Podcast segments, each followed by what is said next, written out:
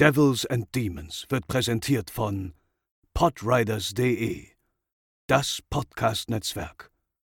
Diese Episode wird präsentiert von Deadline, das Filmmagazin, die Fachzeitschrift für Horror, Thriller und Suspense.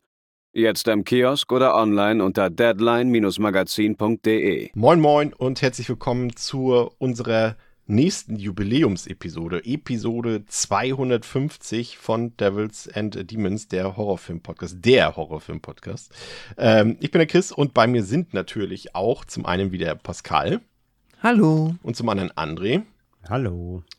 Und wir haben uns für diese Jubiläumsepisode äh, ein Special ausgedacht, äh, das sich so ein bisschen verselbstständigt hat. Ähm, und ja, ursprünglich sollte es mal ein, ein, ein, ein Projekt-Podcast namens Monster Movie Madness sein, in dem wir über äh, moderne Monsterfilme reden, hauptsächlich so Filme, die sich auf Universal Monster beziehen, sowas wie Die Mumie, ähm, Van Helsing und solche Sachen. Aber das hat sich, wie gesagt, so ein bisschen erweitert, das Ganze, ähm, was auch so ein bisschen, ja, ich bin schuldig. Ich äh, gestehe, dass ich da so ein paar Sachen dazugepackt habe und äh, den beiden anderen Herren riesengroße Hausaufgaben aufgegeben habe, die wahrscheinlich irgendwie auf mich zurückfallen werden. Aber naja, auf jeden Fall so richtig genau definieren kann man das eigentlich gar nicht, worüber wir heute hier genau sprechen wollen. Man kann es nur so ein bisschen umschreiben. Also wie gesagt, ursprünglich sollte es hier um eine von uns als Monster Movie Madness beschriebene Kategorie gehen, größtenteils bezogen auf diese modernen Universal Monster Adaptionen oder irgendwelche Verwandten. Also Van Helsing, Die Mumie, I, Frankenstein und solchen Kram.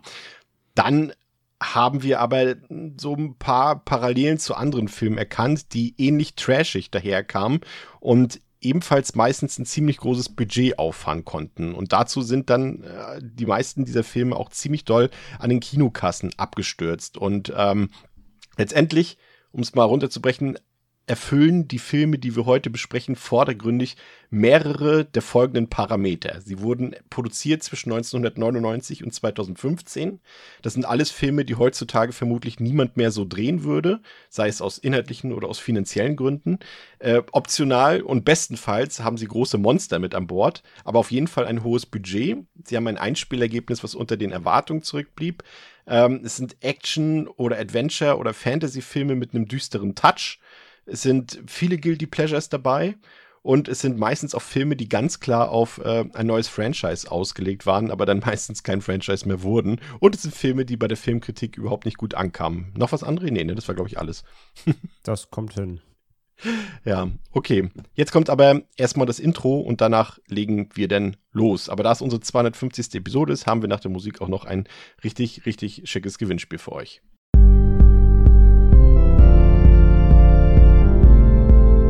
Coming to get you, Barbara.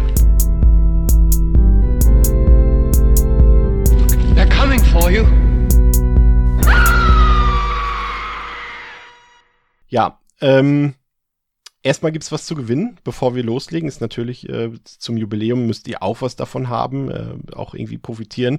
Und äh, da haben wir ein paar richtig coole Sachen für euch. Aber zunächst stelle ich euch eure Aufgabe vor. Wir haben euch ja in der letzten Episode unsere drei neuen Showformate für zweitausenddreiundzwanzig vorgestellt. Und eines dieser Formate, das Format, in der wir über Horrorserien sprechen oder Gruselserien sprechen, hat ja schon einen Titel mit Die Serienkiller. Aber daneben wird es ja noch ein Videospielformat mit und von Theresa geben und ein Format von und mit mir, in der wir aktuelle Kinofilme besprechen, Festivalfilme, Heimkinobesprechungen und solche Dinge. Also alles, was so aktuell ist, was bei uns vielleicht sonst im gängigen Format keine so große Rolle spielt. Und für die letzten zwei Formate benötigen wir je noch einen geeigneten Namen. Und hier kommt ihr dann ins Spiel. Tobt euch kreativ aus, denkt euch Namen für unsere neuen Formate aus. Und die besten Einsendungen werden zum einen mit einem der coolen Preise belohnt, die ich euch gleich noch vorstellen werde. Und zum anderen besteht eben die Möglichkeit, dass euer Showtitel tatsächlich eines unserer zukünftigen Formate dann auch repräsentieren wird. Und dann bekommt ihr on top natürlich auch noch eine ewige Erwähnung in unseren glorreichen Shownotes obendrauf. Also seid kreativ und schreibt uns eure Ideen auf. Und jetzt ist es nicht nur Instagram. Ich wurde extra darauf hingewiesen, bitte nicht wieder nur Instagram. Ihr könnt bei uns in den Discord-Server kommen und in die Devils and Demons-Gruppe dort eure Vorschläge unterbreiten. Natürlich auch auf Instagram unter dem Post zu dieser Folge oder auch auf Twitter ebenfalls auf dem Post zu dieser Folge.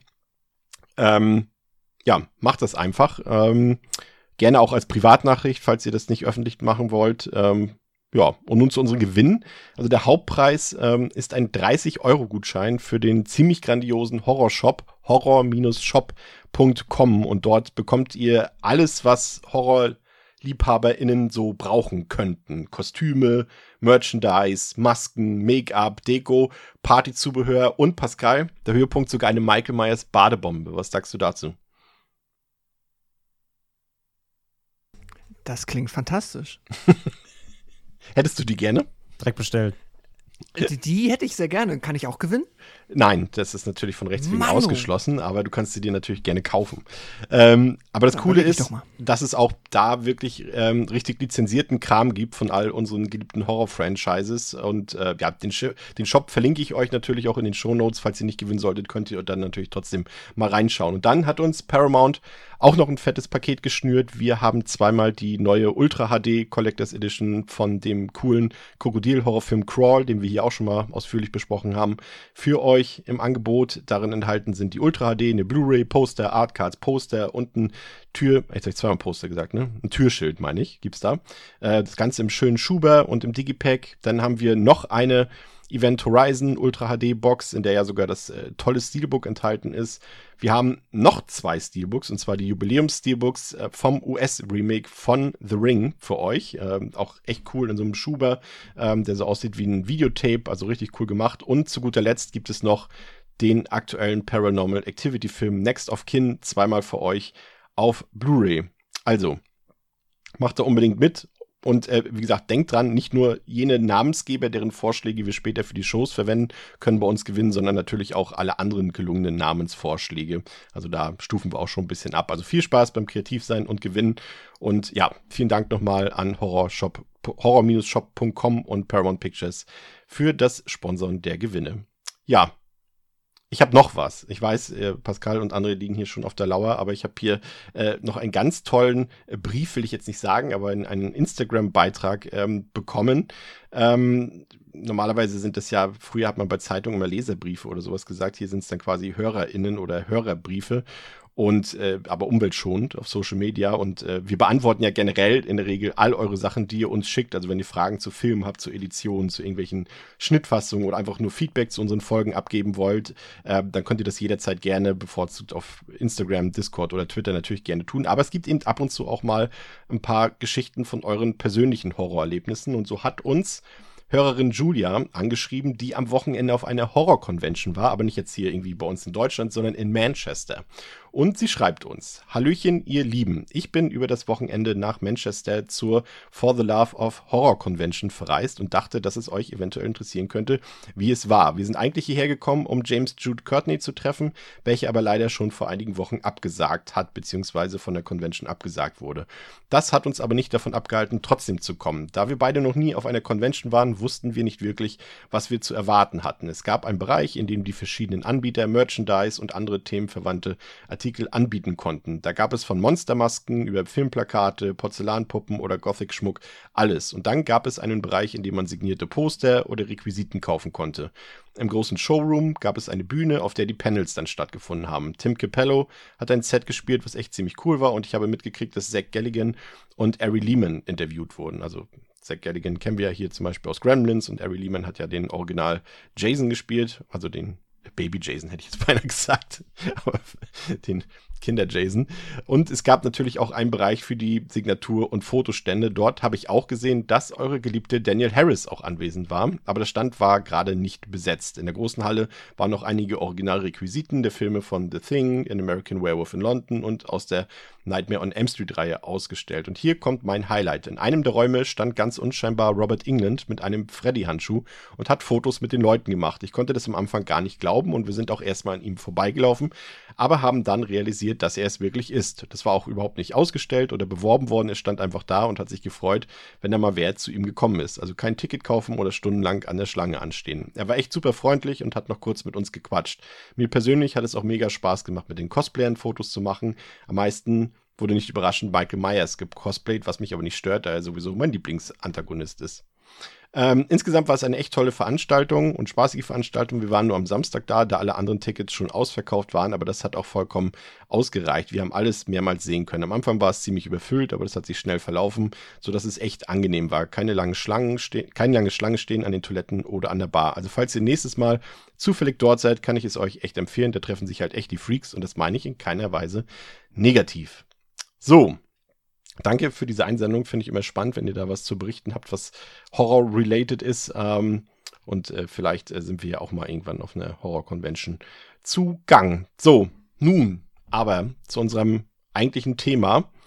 Und ähm, da gibt es noch eine Sache, äh, die vielleicht relevant ist, André. Wir reden ja heute über, ich hatte es ja schon gesagt, hauptsächlich über Filme, die viel gekostet haben und relativ wenig eingespielt haben im Verhältnis. Und dazu ist es ja interessant zu wissen, weil man kann natürlich auch häufig nachlesen, ähm, so auf ganz normal auf I M D B, der Film hatte das und das Budget gehabt, so viel hat er in den U S A eingespielt und so hat, viel hat er weltweit eingespielt. Und da haben wir natürlich heute auch ein paar Zahlen, die wir euch mit an die Hand geben und die sind meistens, klingen die ja trotzdem eher positiv, dass da vielleicht mal zwanzig Millionen mehr Einspielergebnis über dem Budget ist. Aber wenn ich es richtig verstanden habe, André, ist es ja meistens so, dass natürlich dort die reine Produktions- oder die reinen Produktionskosten des Films aufgezählt sind, aber eben nicht das Marketingbudget. Und du bist ja auch jemand, der ursprünglich aus dem Marketing kommt und das kann ja manchmal teilweise teurer werden als eigentlich die Produktion des Films. Also da muss man ja locker mindestens vielleicht ein bis sogar zwei Drittel nochmal aufs Budget raufpacken, oder? Bei großen Produktionen vielleicht sogar die Hälfte nochmal, ja. Also das ist schon, das ist schon ordentlich, dass noch dazukommt.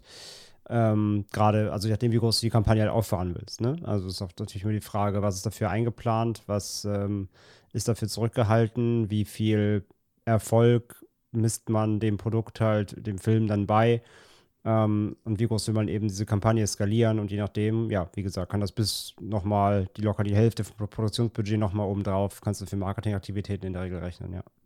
Ja, und das ist dann das, was diesen Film hier dann eben auch äh, quasi so ein bisschen so ein Todesurteil unterstellt hat, ne? André hat es gesagt, komm, Marketing oben drauf, du musst den Vertrieb bezahlen, die Pressearbeit, das, die Filme müssen in manchen Ländern synchronisiert werden und es kommt ja alles oben drauf äh, und die ganzen, die ganze Verwertungskette, bis die da ausgewertet wird und äh, umgekehrt kann es natürlich auch sein, dass ein Film, der dann natürlich im Kino irgendwie ein super Flop war, dass der später im Heimkino das ganze Einspielergebnis nochmal gerettet hat, ähm, das ist natürlich hier dann nicht mit einberechnet in diesen, ähm, Zahlen, die wir euch nachher sagen. Ich habe da auch nochmal einen Link, den ich euch in die Shownotes packe. Ähm, da könnt ihr mal schauen, wie das Ganze so berechnet wird und wie das zustande kommt. Ja, wir haben uns ein paar Filme rausgesucht. Ein paar ist gut, es sind ein paar viele Filme, die wir jetzt so ein bisschen chronologisch durchgehen werden und so ein bisschen analysieren werden. Und äh, vielleicht äh, sind da ja sogar ein paar gelungene Filme bei, bei dieser ganzen Sache. Ich denke da gerade, äh, Pascal, beim ersten Film, ähm, den wir uns hier rausgesucht haben, der das Ganze aus meiner Sicht, ich will jetzt nicht sagen, begründet hat, das Ganze, aber es geht schon ein bisschen tendenziell in die Richtung.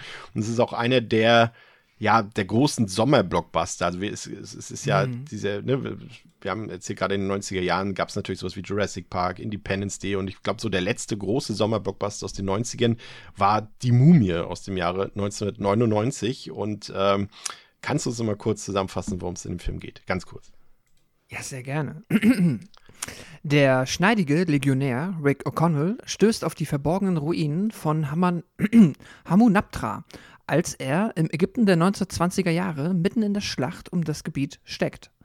Es ist über dreitausend Jahre her, dass der ehemalige Hohepriester Imhotep als Strafe für eine verbotene Liebe ein Schicksal erlitt, das schlimmer als der Tod war.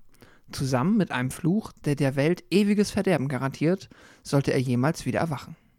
Ja, was er dann noch tut. ähm, der hat auf Letterboxd eine Durchschnittswertung von drei Komma vier. Ich glaube, das ist sogar die höchste Wertung, die wir hier heute haben. Und auf der I M D B eine sieben Komma eins. Und der hat achtzig Millionen Dollar gekostet und hat damit weltweit vierhundertfünfzehn Millionen Dollar eingespielt.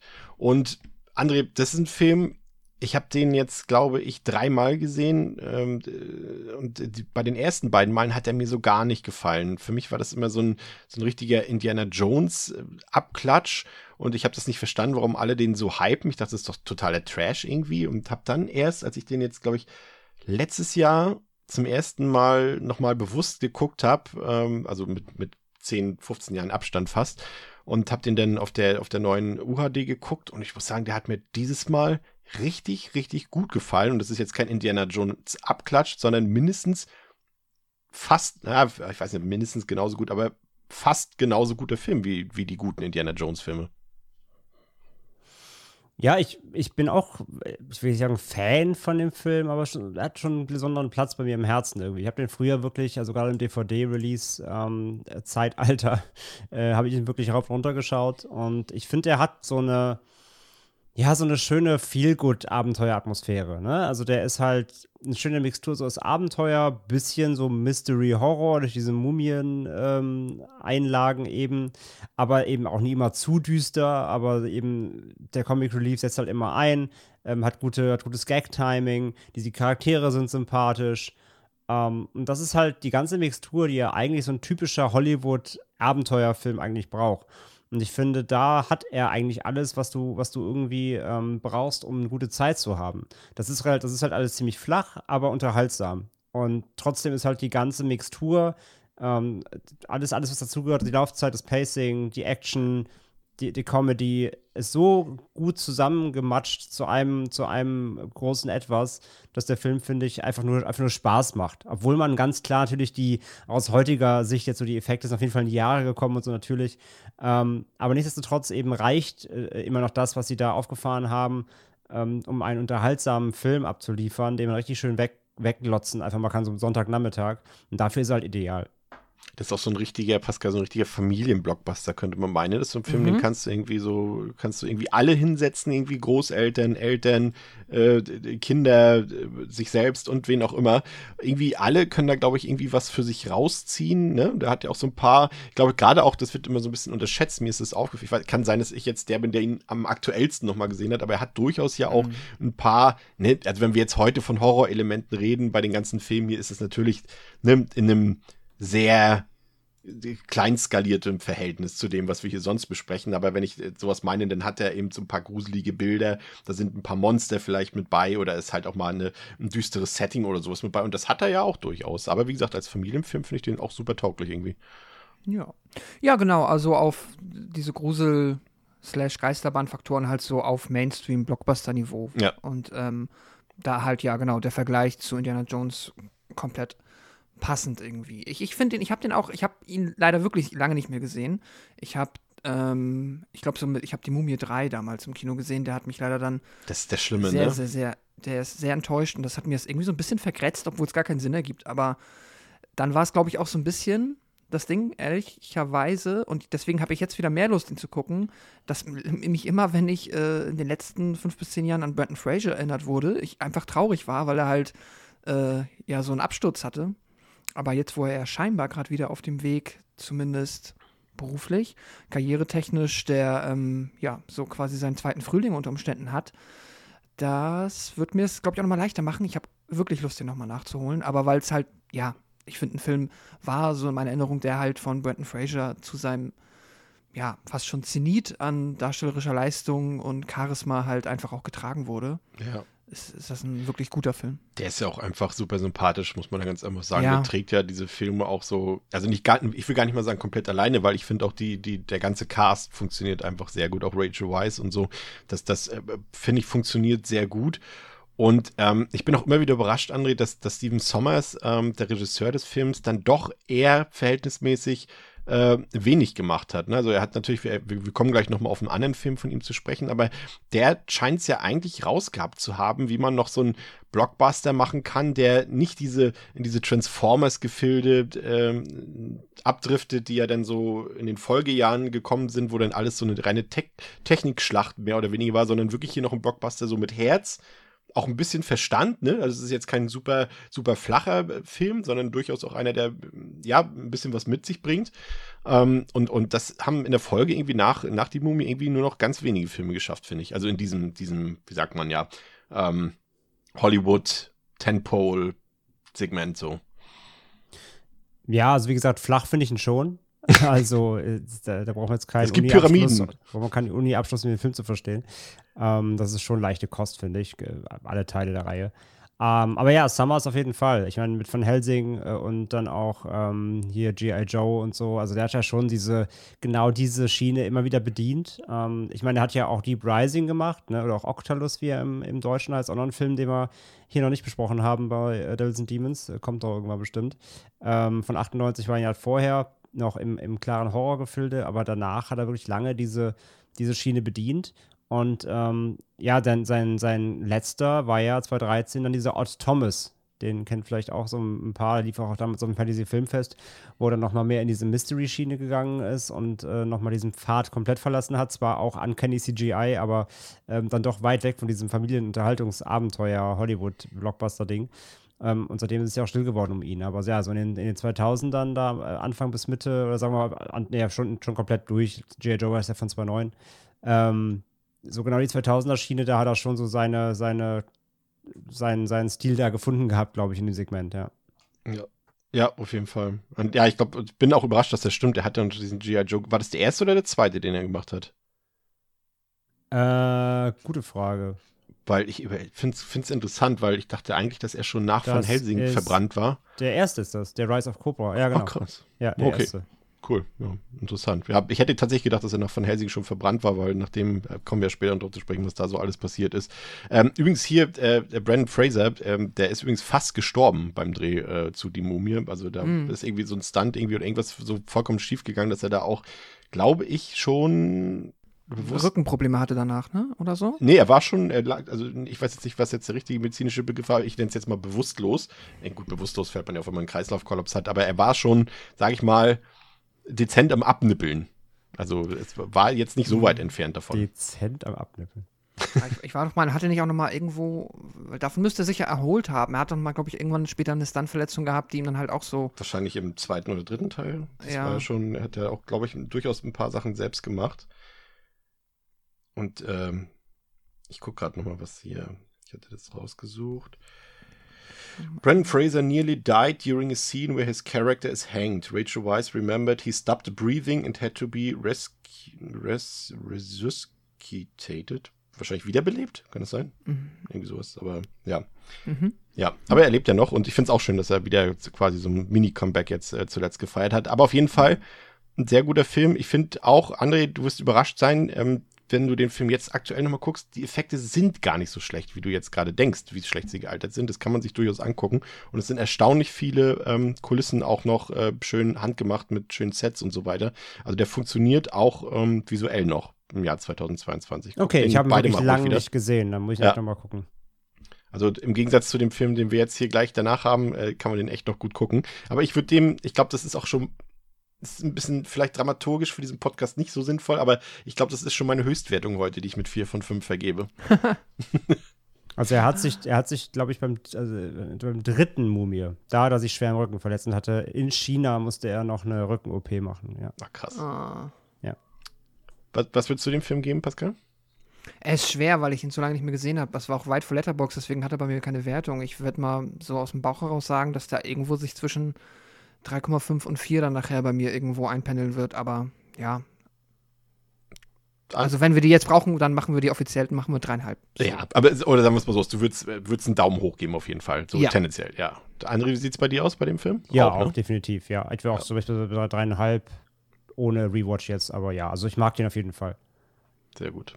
Ja, ebenfalls neunzehnhundertneunundneunzig, ähm, eine meiner eine meiner Kindheits-Kino-Erfahrungen, an die ich mich noch relativ äh, gut erinnern kann, und zwar Wild Wild West äh, mit Will Smith. Ähm, der hat auf Letterboxd eine Wertung von zwei Komma eins. Wir sehen, es geht schon bergab. I M D B vier Komma neun, hat hundertsiebzig Millionen Dollar gekostet und hat damit weltweit lediglich, und jetzt kommt schon das, was wir vorhin gesagt haben, lediglich zweihundertzweiundzwanzig Millionen Dollar weltweit eingespielt. Also da sieht man, ja, es hat jetzt vielleicht hier zweiundfünfzig Millionen plus, aber es ist ein sehr, sehr großer Flop gewesen, weil eben, wie gesagt, noch diese ganzen Werbe-Marketing-Kosten, was da sonst noch was alles oben raufkommt, also es ist ein klares Verlustgeschäft gewesen. Pascal, ähm, der, der hat ja schon eine ziemlich bescheuerte Story, aber äh, versuche trotzdem noch mal kurz zusammenzutragen, worum es da geht. Der beinlose Südstaatenerfinder Doktor Arliss Loveless plant, den Bürgerkrieg durch ein Attentat auf Präsident Hugh S. Grant neu zu entfachen. Nur zwei Männer können ihn aufhalten. Der Revolverheld James West und der Meister der Verkleidung und Erfinder Artemus Gordon. Die beiden müssen sich zusammentun, um Loveless Pläne zu vereiteln. Ja, und zwar meine Kinoerfahrung hat mir damals gesagt, dass ich aus, ich war mit meinem Vater im Kino, das war noch die Zeit, als er noch ins Kino gegangen ist mit mir oder allgemein ins Kino gegangen ist, da haben wir auch immer so irgendwie die Maske des Zorro und diese ganzen Filme geguckt, die da so in diese Zeit rauskamen. Und ich dachte noch so, ey krass, das war jetzt einer der besten Filme, die ich je gesehen habe. Ich meine, gut, da war ich neunundneunzig, da war ich zwölf, da habe ich jetzt auch noch nicht super viele Filme gesehen, aber doch schon ein paar. Und gleichzeitig war das irgendwie der alle, also so, da habe ich so ein paar Minuten drüber nachgedacht, dann sind wir nach Hause gefahren, dann habe ich nochmal zu Hause zum, auch so erstmal angefangen, so über den Film nachzudenken und habe dann doch gedacht, ja, aber vielleicht war das jetzt auch einer der ersten Filme, wenn nicht gar der erste Film, bei dem ich gedacht habe, es gibt auch Filme, André, die vielleicht gar nicht so gut sind. Also, das ist mir zum ersten Mal aufgefallen, dass es Filme gibt, die nicht so gut sind wie andere Filme. Ja, ist doch mal eine, ist eine gute, eine gute, ähm, gute, guter Slogan für Wild Wild West. Der Film, bei dem du merkst, dass es auch schlechte Filme gibt. Es gibt ja, es gibt ja die Legende, Pascal, dass, äh, dass der Film überhaupt diese, diese zweihundertzwanzig Millionen Dollar nur eingespielt hat, äh, weil viele Minderjährige sich Tickets für Wild Wild West in den U S A geholt haben, um dann stattdessen aber im, im Kino den Saal zu wechseln und in die äh, South Park und American Pie Vorstellungen sneaken zu können. Ja, ich, ich würde es niemandem verübeln. Wobei, ja, ja, ja, witzig. Ich hatte aber auch schon das, also ich finde es spannend, weil in meiner Wahrnehmung, es ist schon so, dass der Film jetzt halt in der Retrospektive halt arg zerrissen wurde, aus guten Gründen. Aber ich hatte damals auch das Gefühl, dass das das große Ding war. Aber das kann ja halt auch einfach nur Marketing gewesen sein und mein kleiner Freundeskreis damals. Aber ich habe den auch im Kino gesehen. Ich weiß aber, dass ich den damals sehr mochte und dann, glaube ich, erst, in, ja, als ich den zum ersten Mal in Erwachsenenalter gesehen habe, verstanden habe, ah, okay, das ist zwar Will Smith und der Soundtrack ist ganz witzig, aber mir ist der Film nicht so gut. Ja, ich glaube, für, für Kinder ist das auch noch, äh, auch dann nochmal, wie gesagt, klar, Will Smith hast du schon gesagt, den mochten wir, glaube ich, als Kind, gerade in dem Alter alle mhm. irgendwie, das war wahrscheinlich so unser, wenn man mich damals gefragt hätte, wer ist dein Lieblingsschauspieler oder dein Lieblingsfilmstar, mhm. hätte ich sofort Will Smith gesagt. Ähm, gerade echt so zu diesem Zeitpunkt und äh, dann gerade noch so, wenn die Pubertät anfängt, da hast du Salma Hayek noch, die da mitspielt, ist jetzt nicht, nicht unbedingt ein Minuspunkt, würde ich sagen, André, in so einem Film. Und dann hast du so gigantisch, diese Metallspinne gab es doch da, ne, diese riesengroße, das war doch, glaube ich, so das Centerpiece des Films. Ja, ja, ja, genau. Ja. ja, also spricht ja erstmal für Kinder, eigentlich ist da ja viel Appeal bei, ne? Aber eigentlich ja auch ein geiles Setting eigentlich, ne? Ein Western gemischt mit Steampunk, also gibt ja eigentlich Schlimmeres als, als, als Grundvoraussetzung, oder André? Ja, kann man, also Sicherheit, also sagen wir mal so, die Zutaten, die da drin sind, so Western-Setting, ähm, irgendwelche Erfindungen, Riesenspinne aus Metall, das klingt halt so wie, wie so Kinder-Action-Spielzeug. Ja. Ja? Das, hier hast du deinen kleinen Cowboy und hier ist deine Riesenspinne und dann kannst du halt zu Hause spielen, die gegeneinander hauen, bis sie kaputt gehen. So, das klingt erstmal total cool. Aber halt, wenn man dann, ich meine, klar, also je nachdem, ich weiß gar nicht, ab, ab, ab, ab welcher, was für ein F S K der hatte, sechs oder zwölf, aber ähm, ich meine, so hart oder so war der, glaube ich, ja nicht. Ist natürlich ein bisschen aufregend oder so, aber ich glaube, jetzt wirklich hart war er ja nicht. Aber ähm, ich glaube halt, wenn du Jüngeren den vielleicht zeigst, dann entdecken sie trotzdem auch nicht unbedingt direkt, dass der wirklich, also wie ist wie du, ja, dass der schlecht ist. Das kann man entdecken, muss man aber nicht. Einschneidendes Erlebnis.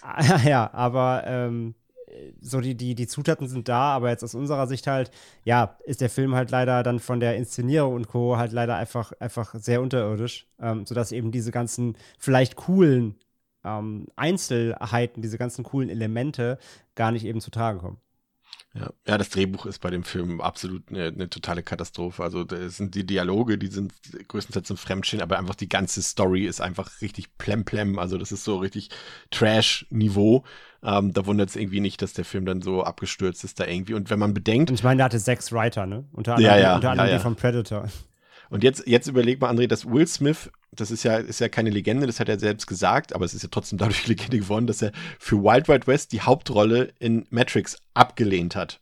Was er später auch als größten Fehler seiner Karriere bezeichnet hat. Offensichtlich.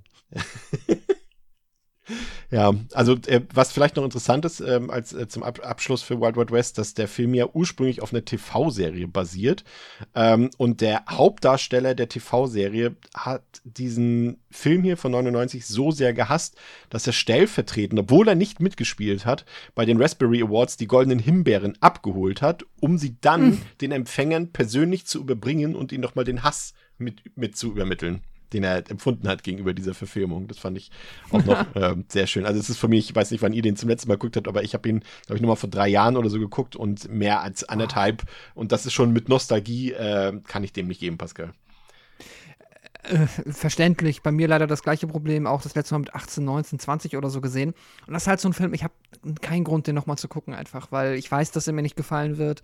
Ich bin nicht so neugierig, wie schlecht er gealtert ist, weil ich ihn schon damals dann schlecht fand, und ich werde mit Sicherheit ihm auch irgendwo, also einen Daumen runter, und dann wird er wahrscheinlich irgendwo bei eineinhalb, zwei Sternen landen. André, stimmst du zu?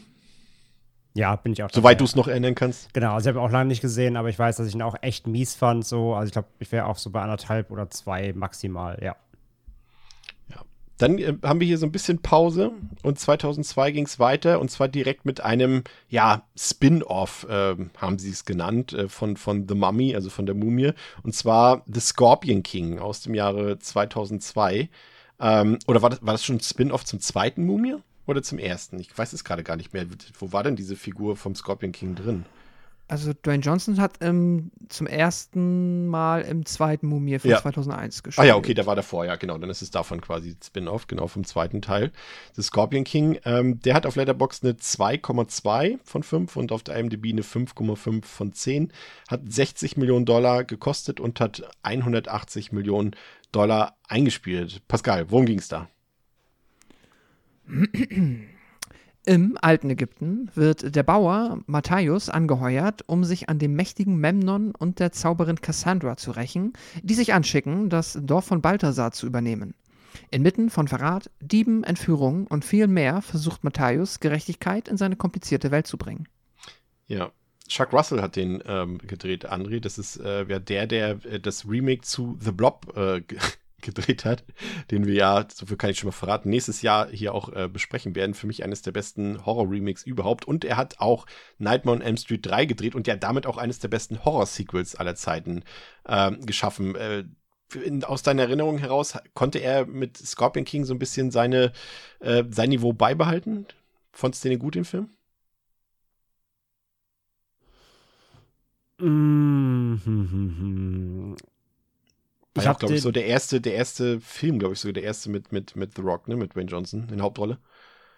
Das war so seine erste Präsenz, ja, auf jeden Fall. Ähm, ich weiß halt, dass ich ihn damals schon halt unfassbar uncanny fand, ne, also zum Release schon. Ähm, gerade halt das C G von, von ihm halt, also wie er in dieser, in diesem Skorpionenkörper da steckt, das sah schon damals nicht so geil aus. Und gerade, wenn man dann aus die Mumie kam, die, wie gesagt, du sagst jetzt immer noch, auf jeden Fall damals war das schon irgendwie recht beeindruckend und alles ziemlich cool. Ähm, da fand ich, war Scorpion King direkt so ein Downgrade. Also da hast du schon gemerkt, dass so Scorpion King definitiv weniger Budget hatte so als mhm. eben Mumie. Und dass da eben doch dann einiges fehlt, um ähm, ja, das, das, das doch so cool aussehen zu lassen, wie es vielleicht sollte. Ähm, von daher, das weiß ich auf jeden Fall noch.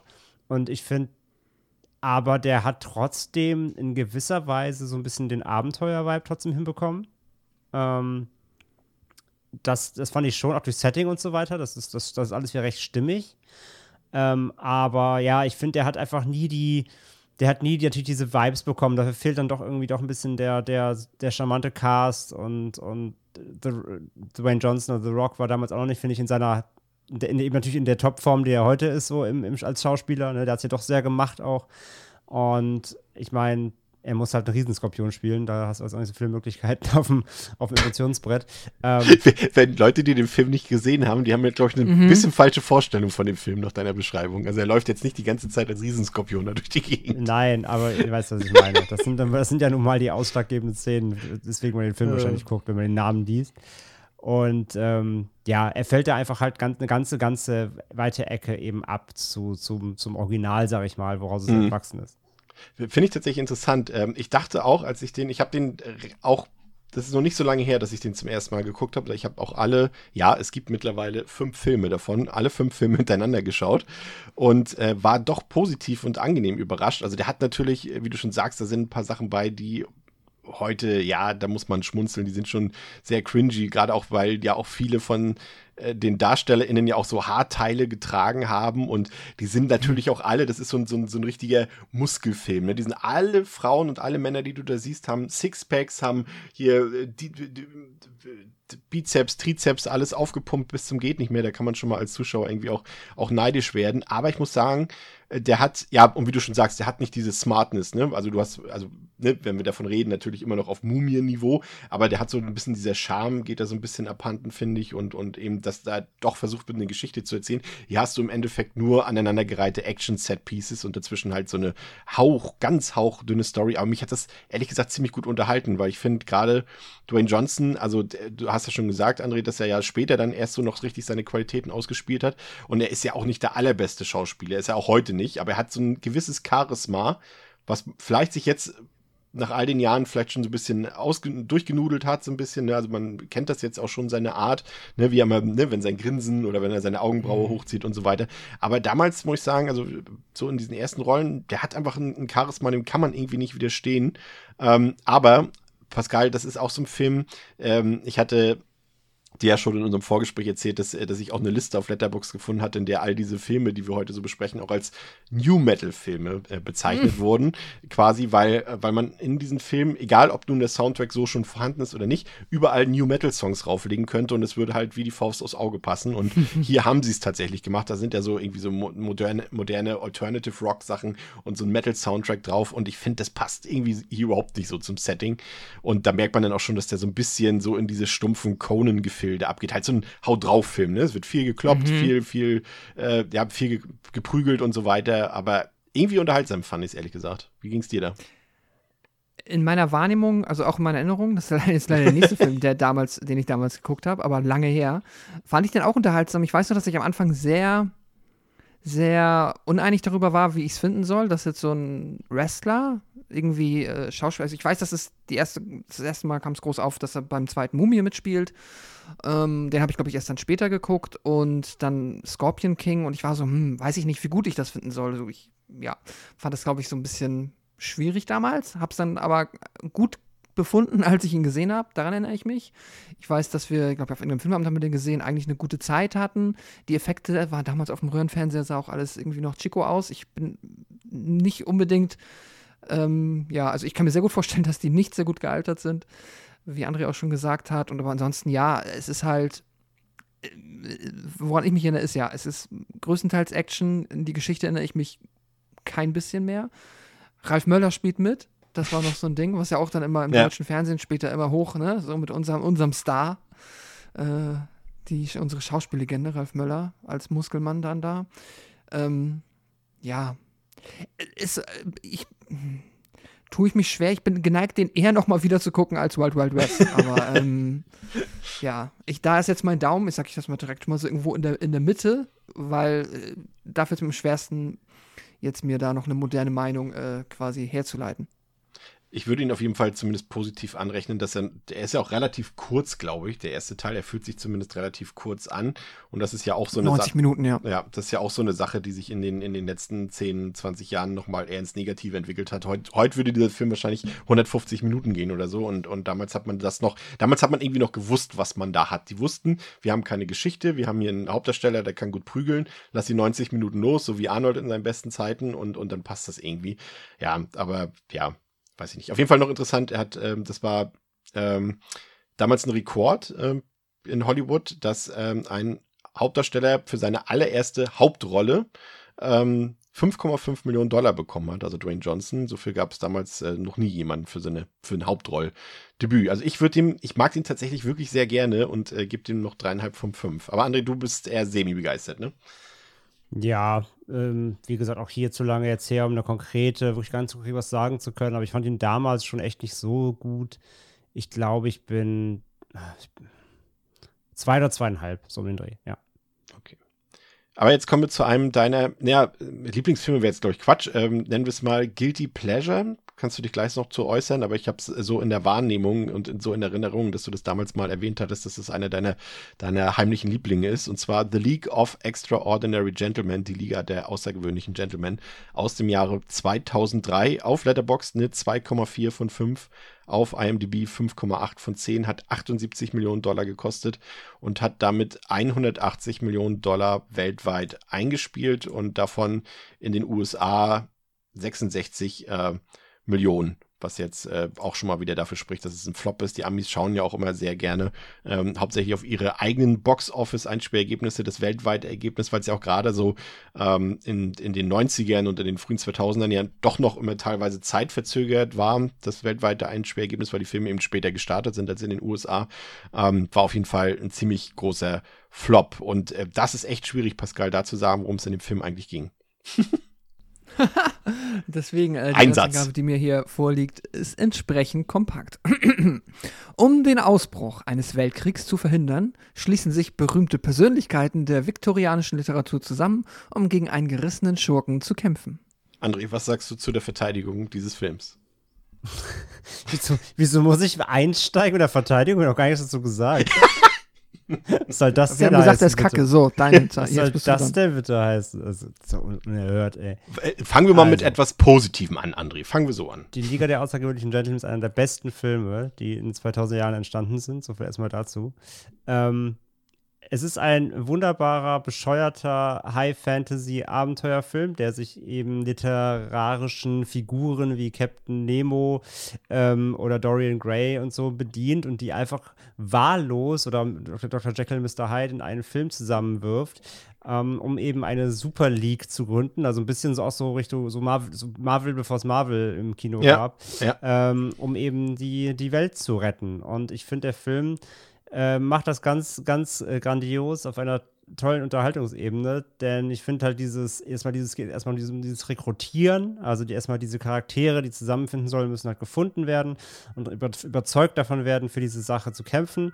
Und äh, dann gibt es halt immer so kleine Einzelpieces, um diese Charaktere überhaupt erstmal ausfindig zu machen, sie zu rekrutieren, und dann gibt es meist direkt auch ein bisschen Action, weil eben diese Superschurken des natürlich äh, heißenden Superschurken Professor Moriarty ähm, äh, gefunden, äh, bekämpft werden müssen. Und diese Journey eben da mit diesen Figuren, ähm, die auch untereinander immer so ein bisschen kabbeln und, und auch ihre Vergangenheiten haben hier und da. Ähm, ich finde das einfach richtig, richtig unterhaltsam. Und ja, der ist objektiv gesehen, ist der Film natürlich Müll, das weiß ich auch. Also die Effekte sind teils echt puh. Und die Dialoge sind cringe und das ist alles wieder großer, großer Quatsch. Äh, gerade weil man eben so viele Charaktere, die man eben aus äh, Literatur und Co. kennt, da einfach wieder zusammenwürfelt, obwohl sie nichts miteinander zu tun haben. Aber gerade das, finde ich, macht irgendwie den Charme da aus. Und man merkt einfach einfach ganze Zeit ähm, dem, dem, ähm, dem Film an, dass ähm, John Connery da auch, auch sich völlig verloren fühlt, und das ist auch nochmal sehr lustig und sympathisch, wie er sich auch nur denkt. Das war seine allerletzte was, Filmrolle, was, ne? Was mache ich hier eigentlich? Das ist sehr, sehr, sehr, sehr witzig. Ähm, und von daher, wie gesagt, objektiv gesehen, natürlich ist es, ist es Quatsch alles und es ist alles mies. Aber wie hat in, in meinem, in meinem Trash-Film-Herz hat der einen ganz hohen Stellenwert. Ich bin ein bisschen vorurteilsbehaftet in den Film gegangen, aber eigentlich, also ich habe ihm Vorschusslorbeeren gegeben, die er gar nicht einhalten konnte, weil ich bin die ganze Zeit davon ausgegangen, ich hatte immer nur gehört, ja, das ist der letzte Film von Sean Connery, den er je gedreht hat, und ich dachte, okay, wenn Sean Connery da mitspielt, er ist da groß auf dem Plakat. Ich habe mir aber nie angeguckt, welche anderen Leute da auf dem Poster noch zu sehen sind. Ich habe immer nur ihn so im Mittelpunkt gesehen und bin dann echt von so einer All-Star-Besetzung ausgegangen und ja, weit gefehlt, Pascal. Irgendwie kennt man gefühlt niemanden von den anderen Leuten, die da mitspielen. Das sind alles irgendwie No-Names oder zumindest, sag ich mal, SchauspielerInnen, die aus der zweiten oder gar dritten Reihe kommen, und dementsprechend war ich allein deshalb schon enttäuscht. Ja, ja, das ist es tatsächlich, obwohl wir heute hier ganz viele Filme haben, die so ein Creme de la Creme All-Star-Cast seltsamerweise öfter. Ja, hier ist es eher die Creme äh, de la Crap. Erfahren. Ja, es ist halt schon Connery, deswegen ist es halt, ne, ich erinnere mich auch damals, ist es halt, ja, offensiv so beworben worden und dann halt aber auch in Kombination mit diesem Filmtitel, dass du denkst, ah, das muss ja, genau das, was du meinst, muss ja irgendwie ein All-Star-Cast sein, weil warum macht denn schon Connery auch sonst bei so einem Quatsch mit? Ähm, ja, ich habe den jetzt zum zweiten Mal gesehen und ich fand ihn wieder nicht gut. Ich habe aber wahrscheinlich, also ich, ich kann komplett nachvollziehen, ähm, dass der als Guilty Pleasure oder einfach auch als Film, zu dem man eine, zu, zu dem man ein Herz aufbauen kann, richtig gut funktioniert. Ich ähm, ja, finde, der hat, was ich mir zugutehalten kann, der hat für mich so ein paar Momente, die ich ganz nett finde. Wenn er dann da mal irgendwie auf dem Boot steht und dann mit dem anderen Dude, ich weiß gar nicht mehr, wer das sein soll, ob das Dorian Gray war, keine Ahnung, mit dem dann halt irgendwie Schießen übt auf diese komischen Bojen. Das ist mal irgendwie ganz charmant, wenn auch natürlich komplett affig und albern, aber davon ab ist halt wirklich, der ist leider, also Kandidat für so mit schlimmste, also so schlimm, wie man halt nur altern kann mit den C G I-Effekten. Also da sind, manche sind ganz gut, so, manche großen Setpieces, die sie da versucht haben, dann, wenn irgendwo was untergeht, da wurde sich viel Mühe gegeben und später wird da irgendwo dann Dynamit gelegt, wo du denkst, wow, das sieht echt aus, als ob da irgendwie die das irgendwie aus der PlayStation exportiert haben. Das weiß ich nicht. Bestimmt gut. ähm, ja, es ist, äh, ja, also auf der Ebene ist er nicht gut gealtert und ich war wirklich ernüchtert davon, wie unlustig der Film leider ist.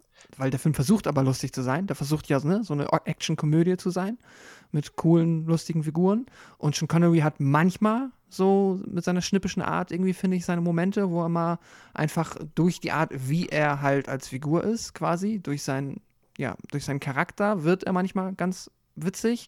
Aber die One-Liner, die halt hier versucht wurden reinzuschreiben, ich finde, die sind alles krass, wie die alle im Nichts landen und halt nur lustig sind. Da ja, merkt man, finde ich, schon sehr, dass dem dann noch so ein bisschen die, so dieses, ja, wir hatten jetzt ja Marvel schon genannt hier, dass halt das Marvel-mäßige fehlt irgendwie, was du hast, um halt eine wirklich unterhaltsame Action-Komödie zu machen. Der hat mich auch teilweise echt völlig irritiert. Also ich wusste irgendwie auch nach einer, gefühlt nach einer Stunde nicht, worauf das Ganze eigentlich hinauslaufen soll. Also André hat mich ja schon korrigiert und meinte so, ja, um die Rettung der Welt. Ja, okay, den Punkt gebe ich dir. Aber ansonsten habe ich nicht so richtig verstanden, was die da eigentlich von mir wollen in dem Film. Und ich war auch echt kurz davor, und das passiert wirklich selten, einen Film abzubrechen. So schlecht fand ich den. Ähm, hab's dann nur aufgrund der Podcast-Recherche hier dann, dann noch laufen gelassen. Und der war auch so, wie Pascal schon sagt, ich fand den so unfassbar hässlich. Also dafür, dass der, ja gut, er ist jetzt nicht super ultra teuer gewesen, aber achtundsiebzig Millionen Dollar und irgendwie habe ich davon nicht mehr so viel gesehen. Hallo, aber die Nautilus in Venedig, das ist unfassbar schön. Ja, aber da, da sieht man mal, wie, aber das ist, ich finde, das ist ein perfektes Beispiel dafür, wie schnell digitale Effekte halt altern können. Ne? Also das ist, dafür ist auf jeden Fall ein Paradebeispiel. Und man muss ihm zumindest entschuldigend zugutehalten, dass es da wohl sehr, sehr viel ähm, Probleme hinter den Kulissen gab. Also Stephen Norrington hatte ja vorher auch Blade, gedre- gedre- Blade gedreht. Ähm, und der wollte aufgrund der Erfahrung, die er mit diesem Film gemacht hat hier, ähm, aber auch vor allem mit den Erfahrungen, die er mit Sean Connery gemacht hat, also die haben sich wohl sehr viel gestritten hinter den Kulissen, hat er danach auch nie wieder einen Film gedreht. Und das Das äh, finde ich schon ähm, ziemlich spannend irgendwie. Ähm, ja, aber ich muss sagen, also das, für mich war das nix. Ich fand den grauenvoll und gebe ihm auch meine Tiefstwertung, also eins von fünf. Hätte aber André gerne das ursprünglich potenziell geplante Sequel gerne gesehen, denn da hätte äh, die Liga der außergewöhnlichen Gentlemen gegen die Tripods aus Krieg der Welten kämpfen sollen. Da sehe ich mich. Also dafür würde ich Kickstarter unterstützen. Aber stimmt es eigentlich, André, dass die, ähm, also ich meinte es, meinte es mal gelesen zu haben, dass sie die Figuren alle zusammenbringen konnten, weil, glaube ich, alle mittlerweile oder zu dem Zeitpunkt des Drehs Public Domain waren. Deswegen konnten sie diese ganzen, in Anführungszeichen, Lizenzen und Franchises irgendwie zusammenbringen. Das kann gut sein, ja. Also Alan Moore ist ja auch mitgesch- hat ja auch mitgeschrieben, ne? Der mhm. Watchmen und so gemacht hat. Ähm, also das kommt ja alles aus diesem, aus den literarisierten Romanfiguren. Ja, kann gut sein. Das ist ja Tom Sawyer zum Beispiel, ne? Von Huckleberry Finn. Ja, ja. Das, das kommt hin, ja. Ja, das ist wahrscheinlich wie bei Winnie the Pooh jetzt mit dem Horrorfilm. Die konnten quasi machen, was sie wollen, ohne dass sie sich an irgendwas halten müssen. Aber würdest du sagen, man kann den heute noch bedenkenlos empfehlen? Für, für, für Liebhaber solcher Filme oder würdest ja, du auch ein bisschen abweichen? Nee, voll, okay. Voll. Dann müssen wir das so hinnehmen, Pascal. Ich, ja, das mit Alan Moore wusste ich gar nicht. Das ist ja äh, ein Stich ins Herz. Ich finde den lieb eigentlich, was er alles so schreibt an äh, Comics. Das mhm. ist äh, bitter. Ja. Also finde ich jetzt. Der hat hier mitgeschrieben, ja. Ja, eieiei. Naja, gut. Wer weiß, ja, wie das dann zustande gekommen ist. Wer weiß, wie viele Drogen er genommen hat. Genau. Was hast du ihm jetzt gegeben, André? So. Ähm, ich gebe, also ich habe ihn auf Letterboxd auch aktiv schon bewertet, weil ich ihn nochmal geguckt hatte. Ähm, zweieinhalb. zweieinhalb. Also, ne, das ist halt trotzdem, wie gesagt, ich gebe mir jetzt keine fünf Sterne, weil ich objektiv weiß, dass der Film mhm. natürlich viele Mängel hat, aber es sind halt Liebhaber zweieinhalb. Sehr gut. Viele Liebhaberinnen und Liebhaber hat auch der nächste Film aus dem Jahre zweitausenddrei, nämlich Underworld. Der hat auf Letterboxd eine drei von fünf, auf der I M D B eine sieben von zehn, hat zweiundzwanzig Millionen Dollar gekostet und damit fünfundneunzig Millionen Dollar eingespielt. Und äh, Pascal, worum geht's da nochmal in Underworld? Vampire und Werwölfe führen seit Jahrhunderten einen nächtlichen Krieg gegeneinander. Doch als eine Vampirkriegerin namens Selene, die für ihre Stärke und ihre Fähigkeit... Also jetzt Werwölfe- reicht's aber. Selene. Sorry, wie ich... Celine. Habt ihr nicht nochmal gesehen? Celine. Ich weiß, es gehört ja auch dazu, Celine. Zu deinen Inhaltsangaben. Celine. Wer kennt sie nicht? Selene Fischer. Entschuldigung. Doch als eine Vampirkriegerin namens Celine, die für ihre Stärke und ihre Fähigkeit, Werwölfe zu jagen, berühmt ist, sich in einen friedliebenden männlichen Werwolf, Michael, verliebt, der den Krieg beenden will, ist alles anders. Ich hätte es eigentlich Michael sagen ja. müssen aus Protest. Helene und Michael. Helene und Michael. Oh, furchtbar. Ähm, ja, ich finde es auch gut, dass die einen nächtlichen Krieg führen. Nur nachts, tagsüber ist Frieden. Ist ja, ja auch so.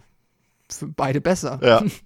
Ähm, Pascal, das ist natürlich, fällt auch wieder, ich will jetzt nicht sagen, ja doch, es ist immer noch so ein bisschen Pubertät, ne? Da waren wir jetzt sechzehn, oder ich war zumindest sechzehn, das war auf jeden Fall die Zeit, da haben wir diese Filme und das äh, meine ich überhaupt nicht sexistisch oder abwertend, aber in dem Alter äh, war es wahrscheinlich so, haben wir den Film natürlich vor allem geguckt, weil da Kate Beckinsale in schwarzen Lederklamotten durch die Gegend springt und äh, ein Vampir ist, ne? Wahrscheinlich habe ich dann deswegen ähm, immer äh, quasi weitergeguckt, wenn er irgendwo lief oder wenn wir ihn geguckt haben, habe ich mich darüber gefreut.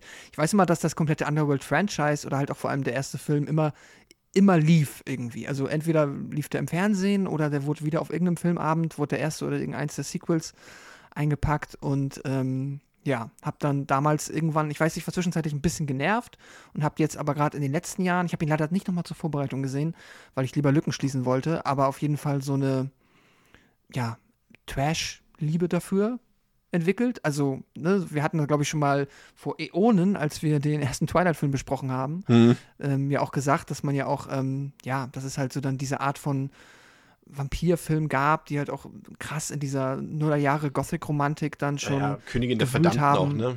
Ja, die, ja, die da einfach, ähm, ja, bei mir dann auch so ein bisschen einfach die richtigen Knöpfe drücken, dass ich mit denen Spaß haben kann ähm, und ja, sorry, ich weiß gar nicht, was war die, was war die Ausgangsfrage? Ach so, wegen Kate Beckinsale. Ja, ja die ist super. Nee, aber es ist, ist, ja, ist ja komplett richtig. Und ich kann, kann dich ja auch schon mal äh, beruhigen. Ich glaube, wir werden irgendwann bestimmt auch mal diese Reihe komplett besprechen, weil die ja doch noch so ein bisschen herausragt hier auch heute aus den Sachen, die wir da ähm, hier erwähnen und droppen. André, aber Underworld trotzdem war auch immer so ein bisschen nur so ein Best-of, finde ich, ne? Du hast diese Ledermäntel, diese unterkühlte Optik und das alles, was ganz klar irgendwie an Matrix erinnert und gleichzeitig irgendwie auch so ein bisschen an The Crow. Dann finde ich gerade irgendwie, ich glaube, ein oder zwei Jahre vorher kam der erste Resident Evil-Film. Da hast du natürlich auch schon die weibliche Heldin dort, die gegen irgendwelche Monster oder sowas kämpft. Und natürlich auch ganz klar immer noch ein, ein Kind der Blade-Zeit, würde ich sagen, ne? Und das irgendwie so ein, so ein überlanges Best-of ist Underworld geworden, finde ich. Genau, ja, das hast du schon perfekt zusammengefasst. Also es wirkt halt wirklich so eine Mixtur aus allem, was davor gerade stattgefunden hat, was gerade so im Trend war in dem Bereich, ne? Also was auch der, der Wehen, der schwarze Mantel, so Blade, ne, ist drin, ja. Und ein bisschen Mat- Matrix ist drin und ähm, ja, Resident Evil und alles, alles zusammen, genau. Ähm, das Ganze möglichst auf cool getrimmt, ähm, irgendwie, irgendwie ein bisschen so, ja, auch so, auch so Matrix natürlich, ne, auch gerade frisch, also da, da hängt alles so zusammen drin, so die ganze Look, diese Lack- und Leder-Stilistik und äh, alles so, so ein bisschen düster. Zeitlupen. Zeitlupen natürlich, genau, alles schon ein bisschen düster und ähm, das kommt da alles eben zusammen, aber eben natürlich trotzdem in einer Art und Weise, die halt schon irgendwo trashig ist, aber ja trotzdem so auch im, gerade in dem Zuge, was wir jetzt sonst in den Jahren, die gerade hier besprechen, ich meine, ähm, wenn man jetzt bedenkt, im, im gleichen Jahr kam halt League of Extraordinary Gentlemen. da, da sticht halt dann an Underworld natürlich trotzdem insgesamt positiver raus, so trotz aller, aller Trashigkeit, weil er trotzdem ähm, auch halb, halbwegs versiert gedreht ist, halbwegs ähm, versiert inszeniert ist. So, ob einen das dann, dann catcht, diese ganze Story und, und um Vampire und Werwölfe, das halt auch immer so ein bisschen ausgelutscht klingt, ne? Ähm, das ist eine andere Frage, aber zumindest ein, ein damals ein, ein halbwegs versierter Film war das ja dann schon. Jetzt vor allem, muss ich auch ganz ehrlich sagen, ähm, ich kann mich jetzt nicht mehr so an die Sequels erinnern. Äh, die waren, glaube ich, auch nicht mehr so gut, aber allein alles, also Underworld ist besser als alles an guten Szenen, was die komplette Resident Evil-Reihe zusammen hatte irgendwie. Also das ist schon, schon, schon noch irgendwie ein ganz anderes Niveau hier, wenn wir den schon eben erwähnt haben.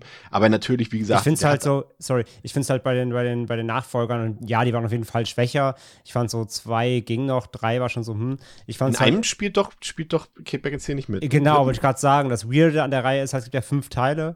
Und das Weirde Ach, fünf, ist... Sogar. Ja. Und das Weirde ist ja einfach, dass eben genau in dem vierten Rise of the Lycans, da hat ja Rona Mitra die Hauptrolle gespielt, weil Kate Beckinsale, ich weiß gar nicht mehr warum, keinen Bock mehr hatte oder was auch immer. Und dann kam ja zwanzig sechzehn nochmal der Blood Wars und da spielt sie wieder dann die Rolle. Also das war ein bisschen doof, dass jetzt ein Film in der Reihe dann eben äh, auch sie nicht hat, obwohl es die gleiche Figur ist. Das ist halt ein bisschen schade. Ich werde mir die nochmal reinziehen, irgendwann bei Bedarf. Aber was mir aufgefallen ist, ist, ist das Werwolf-Design, ähm, weil ich, ich habe ihn gerade heute nochmal geguckt, das ist schon echt hässlich, weil es halt komplett C G I ja, das ist stimmt. und Und das ist schon echt so, dass gerade das der Schwachpunkt des Films ist, ist halt bei einem Film über Vampire und Werwölfe halt schon ein bisschen. Äh. Und ich fand auch, ja, das war vielleicht damals cool, aber ich habe mir schon die Frage gestellt, wie blau kann eigentlich ein Film sein? Underworld ruft ganz laut ja, also das ist schon, äh, naja. Aber es ist am Ende, wie gesagt, gar nicht so schlimm gewesen. Wie gesagt, André hat es eben schon gesagt, der ist auch so natürlich komplett auf cool getrimmt. Der Film weiß auch, dass Kate Beckinsale seine große Stärke ist und äh, setzt sie dementsprechend auch in Szene. Ich fand nur, dass der Film unfassbar lang ist. Der ging, glaube ich, hundertdreißig mhm. Minuten, glaube ich, oder so. zweiundzwanzig, sagt Letterboxd. Oder so, ja. Ich habe mich echt sehr gelangweilt dann zwischendurch. Auch dachte so, ah, jetzt geht da, weil diese Liebesgeschichte auch zwischen äh, Michael und Selina, naja, die ist auch so ein bisschen holprig. Da fand ich eher die hinter den Kulissen ein bisschen interessanter, weil Michael Sheen spielt da ja mit, der, der äh, im Gegensatz zu seinem Vampirauftritt in, in Twilight hier noch ganz cool aussah, fand ich, mit seinen langen Haaren und so. Und der war, das wusste ich tatsächlich gar nicht, der war mit Kate Beckinsale liiert und hatte sogar ein Kind, also hat auch immer noch ein Kind mit ihr. Und äh, sie hat dann, äh, glaube ich, bei den Dreharbeiten zu Underworld äh, Len Wiseman kennengelernt, also den Regisseur, und ist dann mit dem oh. zusammengekommen. Und der hat sich wiederum aber gleichzeitig mit Michael Sheen angefreundet und die wurden dann auf einmal auch beste Freunde. Und jetzt sind die alle sehr harmonisch zusammen und das fand ich dann irgendwie auch wieder schön. Im Gegensatz zu äh, Bill Nighy als äh, Vampir. Der, der, ich weiß nicht, warum der immer manchmal so eine komischen Vampirrollen spielt. Der hat doch irgendwie, was habe ich denn letztes Mal gesehen? Den haben wir heute nochmal. Ja, ja, den haben wir heute nochmal. Nee, aber ansonsten würde ich sagen, Pascal, ist das eigentlich ein ganz rundes Ding. Also dem würde ich auch, auch noch drei von fünf auf jeden Fall geben. Vielleicht sogar mit einem, André sagt immer so schön, mit einem kleinen Herzchen dran, so dass der mm. Tendenz sogar nach oben geht so ein bisschen. Ja, ich denke auch, da wird er jetzt bei mir beim Rewatch landen. Da habe ich am meisten Lust drauf tatsächlich. Da hast du, wie gesagt, am meisten geärgert, dass ich den nicht nochmal nachgeholt habe. Aber wie gesagt, ich wollte Lücken schließen und ähm, ja, unbedingt aber nochmal ähm, ja, bald wieder einlegen. Und ja, ich denke mal drei, drei von fünf. Man muss halt, muss halt wissen, worauf man sich einlässt, aber wenn man schon mal irgendwie mit dem Underworld-Franchise in Berührung kam, hat man, glaube ich, ein ganz gutes Gefühl dafür. Ja. André, was gibst du dem? Also aus Erinnerung? Ich würde ihm mal eine drei geben, glaube ich. Ja. Jetzt kommen wir zu einem Film, der hätte auch ganze Karrieren vernichten können, ähm, bei dem, was er vor allem auch finanziell angerichtet hat. Und zwar Van Helsing aus dem Jahre zweitausendvier. Auf Letterboxd äh, eine zwei Komma sechs, auf I M D B eine sechs von zehn. Äh, hat hundertsechzig Millionen Dollar gekostet und hat weltweit dreihundert Millionen Dollar immerhin noch eingespielt. In den U S A hundertzwanzig Millionen Dollar davon. Ähm, Eieiei, das ist ja auch so ein Film, vor dem hatte ich immer Angst, den habe ich, ich weiß gar nicht mehr, ob ich das erste Mal gesehen habe, das ist noch gar nicht so lange her, weil meine Frau diesen Film so toll findet und ich fand schon immer die Trailer immer so, ah, und dann dachte ich aber, ah, Kate Beckinsale spielt mit und habe den dann doch geguckt und naja, erstmal Pascal, worum geht's da, dann erzähle ich euch, wie ich den fand dann. Der berühmte Monstertöter Gabriel Van Helsing wird nach Transsilvanien geschickt, um dem letzten Mitglied des Valerius-Geschlechts zu helfen, Graf Dracula zu besiegen. Anna Valerius enthüllt, dass Dracula eine unheimliche Allianz mit Doktor Frankensteins Monster geschlossen hat und wild entschlossen ist, einen jahrhundertealten Fluch über ihre Familie auszusprechen. Das müsste doch eigentlich, André, auch genau dein Ding sein, oder? Also natürlich im Rahmen dessen, wo wir uns heute bewegen. Könnte ich mir zumindest vorstellen. Ist natürlich der zweitbeste Film.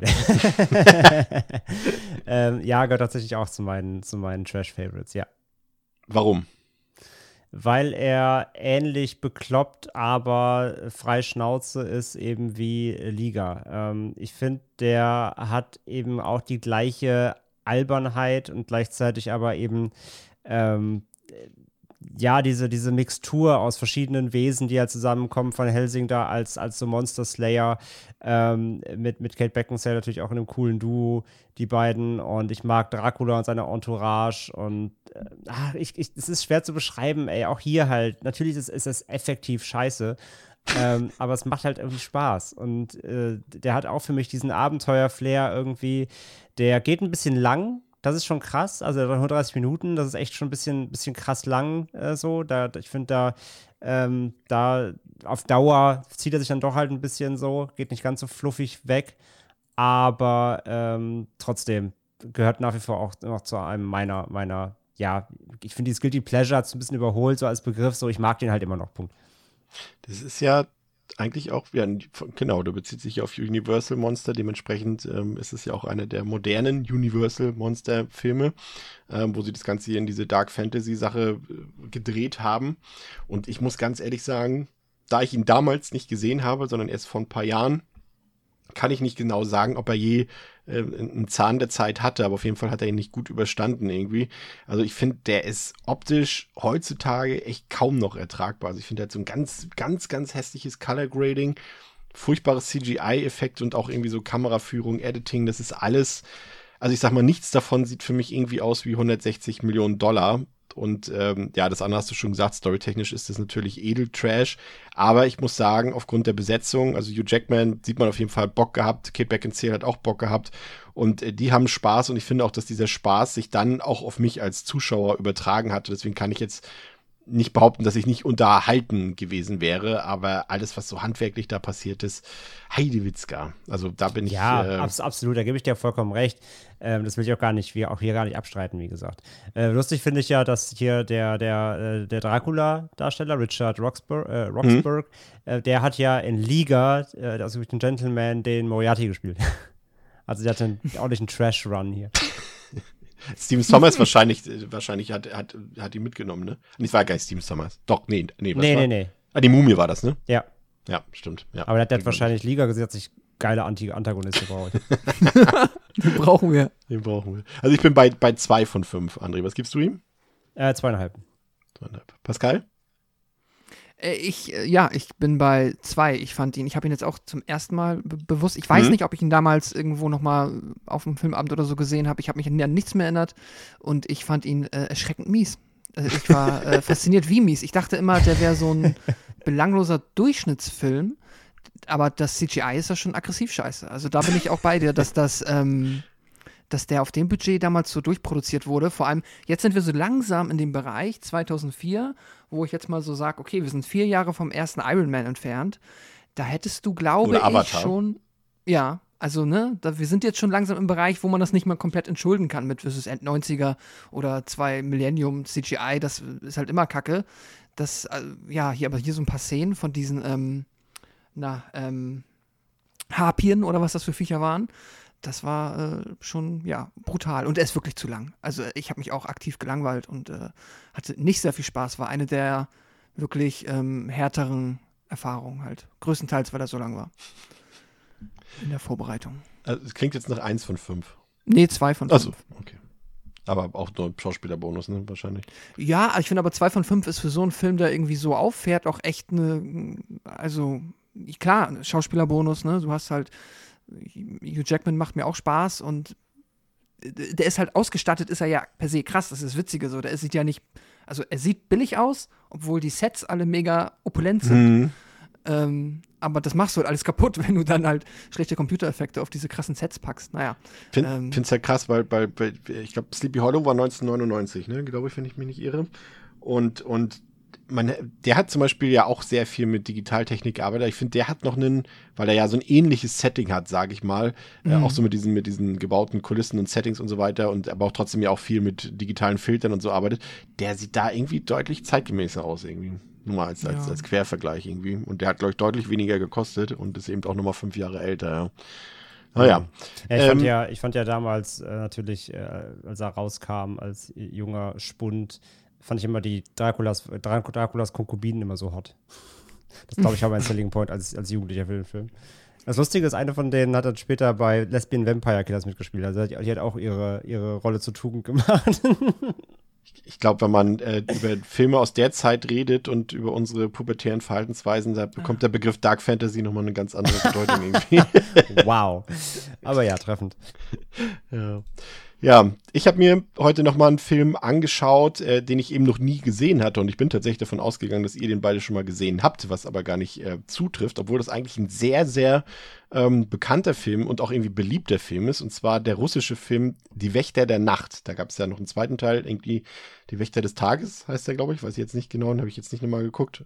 Ähm, und ähm, ja, ich kann mich erinnern, dass viele Leute den damals auch immer gehypt haben und sowas, weil er vielleicht auch in Anführungszeichen exotisch war, weil natürlich äh, vor Wächter der Nacht waren russische Filme jetzt in der weltweiten Gunst der Kinofans jetzt nicht immer so weit oben. Und äh, das hat sich jetzt hier mit diesem Film von äh, Timur Bekmambetov ähm, dann geändert, weil der wurde doch zum ziemlich großen Hit, auch in Deutschland, äh, glaube ich. Und ich glaube, der Regisseur hat ja dann auch eine Hollywood-Karriere gestartet. Ne? Der hat ja auch diesen Wanted gedreht, André, ja, glaube ich. Jolie, ne? Ja, ja.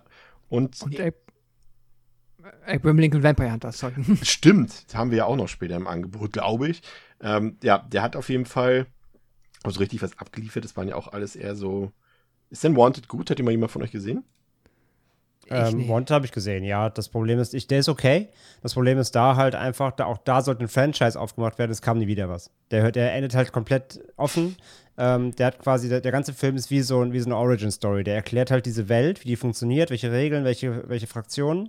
Und dann geht's los und dann kam nie wieder was, weil er gefloppt ist. Ist halt auch super schade.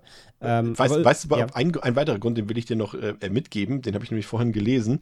Ähm, eigentlich sollte äh, der Regisseur ähm, den dritten Teil von dieser Wächterreihe drehen, hat dann aber dieses Angebot für Wanted bekommen, also in die U S A zu gehen, und hat das Drehbuch, was er soweit wohl angefangen hatte, dafür einfach für Wanted genommen. Also er hat quasi ah, alle, alle okay. Sachen, die er in, in Wächter drei einbringen wollte, hat er einfach in Wanted untergebracht. Deswegen hat er auch nie einen dritten Teil für Wächter da mehr gedreht, weil er alle seine Ideen da reingehauen hat. Spannend, weil Wanted ist ja auf jeden Fall auch eine Comic-Verfilmung. Ich überlege gerade, auch von irgendeinem berühmten Autor, ich habe es gerade vergessen. Ach, von Mark Millar, genau. Das ah, ist ein Mark Millar-Comic. Ja. Und André, hattest du nicht auch noch diesen, in unserem Desktop-Podcast, hattest du Profile auch wollt, noch geguckt? Genau, ne? Wollte ich gerade sagen. Das war jetzt sein, ist nicht sein neuester, aber genau, zwanzig achtzehn, diesen Profile, wo eine Journalistin sich in den I S quasi einklingt, ähm, sich als, als äh, konvertierte Islamistin ausgibt. Und äh, genau, das war sein letzter jetzt. War ja, ja was ganz Ernstes auch sogar, ja. Genau. Stimmt. Ja, der hat auch noch diesen Ben-Hur, dieses Ben-Hur-Remake gedreht, was ja auch so ein kolossaler Flop war irgendwie. Also ja, vielleicht jetzt nicht unbedingt die beste Hollywood-Karriere. Auf jeden Fall. Aber, aber wenn ich da danach, kann ich mich auf jeden Fall noch erinnern, da, auch damals die Fernsehwerbung und so, ja. Da haben sie immer diesen russischen Titel immer noch mitgenannt, immer so Wächter der Nacht, Notschneidosor, genau. Ja, ja. ja, das war so ganz einprägsam. Ja, ja. Das haben sie gemacht. Ja, äh, Pascal, auch wenn du den Film nicht gesehen hast, äh, magst du unseren ZuhörerInnen kurz nochmal sagen, worum es da geht in Wächter der Nacht? Sehr gerne. Unter den normalen Menschen leben die anderen, die über verschiedene übernatürliche Kräfte verfügen. Sie teilen sich auf in die Kräfte des Lichts und die Kräfte der Dunkelheit, die vor einigen Jahrhunderten einen Waffenstillstand geschlossen haben, um eine verheerende Schlacht zu beenden. Seitdem regieren die Mächte des Lichts den Tag, während die Nacht ihren dunklen Gegnern gehört. Im heutigen Moskau streifen die dunklen anderen tatsächlich als Vampire durch die Nacht, während eine Nachtwache aus hellen Kräften, unter ihnen Anton, der Protagonist des Films, versucht, sie zu kontrollieren und ihre Untaten zu begrenzen. Ja, der Anfang des Plots klingt ja schon fast ein bisschen hier wie äh, der Anime, den wir letztes Mal geguckt haben, ne? So ein bisschen. Mit den, mit den zwei so, Seiten, die äh, gegeneinander hier äh, sozusagen parallel ja, existieren. Mit dem und, Waffenstillstand. Ja, hier Demon City. Nee, Wicked City war es ja, genau. Wicked City. Ja. Äh, ja, und was soll ich sagen? Also das ist fast so ein bisschen, fühlt sich ein bisschen wie Underworld an. Ist jetzt natürlich, ich weiß jetzt nicht, ich glaube, der Film war da schon in Produktion, als Underworld noch nicht draußen war. Ähm, und ja, ich sag mal so, also man hat ja, André weiß das ja, glaube ich, auch, äh, bist ja auch auf dem Heimkinomarkt immer informiert. Ist, Cape Light bringt ja auch, glaube ich, gerade so in den letzten Jahren diese ganzen russischen Blockbuster raus, ne? Mhm. Diesen Attraction und Attraction zwei und weiß, was ich meine, ne? Diese diese Sci-Fi-Filme ja. und sowas aus Russland. Und irgendwie ähm, lebt das, glaube ich, auch immer noch davon, dass die Leute denken, dass da irgendwie noch so ein zweiter Wächter der Nachtfilm irgendwie mal zufällig dabei ist oder so. Aber ich muss sagen, ich war da nicht so, so richtig begeistert von. Für mich hat der gar keine, gar keine eigene Stilistik. Der wirkt sehr westlich und auch sehr wenig eigenständig. Auch hier wieder komplett Matrix-Elemente drin. Die sind in jeder Por- aus jeder Pore spritzen die irgendwie raus. Wieder Ledermäntel, wieder Sonnenbrillen tragen sie da alle. Alles wieder auf cool getrimmt. Ähm, und das, das, ja... Das wäre noch okay gewesen, aber ich fand auch das Drehbuch, also ich auch hier wieder so ein Film und gerade bei so einem Film, wo ich denke, das sind doch eigentlich nur Blockbuster, wenn ich da echt Probleme mit habe, zu kapieren, was da eigentlich gerade alles gleichzeitig abläuft und welche Konsequenzen das Ganze für wen auch immer hat, ähm, das war alles so unübersichtlich teilweise erzählt, hat mir nicht, nicht so richtig äh, gefallen. Also ich habe durchaus den Reiz verstanden, den es vielleicht mal so vor fünfzehn, zwanzig Jahren mal hatte, aber für mich hat das jetzt heutzutage gar nicht mehr funktioniert. Also falls ihr da draußen, wie gesagt, Pascal und Anja haben ihn jetzt nicht gesehen, falls ihr da draußen den Film mögt, schreibt mir gerne mal oder schreibt uns gerne mal, ähm, was ihr an dem Film mögt. Ich habe es ehrlich gesagt nicht verstanden. Für mich war das irgendwie super langweilig. Ähm, habt ihr mir zwei von fünf gegeben, noch um es mal nachzuholen. Auf Letterboxd hat er eine drei Komma eins, auf IMDb eine sechs Komma vier. Hat vier Millionen Dollar gekostet und weltweit immerhin fünfzig Millionen eingespielt. Also hier mal eine der seltenen Erfolgsgeschichten hier im Box Office. Ähm, und war auch der erfolgreichste russische Film aller Zeiten. Zumindest bis dahin, wurde dann ein Jahr später schon abgelöst. Aber war auf jeden Fall Kassenhit, den ich aber ehrlich gesagt nicht verstanden habe. Ja, dann kam so ein Film raus. Das war dann schon, der, das war jetzt, ab da begann, glaube ich, meine... Doch meine D V D-Ära, über die wir hier auch schon öfter uns ausgetauscht haben, und es war auch eine der ersten D V Ds, die ich, glaube ich, damals hatte, Pascal, King Arthur. Also nicht die, die Verfilmung von Guy mm. Ritchie, die wir jetzt vor ein paar Jahren noch mal hatten, und auch keine von den uralten Verfilmungen von der Artus-Legende, sondern der von Antoine Fuqua. Und der sich jetzt auch nicht unbedingt äh, vielleicht ähm, an die Geschichte der Artus-Sage originalgetreu gehalten hat, aber ja, fass doch nur mal ganz kurz zusammen, worum es da geht, bitte.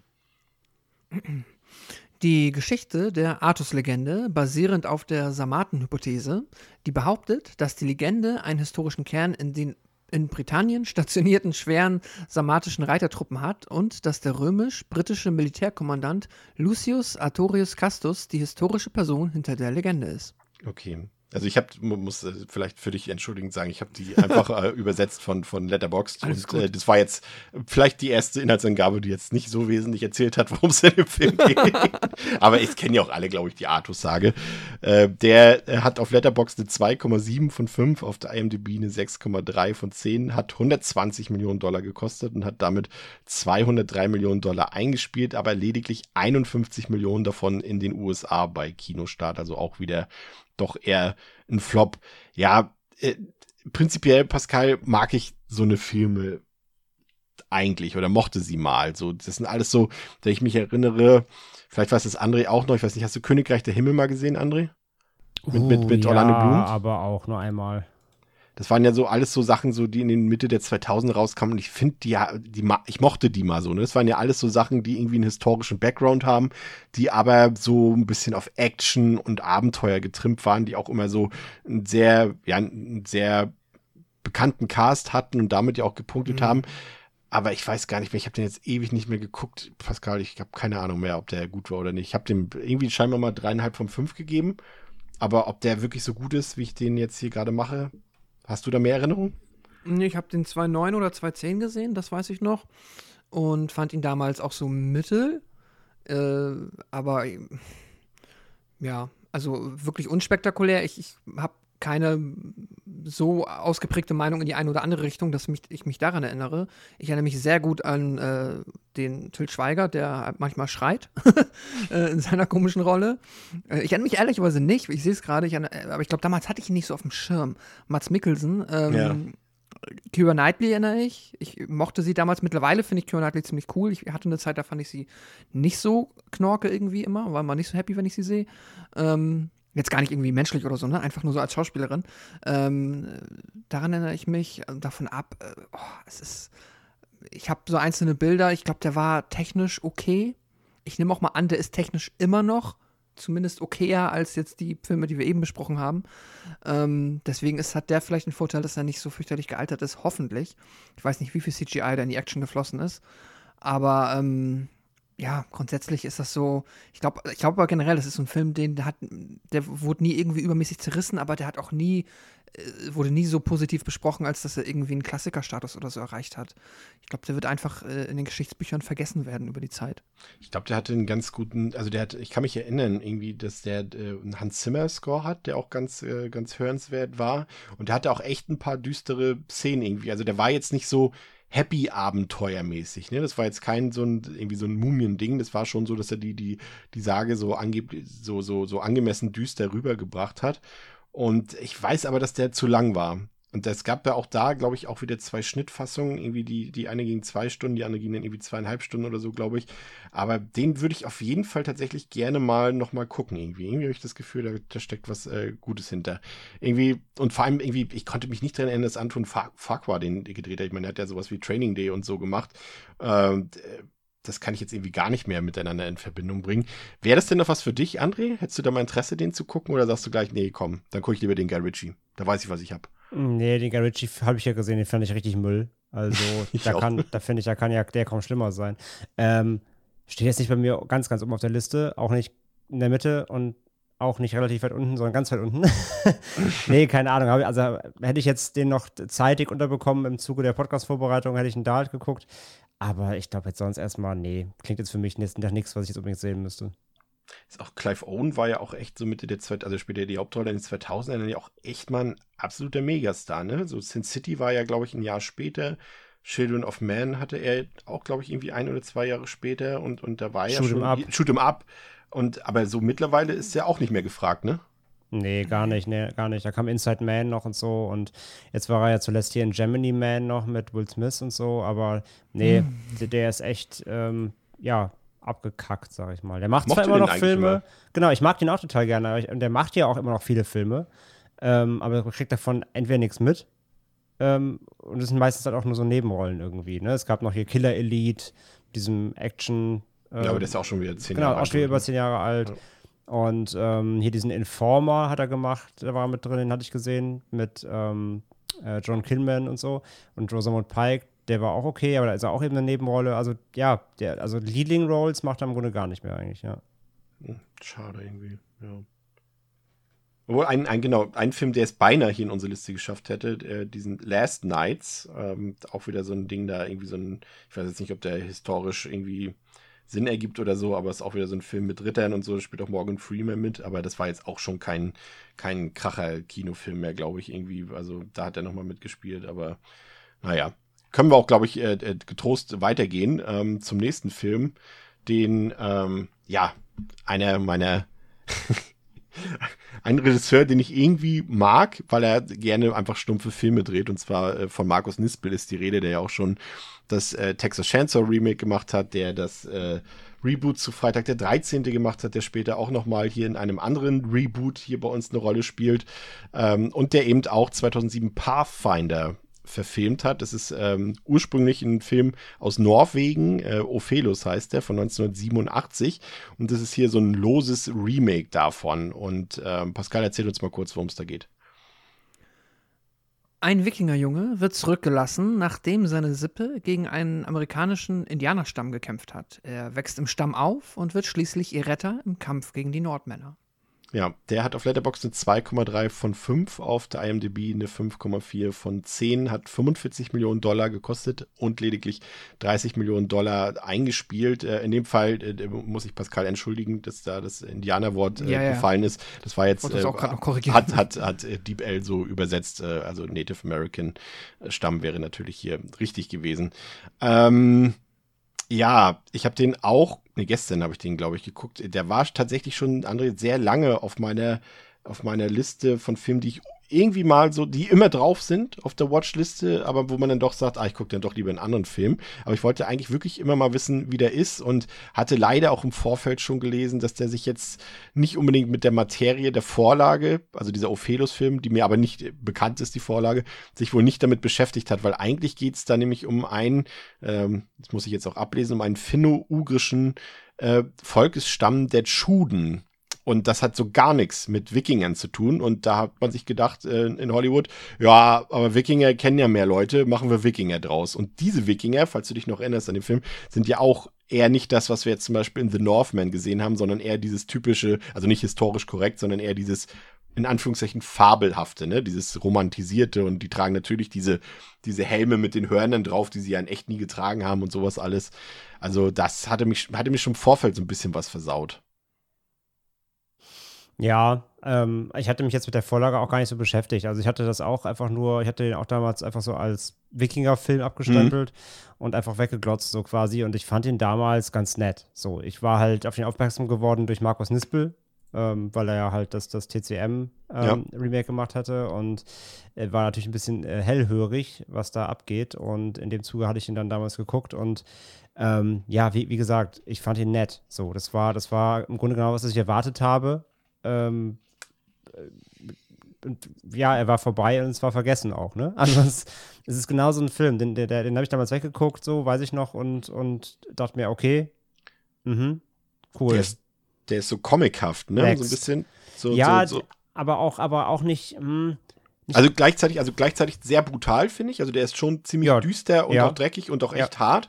Aber er hat gleichzeitig so diesen, ja, das kommt später auch noch, wenn wir über das Conan-Reboot sprechen, aber das trifft eigentlich auch so auf, auf Scorpion King so ein bisschen zu. Dieses, dieses so Macho-Männer kämpfen gegeneinander, aber es hat irgendwie überhaupt nichts mit einer mit einer authentischen Geschichtsstunde zu tun über Wikinger sozusagen. Ich hatte, ich hatte das Gefühl, er wollte ein bisschen einen auf dreihundert machen. Der ja, ein Jahr genau, vorher, ja. vorher erst kam, ist, er wollte so ein bisschen dreihundert äh, versuchen. Nur anderes äh, Setting, ne? Ein bisschen Snyder, anderes Setting, aber da fehlt ihm halt auch das Handwerk für. So. Und, ähm, Snyder, ist, Snyder ist ein guter Vergleich, auch was die Optik angeht. Ne? Ja. Der könnte jetzt auch wie Justice League hier, Dings da, Snyder's Justice League aussehen, irgendwie so ein bisschen. Der hat auch so ein, so ein ganz, kon- so, so kontrastarm, ne? Auch irgendwie sehr, sehr. Ja, genau, mach, mach vom Pathfinder eine Schwarz-Weiß-Version und du hast dann den, ja. den Director's Cut. Ja. Ähm, genau, so in die Richtung wollte er, glaube ich, gehen. Hat nicht ganz funktioniert. Aber eine Vollkatastrophe ist der jetzt auch nicht. Nee, nee, nee. Also ich fand den auch, auch nett, sag ich mal. Der ist ja jetzt auch nicht so super lang und so weiter. Aber ich fand die, die Action, also ich mochte das, dass der, also es gibt ja auch diese Unrated-Version davon, die ist ja auch echt nochmal ein Stückchen brutaler und fieser. Ähm, und hat auch echt ein paar echt knüppelharte Szenen dabei, auch wenn da jetzt viel C G I-Blut bei war, also vieles digital.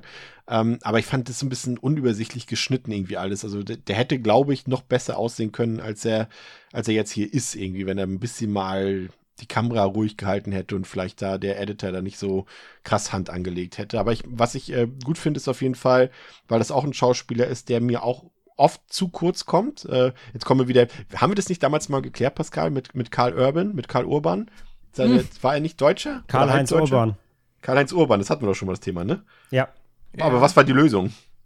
Ja, er ist Deutscher, also hat deutsche Wurzeln. Ja, also wäre er ein Karl, Karl Urban, Urban. Ne? Ja. War, haben wir Karl-Heinz uns ausgedacht oder war das sein zweiter Vorname? Das war ein Gag, ne? Ach, dazu möchte ich mich nicht mehr äußern. Nee, er hieß wirklich Karl-Heinz, stimmt. Krass. Aber dass du dir das gemerkt hast. Aber stimmt, das war ein Running Gag, aber wirklich Karl. Ja, das war ein Gag. Nee, das heißt so.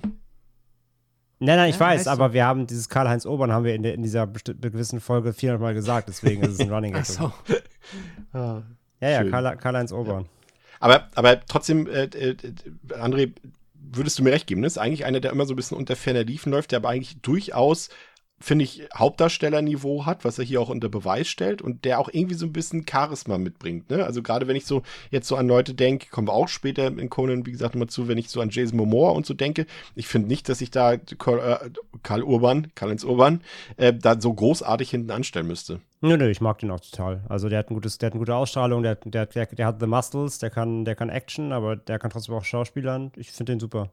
Dredd war ja auch cool mit ihm, ne? Also ja. Kann man, kann man eigentlich nicht meckern.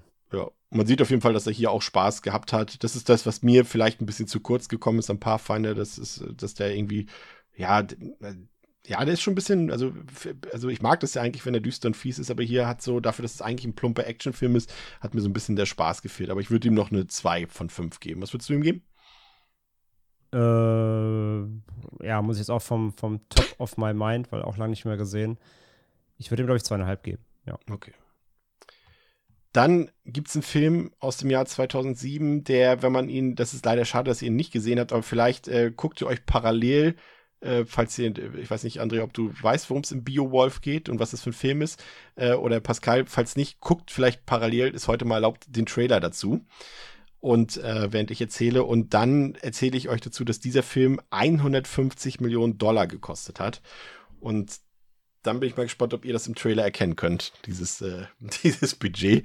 Ähm, der hat auf Letterboxd eine Durchschnittswertung von zwei Komma sechs von fünf, auf der I M D B eine sechs Komma drei von zehn, hat wie gesagt hundertfünfzig Millionen Dollar gekostet, hat hundertsechsundneunzig Millionen Dollar eingespielt, davon in den U S A allein lediglich zweiundachtzig Millionen Dollar, und das ist ein Film von Robert Zemeckis, ähm, den man ja durchaus kennt, der ja dann irgendwann seine, nachdem er seine Superfilme alle gemacht hat, hat er irgendwann den Drang dazu gehabt, Animationsfilme zu machen, irgendwie, ne? Polar Express ist ja zum Beispiel von ihm. Ich glaube, ist der aktuelle Pinocchio nicht auch von ihm, André? Äh, ja. ja, ja, ja, ja. Genau. Und, und irgendwie hat er dann angefangen, nur noch so eine Filme zu drehen. Und äh, Beowulf ist quasi ein Animationsfilm für Erwachsene. Also das ist äh, ein Film, gerade da gibt es auch eine, eine Schnittfassung, Director's Cut, die dann auch noch mal, ja, pff, noch mal einen oben drauf haut, also zumindest was das angeht, kann er durchaus glänzen. Also der ist relativ äh, blutig in diesem Director's Cut. In der Kinofassung ist es dagegen komplett rausgeschnitten, beziehungsweise digital entfernt worden. Der hat auch viel nackte Haut und ist dunkel und düster und hat auch echt so ein paar Splatter-Szenen. Äh, also in diesem Director's Cut, also wenn ihr den Film guckt, solltet ihr den gucken. Aber es ist halt ein Motion-Capture-Animationsfilm. Das heißt, da standen SchauspielerInnen wie Angelina Jolie, ich glaube, jetzt muss ich selber überlegen, ähm, wie heißt der denn nochmal? Ähm, Ray Winstone, Anthony Hopkins. Anthony Hopkins, und war nicht Sean Bean dabei? Oder bin, äh, nee, nee, Quatsch, nee, der sieht John aus. Malkovich. John Malkovich. Aber genau. Den meinst du nicht. Nee, ich meinte, also Anthony Hopkins, Motion-Capture-Figur, sieht im Film aus wie ein animierter Sean Bean. So wollte ich es formulieren. Ah, ja, ja, das stimmt. Ja. Und äh, das ist so hässlich, das ist richtig pottenhässlich, dieser Film. Das kann man sich heute echt nicht mehr angucken. Also das wirkt einfach wie eine zweistündige Cutscene aus dem Videospiel, aber auch aus dem Videospiel aus dem Jahr zweitausendsieben. Also nicht wie heute eine, also eine Videospiel-Cutscene aussieht, sondern schon wie damals. Und habt ihr mal reingeguckt jetzt? Nee, ich kenne nur den Trailer. Ja, ja. meine ich ja, den Trailer. Also, d- d- und, ich habe den Trailer gerade angeguckt und jetzt gucke ich mir gerade, einfach weil es mich interessiert, weil es jetzt mein ja. erster Vergleich war, muss ich einmal ganz kurz, ja okay, der sieht ähnlich schlecht aus. Hat mich nämlich, ich musste gerade an den ersten Final Fantasy Film denken, The Spirits Within, der ja eigentlich mit den Spielen gar nichts zu tun hat, aber auch zweitausendeins so in Richtung quasi pseudo-fotorealistischer Animationsfilm geht. Und ja, ich glaube, aber Beowulf ist dann auch mal eine ganze Ecke hässlicher und hat wahrscheinlich auch einfach, also ich habe den Trailer eben gesehen, der hat ja gar keine Berechtigung dafür, äh, irgendwie Richtung komplett C G I zu gehen. Also alles, was ich da drin gesehen habe, äh, ist ja einfach nur, also ist ja nichts, was man nicht mit Live-Action hätte machen können, oder? Nee, das ist, ja, genau, das ist ja, ich weiß auch nicht, also wie gesagt, Zemeckis hatte ja dann irgendwann seinen Drang, nur noch Animationsfilme zu machen, wollte, glaube ich, wahrscheinlich auch die Technik ein bisschen revolutionieren. Ähm, aber das ist ja irgendwie vollkommen in die Hose gegangen irgendwie. Ich weiß jetzt nicht, also Inhaltsangabe brauchen wir jetzt nicht groß geben. Beowulf ist ja so, glaube ich, das die erste Geschichte aus Großbritannien, die je irgendwie aufs Blatt Papier gebracht wurde. Also quasi eine der ältesten Geschichten, die es überhaupt äh, gibt über den, über den skandinavischen Krieger da. Ähm, aber das ist ein Film, Holy Moses, muss ich sagen. Also wenn man den heutzutage guckt, ich, wie gesagt, ich, ich habe ihm im Director's Cut, gebe ich ihm eine zwei von fünf, weil er da durchaus echt relativ hart ist und oft definitiv nicht jugendfrei ist. Aber der Film, den kann man sich rein optisch, also... Das ist auch das Krasse, ne? Der, der Director's Cut hat trotzdem eine zwölf. Ja, und das, das ist wirklich krass. Obwohl, ich glaube, sie haben den nicht gesehen, den Director's Cut, glaube ich. Also ich habe das Gefühl, den haben sie mit durchgewunken irgendwie, weil sie dachten, ja, was soll da jetzt schon Brutaleres passieren noch in so einem Animations- Kinderfilm. Kann ich mir eigentlich nicht vorstellen, ist rechtlich, müssen die machen, müssen die prüfen. Ja, wenn er rauskommt, ich meinte gefühlt, André, gefühlt. Ja, aber dann ist unverständlich auf jeden Fall. Ich habe die Bilder bei Schnittberichte gesehen und da werden halt Arme abgerissen, ja. Beine rausgerissen und so. Das ist dann schon, und das, also ja, also keine Ahnung, aber vielleicht ist da ja auch mal was schiefgegangen. Ich weiß nicht, wie das denn nachträglich ist, wenn man aus Versehen, ich meine, da kannst du ja auch nichts mehr machen. Wenn sie den durchwinken, sehen wir mal an, sie hätten einen Arbeitsfehler gemacht, was wir denen jetzt nicht unterstellen wollen, und sie geben denen die Freigabe, dann weiß ich nicht, wie revisionssicher das Ganze ist, ob man dann noch sagen kann, huch, wir haben einen Fehler gemacht, wir müssen den nochmal, nee, weil das geht das ja nicht, ne? Nee. Ja, eben, also das ist jetzt halt meine... Keine Ahnung, es kommen massenhafte Beschwerden von Eltern und dann gibt es eine Neuprüfung oder so, keine Ahnung. Ja. Das ist jetzt meine fiktive Entstehungsgeschichte zur Freigabe von Beowulf. Ähm, zweitausendsieben, Pascal, kommt ein Film oder kam ein Film, den hast du dir angesehen, der passt erstmal auf den ersten Blick nicht so ganz vielleicht in dieses äh, Portfolio, was wir heute im Angebot haben, weil der Film eben nur zweihunderttausend Dollar gekostet hat und jetzt auch mhm. kein Flop war, weil er immerhin eins Komma drei Millionen damit eingespielt hat, weil es kein amerikanischer Film ist, sondern ein äh, australischer, glaube ich. Und äh, der hört auf den Namen Gabriel und hat auf Letterboxd eine zwei Komma vier von fünf, auf IMDb eine fünf Komma fünf von zehn. Worum geht's da und wie fandst du den Film? Gabriel erzählt die Geschichte eines Erzengels, der dafür kämpft, Licht ins Fegefeuer zu bringen. Ein Ort, an dem die Dunkelheit herrscht und die Seelen der Bewohner der Stadt zu retten.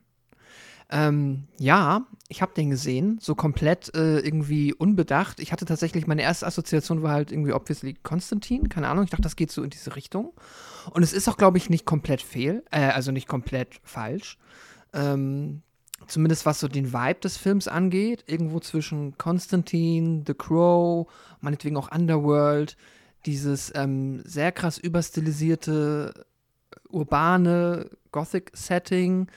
Ähm, ist auf jeden Fall das, was der Film, finde ich, das kann ich ihm schon mal direkt irgendwie positiv anrechnen, ziemlich gut schafft, auf diesem wirklich ultra-Mikrobudget zu inszenieren. Also man muss wirklich sagen, die Stimmung und Atmo hat er schon, aber es fällt natürlich halt krass auf, dass der halt keine ähm, keine ausufernden, keine, kein, kein krasses Set-Design hat oder so. Das ist halt meistens auf irgendwelchen, ja, Dächern, wahrscheinlich mit Greenscreen im Hintergrund, wo dann halt viel passiert und die haben irgendwie so ein, zwei Keller und eine Bar und da passiert dann halt relativ viel. Und ja, dann hast du, äh, es, es geht irgendwie um dieses Duell Engels gegen ähm, die Dämonen und Gabriel, der Erzengel, kämpft dann gegen die Bösen. Und da hast du manchmal ein paar Action-Szenen, die alle wirklich nicht gut gelungen sind. Da ist äh, leider auch tatsächlich nicht viel, ja, anscheinend äh, Budget für, äh, dafür aus, ja, ausgegeben worden, weil es das nicht existiert hat. Ähm, ich muss echt sagen, ich kann dem Film nicht böse sein. Ich finde, der ist halt wirklich für, für dafür, wie der entstanden ist, scheinbar auf diesem Mikrobudget, wirklich auch so ein Herzensprojekt, wenn ich es verstanden habe. Genau, der Regisseur hat das ja auch irgendwie fast selbst bezahlt komplett. Ja, ne? Genau. Und ganz viele Schauspieler haben dann halt auch auf einen Großteil ihres Budgets verzichtet. Ich glaube, dann haben sie Anteile oder Tantiemen bekommen halt dann am Boxoffice oder so. Ähm, deswegen ein Film, den man, finde ich, echt nicht böse sein kann. Und wenn man, also ich würde, glaube ich, eine Empfehlung ausschließlich dann aussprechen, wenn man halt wirklich hart Bock auf dieses halt, was ich meinte, irgendwo zwischen The Crow, Constantine, Underworld und halt alles, was in diese Richtung geht in den Nullerjahren. Wenn man Bock auf diese Atmo hat und diese Art von Film, dann kann man den auf jeden Fall mal entspannt gucken. Der tut nicht weh. Ich habe dem zweieinhalb gegeben. Ja, klingt doch erstmal vielversprechend. Er hatte mich tatsächlich irgendwie so ein bisschen, wie du es erzählt hast, ganz grob an, an Legion erinnert, auf den wir später noch zu sprechen kommen. Ähm, habe ich ein paar... paar Parallelen erkannt, aber der ist, glaube ich, der klingt, Gabriel klingt schon mal sympathischer, allein aufgrund des Budgets und aufgrund ähm, den Dingen, die du gerade erzählt hast. Also vielleicht ein kleiner Geheimtipp hier in unserer Auflistung der eher weniger guten Filme.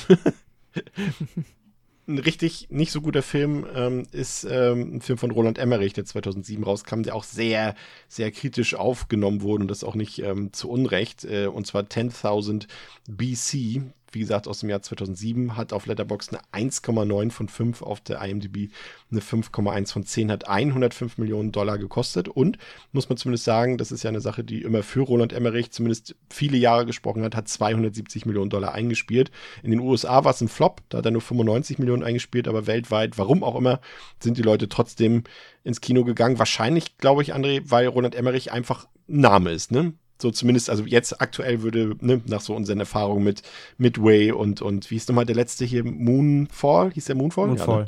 Ja, ne? Ja, aber zumindest so in den neunzigern und zweitausendern war das ja eigentlich ein Garant für einen Hit, ne? Ähm, ja, absolut. Also ich meine, der kam zweitausendacht so und da hat er ja schon einiges abgeliefert gehabt, ne? Also Independence Day, klar, ähm, Day After Tomorrow und ähm, Godzilla und der Patriot und ja, also er hat auf jeden Fall schon seinen Namen sich gemacht und stand dann zu dem Zeitpunkt schon für diese exorbitanten Big-Budget-Blockbuster, die zwar eben auch so von der Substanz her nicht wirklich viel haben, aber eben massentauglich sind und ich glaube, wenn man da dann damals schon eben mit dem Namen, wo der neue Roland Emmerich irgendwie geworben hat, das hat schon funktioniert. Ja. Pascal, in einem Satz, worum geht's in zehntausend B C? Ein prähistorisches Epos, das die Reise eines jungen Mammutjägers durch unerforschtes Gebiet verfolgt, um die Zukunft seines Stammes zu sichern.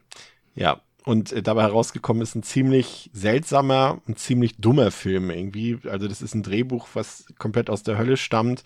Das Casting ist völlig daneben, also die, die, die Besetzung agiert furchtbar, aber sieht auch optisch einfach nicht passend aus, weil die alle so seltsame Kostüme haben, so seltsame Frisuren und äh, das hat nicht zusammengepasst, ähm, da, weil auch, also diese, also da war ja nichts akkurat, ne? Also diese, diese Dinge, die er da erzählen wollte, hat er in, in den geschichtlichen Kontext gepasst, was überhaupt nicht zusammengepasst hat. Da haben eben Lebewesen hier mit Menschen zusammengewohnt, die da noch gar nicht existiert haben zu dem Zeitpunkt und so weiter und so fort. Das, das, also, ne? Also wer da irgendwie historisch was erwartet hatte, eine Aufarbeitung irgendwie von, von Steinzeitmenschen, was weiß ich, ähm, das hat so gar nicht zusammengepasst, ja. Ähm, Aber was mir gefallen hat, André, waren tatsächlich die, und das ist ja auch so eine Sache, die zumindest bis zu einem bestimmten Zeitpunkt bei Emmerich ja immer funktioniert haben, die Effekte, ne? Obwohl er sich ja hier früher ja viel ähm, mit praktischer Technik, ne? Erinnern wir uns an Independence Day, die Gebäude, die waren alle noch Miniaturen oder waren gebaut und sowas, und um sie dann zum Explodieren zu bringen, hier alles digital schon. Aber irgendwie sah das gut aus. Also ich fand die Steinzeitmonster dort und diese Tiere, Säbelzahntiger, Mammut und so, die haben mir gefallen. Also wenn ich was positiv herausheben will, dann das. Ja, das geht schon noch. Also da merkt man, da merkt man dann das Budget, definitiv. Ähm, das, das in jedem Fall. Ähm, aber ja, wie du schon sagst, alles andere ist leider echt, echt Katastrophe. Also äh, das Casting auch, der Hauptdarsteller hier, Stephen Strait heißt der, ähm, hat auch f- nicht wirklich viel gemacht. So, ich, äh, ich kenne den sonst nur äh, aus dem The Covenant Remake. Ähm, aber ja, da in der Hauptrolle geht voll unter. Der hat kein Charisma, der, der, der trägt so eine Big-Budget-Produktion überhaupt nicht auf seinen Schultern. Und es geht ja eigentlich fast nur um ihn, ne? Also man erlebt ja diese ganze Story anhand seiner Figur, mehr oder weniger, die ganze, diese ganze Reise. Ja. Ähm, also Cam- Camille Bell war noch dabei, glaube ich, ne? Das war sein Love Interest. Genau. Ich. Genau, ja, ja. ja. Ähm, genau, die, die ist okay, aber auch da, die Harmonie stimmt halt nicht zwischen denen, finde ich. Und ähm, ja, wie gesagt, der, ähm, der Cast ist halt, der geht halt komplett unter und der Rest des Films aber auch nicht gut genug, um das zu überspielen, sag ich mal. Es müsste halt mehr Hand in Hand gehen. Und ja, fand ich halt auch, es ist eine weirde Entscheidung, weil ich finde, der, der Titel und das Plakat damals und so, das, das, das sprach halt, ja, wir erleben hier halt irgendwie so einen ähm, Steinzeitfilm in irgendeiner Art und Weise, ne? Also sehr bodenständig, und es ist ja überhaupt nicht.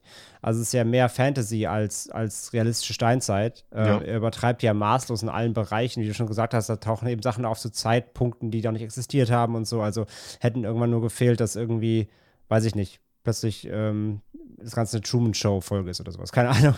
Also da, da, da hätte alles passieren können ab einem gewissen Zeitpunkt. Und ähm, ja, weiß ich nicht, von der Erwartung will ich ja gar nicht reden, aber es war eine seltsame Entscheidung, dass eben so so anzureichern. Und ähm, ja, die ganze Geschichte und so ist halt einfach völlig banal und, und dämlich. Ja, ich glaube, wenn der Film heute rauskommen würde, dann würde der auch garantiert keine zweihundertsiebzig Millionen mehr einspielen. Ne? Also. Nee, also nach Moonfall auf keinen Fall. Nee.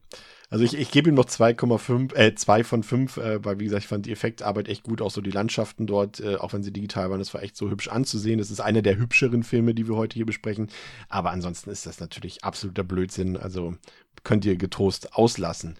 Ähm, André, wir haben uns einen Film aus dem Jahr zweitausendneun angeguckt, den habe ich jetzt äh, zum zweiten Mal gesehen. Beim ersten Mal habe ich den äh, bewusst scheinbar äh, abgehatet, weil ich kann mich erinnern, dass ich... Achso, haben, ab- haben wir jetzt die Wertung abgegeben für... Achso, ich habe zwei von fünf gegeben. Ähm, ein. Okay. ähm, äh, den Film, den wir jetzt besprechen, den habe ich damals mal mit meinen Eltern gesehen und ich weiß, dass mein Vater den auf Blu-ray gekauft hatte, als er auch noch ab und zu mal eine Blu-ray gekauft hatte. Und ähm, ich wollte aber eigentlich was anderes gucken und deswegen weiß ich noch, dass ich den einfach scheiße fand. Hab gesagt, nee, das war Dreck, das war Mist.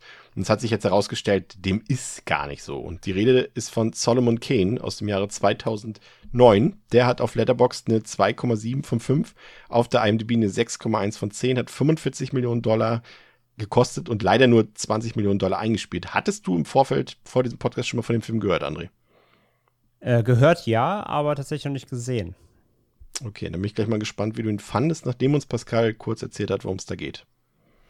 Ein nomadischer Krieger aus dem sechzehnten Jahrhundert, der wegen seiner brutalen Vergangenheit zur Hölle verdammt ist, sucht nach Erlösung, indem er der Gewalt abschwört, aber er stellt fest, dass es Dinge gibt, für die es sich zu brennen lohnt, als er eine junge Puritanerin aus dem Griff des Bösen befreit. Wie war's denn, André? Warst du positiv überrascht? ist der drittbeste Film. ähm, nee, also wie gesagt, zum ersten Mal jetzt gesehen und tatsächlich gegen alle Erwartungen, denn die Erwartungen waren, ai, ai, ai, das wird, was wird das denn jetzt wieder hier für ein Bullshit, ähm, bin ich doch recht positiv überrascht von Solomon Kane. Der ist wirklich schön düster, ähm, teils recht hart und, und dreckig und erzählt eine eigentlich ziemlich spannende Geschichte eben, über diesen, diesen ehemaligen Feldherr, der halt der Gewalt abschwört, aber eben durch äh, äußere Umstände dazu gezwungen wird, ihr wieder nachzugehen. Und äh, ja, schön, schön Hand-to-Hand-Combat irgendwie und, und James Purefoy hat das auch echt gut gemacht, fand ich. Der passt da echt gut rein in die Rolle, ähm, füllt die da auch als, als im Lied gut, gut aus und gibt ein paar harte Entscheidungen auch im Film. Ja, es, es, es sterben unter anderem Kinder einfach so, das also der traut sich auch ein paar Sachen für so einen Hollywood-Film. Ähm, fand ich, fand ich echt äh, nicht so schlecht. Und ähm, ja, Effekte sind so ein bisschen so lala. Äh, gibt ein paar, die sind in Ordnung, aber gerade auch dann, wenn es wirklich äh, so in die Dämonenrichtung C G geht, das ist schon eieiei ähm, in die Jahre gekommen so. Und ja, aber letzten Endes, ey, ich wurde echt gut unterhalten und der ist ja auch von M J Bassett, ne? Also hier Silent Hill mhm. Revelations und so, da habe ich auch schon wenig, äh, wenig erwartet. Ähm, aber wirklich, also auch hier, es ist natürlich High-Budget-Trash, es ist teilweise ziemlich albern, es ist ähm, auch auf die hundertvier Minuten nicht komplett durchgehend unterhaltsam und spannend, gibt auch ein paar Hängerchen, aber wirklich ähm, dafür, dass ich halt nichts erwartet habe oder Trash erwartet habe, ähm, muss ich sagen, hat mir, hat mir eigentlich ganz gut gefallen, hat mich unterhalten zumindest. Ja, hat mir im Rewatch jetzt auch, äh, wie gesagt, damals habe ich ihn wahrscheinlich nicht fair beurteilt, auch deutlich besser gefallen. Hat, wie du schon sagst, eine schön düstere Atmosphäre. James Purefoy, ähm, den wir ja auch in einem unserer gemeinsamen Guilty Pleasures ja auch sehr zu schätzen wussten. Ne? In, in äh, Scheiße, wie heißt der denn nochmal? Ähm, der mit dem, mit dem hm? Fischerchor. Fisherman's Friend. Ja, genau. Da hat er ja auch, äh, und da, da habe ich ihn dann auch so ein bisschen äh, zu, zu schätzen gelernt und dementsprechend äh, mochte ich ihn hier auch auf Anhieb gleich viel mehr als damals. Äh, der hat ein paar brutale Spitzen und hat ein angenehmes Erzähltempo und, und ja, das ist alles jetzt nicht besonders originell und auch nicht neu und ähm, ähm, dementsprechend jetzt, wie gesagt, auch kein Kracher, aber irgendwie kann ich jetzt auch wieder hier nicht sagen, dass ich irgendwie gelangweilt war oder sowas. Und das ist ja für so eine Art Film schon mal eine gute Auszeichnung, weil normalerweise bin ich schnell gelangweilt bei solchen Filmen, aber das hat irgendwie, war das, war das sympathisch, weil es eben auch nicht der Ultra-Big-Budget-Film war und ähm, ja, fand ich okay. Ich fand nur so, zum Ende, ich habe das Gefühl, umso länger der Film lief, vielleicht ist das Budget auch da langsam alle gegangen, äh, dass da so ein paar Sachen irgendwie in der Bilddynamik, so in den Kontrasten und so irgendwie, das sah irgendwie nicht mehr so ganz rund aus wie am Anfang. Also vielleicht war es auch die Produktion der Blu-ray, die vielleicht auch daneben gegangen ist, weiß ich jetzt nicht mehr so ganz genau, aber, aber war schon, war schon in Ordnung. Also ich würde ihm eine zweieinhalb von fünf geben, André. Ich habe dem auch zweieinhalb von fünf gegeben, ja, gehe ich mit. Ja. Dann habe ich mir einen Film angeguckt, den ich vorhin schon angesprochen habe, der so ein bisschen wie der Gabriel-Film klingt, und zwar der Film Legion aus dem Jahre zweitausendzehn. Der hat auf Letterboxd eine zwei Komma drei von fünf. Ist alles so schön heute in einem Segment so, Pascal, ne? Es spielt sich alles so zwischen zwei Komma null und zwei Komma fünf ab. Ja, IMDb fünf Komma zwei von zehn, hat sechsundzwanzig Millionen Dollar gekostet, hat achtundsechzig Millionen Dollar eingespielt, davon achtzehn Millionen in den U S A. Ja, und äh, Pascal, wenn du jetzt die Inhaltsangabe vorliest, wirst du vielleicht schon die Parallele zu Gabriel erkennen. Ich bin gespannt. Als Gott den Glauben an die Menschheit verliert, schickt er seine Legion von Engeln, um die Apokalypse herbeizuführen. Die einzige Hoffnung der Menschheit auf ein Überleben liegt in einer Gruppe von Fremden, die in einem abgelegenen Wüstenrestaurant mit dem Erzengel Michael gefangen sind. Ich habe mich jetzt bewusst für ja. Michael entschieden. Okay. Weiß ich jetzt auch gar nicht mehr. Ich habe den habe ich tatsächlich auf Deutsch geguckt. Da haben sie ihn, glaube ich, auch Michael genannt. Ja. Und, und rein, rein religiös, äh, biblisch ist das, glaube ich, auch richtig. Ne? Erzengel Michael. Irgendwie kenne ich den auch. Ich kenne mich zwar mit, damit nicht aus, aber ich bin der Meinung, Erzengel Michael habe ich schon mal irgendwo gehört. Ja, das ist ein biblischer Name auf jeden Fall. Ja. Ähm, ja. Ich, der Film ist am Anfang erstaunlich nett. Der war auch mehr Action und Horror, als ich erwartet habe. Ich dachte auch, das wird wieder so ein, so ein einfach so ein, ja, so ein Fantasy-Gedöns. Aber der hat so ein paar schaurige Momente und gerade der Anfang, der war irgendwie gut, weil der spielt in einem Diner und äh, dort sind halt verschiedene Leute sozusagen äh, drin, ein, ein Pärchen, eine alte Oma, ein paar junge Leute waren, glaube ich, dann der, der Chef vom Diner, der von, von, ähm, von, ähm, na, Dennis Quaid gespielt wird. Ähm, und, und das war irgendwie interessant. Und du merkst irgendwie, irgendwas baut sich da auf, irgendwas ist da am Brodeln. Und das war so eine richtig schön, so, so ein Kammerspiel. So ein bisschen so wie jetzt zum Beispiel, wenn wir daran denken an, an ähm, Mann, heute habe ich es überhaupt nicht mit den Namen. Ähm, der Nebel zum Beispiel, sowas in dieser Art, ne? Und ähm, das baut sich so langsam auf, die Charaktere kommen irgendwie miteinander in Kontakt, auch nicht unbedingt so freundlich miteinander und irgendwas bauscht sich auf. Und das hat gleichzeitig so ein bisschen so eine, so eine Belagerung, Belagerungssituation, wie man sie zum Beispiel irgendwie aus, aus ähm, Assault, aus, Assault on Precinct dreizehn von, von Carpenter kennt zum Beispiel und dazu noch so ein bisschen Western-Stimmung, weil dieses Diner halt in der, in der Wüste ist. So, und das macht Spaß. Und ist irgendwie cool, weil man nicht weiß, was man erwartet. Und dann sieht man, was einen erwartet und dann fällt der Film komplett in sich zusammen. Wird super langweilig. Es besteht nur noch aus irgendwelchem pseudoreligiösem Gelaber äh, mit, mit irgendwelchen Nebenplots, die sich vorher überhaupt nicht angedeutet haben, die niemand gebraucht hat. Und am Ende wird man in Anführungszeichen entschädigt mit ein paar Ballereien, die aber auch komplett nicht irgendwie überzeugend waren. Also es war am Ende eine ziemliche Enttäuschung, muss ich sagen. Ich fand es noch ganz interessant, dass äh, Paul Bettany hier ähm, die Hauptrolle spielt, ähm, als eben Erzengel Michael, obwohl er ähm, Atheist ist. Und dass Dennis Quaid hier einen Atheisten spielt, obwohl der eigentlich Hardcore-Christ ist. Das fand ich äh, äh, wiederum noch ganz interessant. Mhm. Ähm, und interessant ist halt, dass der Regisseur Scott Stewart ähm, ja noch einen Film gedreht hat, auf den wir später eingehen, äh, The Priest. Und das auch wieder Paul Bettany da, ja, das wird uns André dann erzählen, weil er den Film gesehen hat, die ja scheinbar auch wieder irgendeinen religiösen Typen spielt. Und das äh, ist schon ein bisschen weird. Aber Legion könnt ihr auf jeden Fall auslassen, dem gebe ich nur eine anderthalb von fünf. Pascal, wolltest du was sagen? Nee, alles gut, alles gut. Ja, ja also den, da habt ihr absolut nichts verpasst. André hat sich äh, einen Film angeguckt, der wieder mal eines von diesen Versuchen von Universal war, ihre alten Kreaturen wieder in die Moderne zu hieven und irgendwie, irgendwie das Ganze nochmal einfach wieder zu beleben. Und zwar The Wolfman aus dem Jahr zweitausendzehn. Der hat auf Letterboxd eine zwei Komma sechs von fünf, auf der IMDb eine fünf Komma acht von zehn, hat hundertfünfzig Millionen Dollar gekostet, hat lediglich hundertvierzig Millionen Dollar eingespielt damit und davon in den U S A, daran erkennt man wieder, da, dort vor allem große Flop, nur zweiundsechzig Millionen Dollar. Und bevor André uns sagt, wie der Film war, Pascal, fass kurz zusammen, worum es da geht, bitte. Lawrence Talbot oder Talbot, ein, das wird uns André gleich nochmal richtig erklären, ein amerikanischer Mann, der das viktorianische London besucht, um sich mit seinen, seinem entfremdeten Vater zu versöhnen, wird von einem Werwolf gebissen, der ihn nach einer Verwandlung im Mondschein mit einem wilden Hunger nach Fleisch zurücklässt. André, wir haben Joe Johnston als Regisseur, der hat Jumanji gedreht, Jurassic Park drei, den ersten Captain America und wir haben einen, einen Cast, der jetzt für mich auf den ersten Blick sich gut liest, mit Benicio Del Toro, mit Anthony Hopkins und mit äh, äh, Emily Blunt. Was kann da schiefgehen? Ist da was schiefgegangen? Und Hugo Weaving natürlich als oh, auch I- gut. Inspector. Ja. Ähm, ha, schiefgegangen würde ich noch nicht mal sagen. Ich habe jetzt halt zum ersten Mal geguckt, äh, noch als, vor der Aufnahme und ich fand ihn eigentlich ganz gut. Ähm, der hat eine ganz schöne Atmo, gut beleuchtet, ausgeleuchtet, so ähm, ganz stimmige Bilder, auch so Kostümdesign und alles, eigentlich alles ganz cool.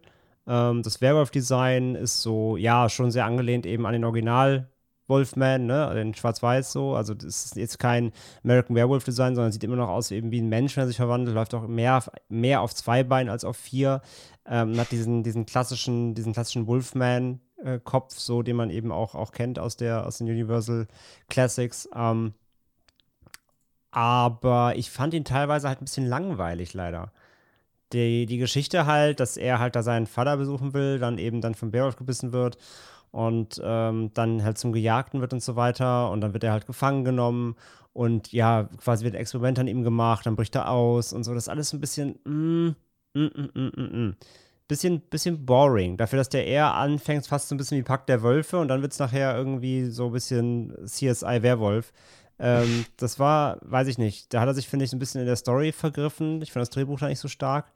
Ähm, und er dauert halt hundert Minuten knapp. Und ja, das ist, zieht sich dann auch im letzten Drittel doch schon ein bisschen, bevor es dann irgendwie zum Finale kommt und so. Und ja, also der ist gut besetzt, der sieht nicht so schlecht aus, der hat nette Bilder, der ist relativ hart. Ähm, der, das fand ich überraschend. Also da werden Köpfe abgeschlagen und Arme rausgerissen, Leute ausgeweidet.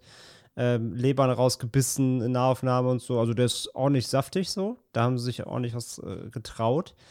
Ähm, ja, also deswegen, ich, ich, ich fast ein bisschen wie Solomon Kane so. Also er hat sehr gute Ansätze, er hat mir in weiten Teilen Spaß gemacht.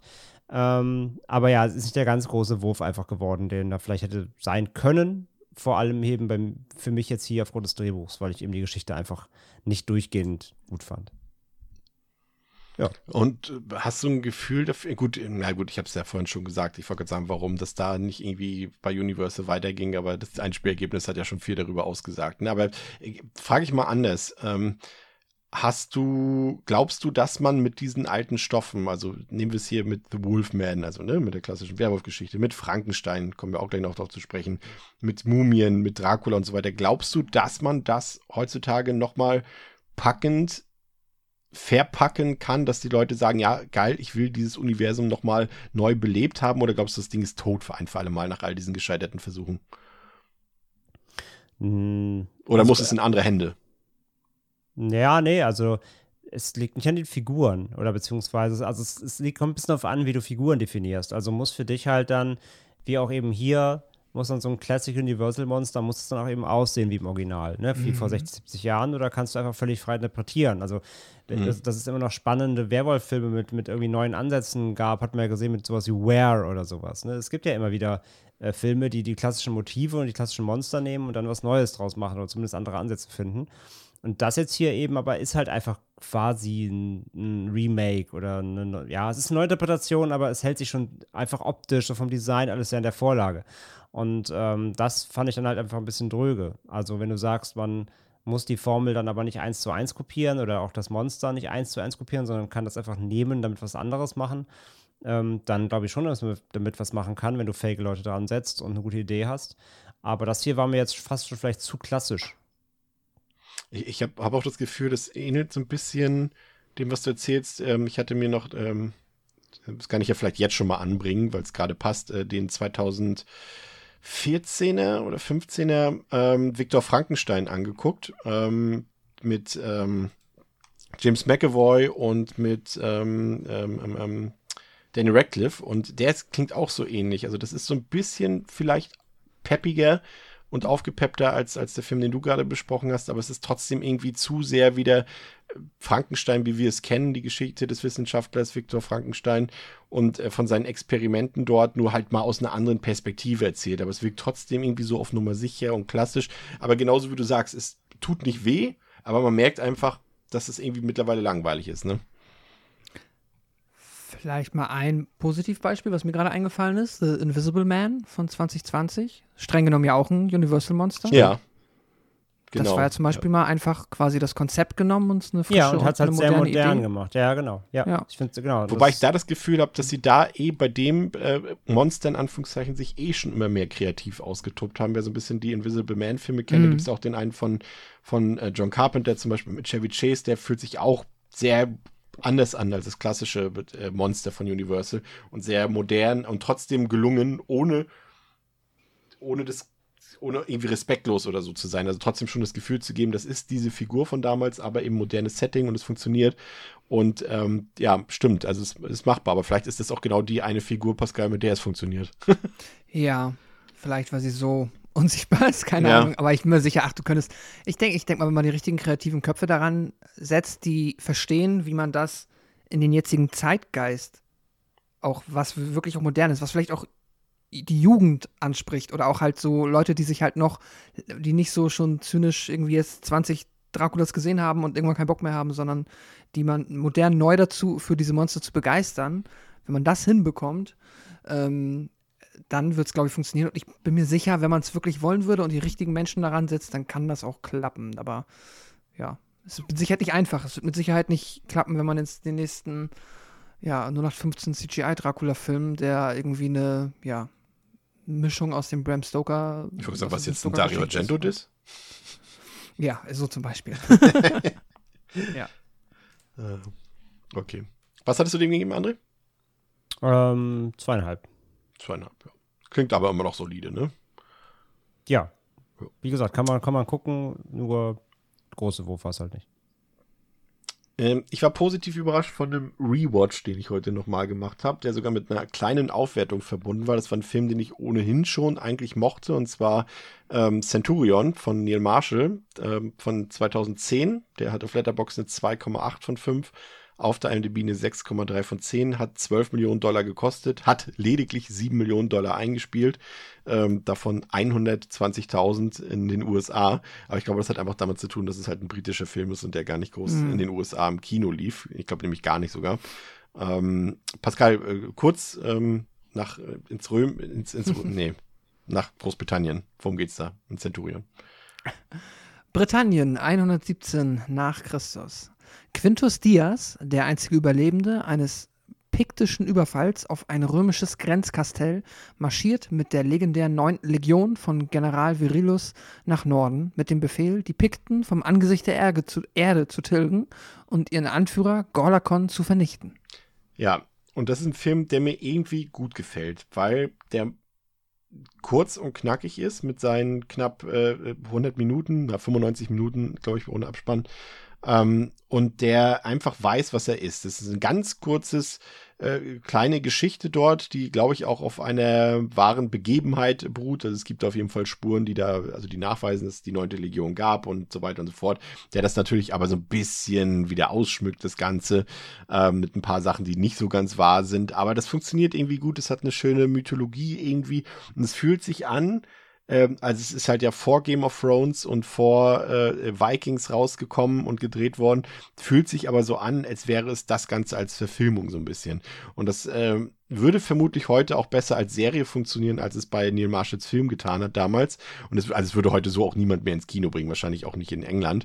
Aber der ist sehr, sehr unterhaltsam, weil er ein schönes Pacing hat. Der hat ein paar echt auch brutale Momente, weil ich meine, André, ne, Neil Marshall kennen wir, wenn, wenn er in Form ist, wohlgemerkt, dann äh, ist er ja eigentlich ein Garant für eine schön dunkle Atmosphäre, für heftige Gewalt und einfach auch für guten Horror, sage ich mal, ne?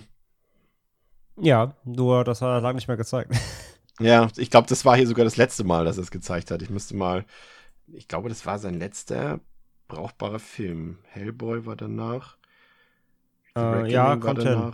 Er hat halt noch eine Episode in Tales of Halloween gemacht, die war auch so lala, und dann nur noch Müll, ja. Ja, da freuen wir uns schon mal auf seinen neuen Film The Layer, ne? Mit mhm. seiner Frau wieder an Bord. Naja. Der, den gab es ja auch schon auf Festivals und der bisherige Score ist zweieinhalb äh, auf der Anzeigewaffen auf Letterboxd, also ja. Schauen wir mal. Ja, auf jeden Fall, der ist hier echt, echt richtig gut. Der hat ja auch eine gute Besetzung. Olga Kurilenko spielt hier quasi eine äh, zungenlose Kriegerin dort, äh, die, die sich dort gegen, gegen Michael Fassbender zur Wehr setzen muss. Und Michael Fassbender spielt es auch wieder in seiner typischen, sympathischen Art und Weise runter, kommt aber auch in den körperlichen Szenen gut zur Geltung. Und das passt auch wieder so ein bisschen zu Clive Owen. Was ist mit Michael Fassbender los, André? Den habe ich auch schon echt lange nicht mehr in größeren Rollen gesehen. Frag ihn mal. Ja, die Antwort habe ich jetzt erwartet, aber, aber ich, wenn ich die Frage stelle, frage ich ja anders, vermisst du ihn vielleicht auch ein bisschen? In, in naja, ich glaube, ich glaub, das Covenant-Flötenspiel hat ihn halt beerdigt, ne? Oder Assassin's Creed. Oder beides. Naja, sein seine Track-Record-Wahl ist halt einfach nicht gut. Ich meine, er hatte halt die, die, die, den X-Men-Run so ein bisschen halt, ähm, aber sonst dazwischen halt war halt, ja, A C, der war Müll, ähm, Covenant war, Ach Gott, ja. war Müll, dann hat er diesen Snowman gemacht, der auch unsagbar grottig sein. Stimmt, der war ja richtig scheiße. Soll, habe ich nicht gesehen, aber da ging es ja wieder darum, dass auch das Drehbuch nicht fertig wurde und der Film jetzt ja. irgendwie nur halb ist und so ganz katastrophal. Dann kam halt nochmal Dark Phoenix, äh, hat nochmal X-Men reprised zwanzig neunzehn und ähm, sein, sein neuer jetzt kommt ja nächstes Jahr mit Taika Waititi. Ähm, und ja, aber dazwischen war nichts mehr. Was ist, also, was, was ist das? Was kommt da? Next weißt du Goal Wins heißt der. Das ist der neue Film von Waititi, ein Com- Comedy-Drama und da spielt er die Hauptrolle. Naja, Ab auf dann, die Watchlist. Ja, dann warten wir darauf. Ist das ein Sportfilm? Sieht so aus. Ja. ja. Ah ja, über das amerikanisch-samoaische Fußballteam, die immer verlieren. Also genau, er muss ein, er muss ein Loser-Soccer-Team zum Win führen, als Trainer scheinbar. Das klingt doch gut. Dann warten wir darauf und dann äh, urteilen wir nochmal neu über Michael Fassbender. Aber den hier, Centurion, kann man sich auf jeden Fall angucken. Wie gesagt, der hat so ein bisschen das Problem, was Pathfinder auch hat, dass es äh, Blut halt größtenteils C G I ist. äh, was immer noch verwundert, wenn man bedenkt, dass wie Neil Marshall seine ersten Filme, Dog Soldiers, Descent und so, äh, wie das da noch aussah. Aber wie gesagt, der hat echt heftige Gewaltszenen teilweise, da gibt es ein paar schöne Enthauptungen und so weiter, schön dunkle Atmosphäre, also das passt und der ist kurz und knackig, den kann man echt weggucken und der hat mir richtig gut gefallen jetzt im Rewatch nochmal, deswegen habe ich ihn auch von drei auf drei Komma fünf aufgewertet. Hat natürlich jetzt keine großen übernatürlichen Elemente oder Fantasy-Elemente, das ist halt schon so, so ein History-Piece, aber halt auf Action getrimmt und äh, das funktioniert tatsächlich, auch diese kurze, knackige Laufzeit. Dann haben wir uns einen Film angeguckt, ähm, da habe ich so ein bisschen gehofft, dass er, weil ihr beide den vorher noch nicht gesehen hattet, glaube ich, dass er euch beiden gefällt, weil das ist jetzt mal, äh, wir hatten jetzt schon einige Guilty Pleasures von André, jetzt auch mal ein Guilty Pleasure von mir und zwar das Remake von Kampf der Titanen, Clash of the Titans aus dem Jahr zweitausendzehn auf Letterboxd.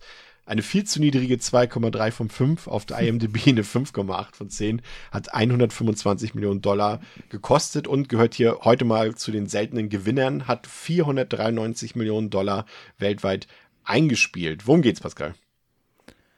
Geboren von einem Gott, aber aufgewachsen wie ein Mensch, ist Perseus hilflos, seine Familie vor Hades, dem rachsüchtigen Gott der Unterwelt, zu retten. Da er nichts zu verlieren hat, meldet sich Perseus freiwillig zu einer gefährlichen Mission, um Hades zu besiegen, bevor dieser die Macht von Zeus übernehmen und die Hölle auf Erden entfesseln kann. Im Kampf gegen unheilige Dämonen und furchterregende Bestien werden Perseus und seine Krieger nur überleben, wenn Perseus seine Macht als Gott akzeptiert, dem Schicksal trotzt und sein eigenes Schicksal gestaltet. Ja, Pascal, bleiben wir gleich mal bei dir.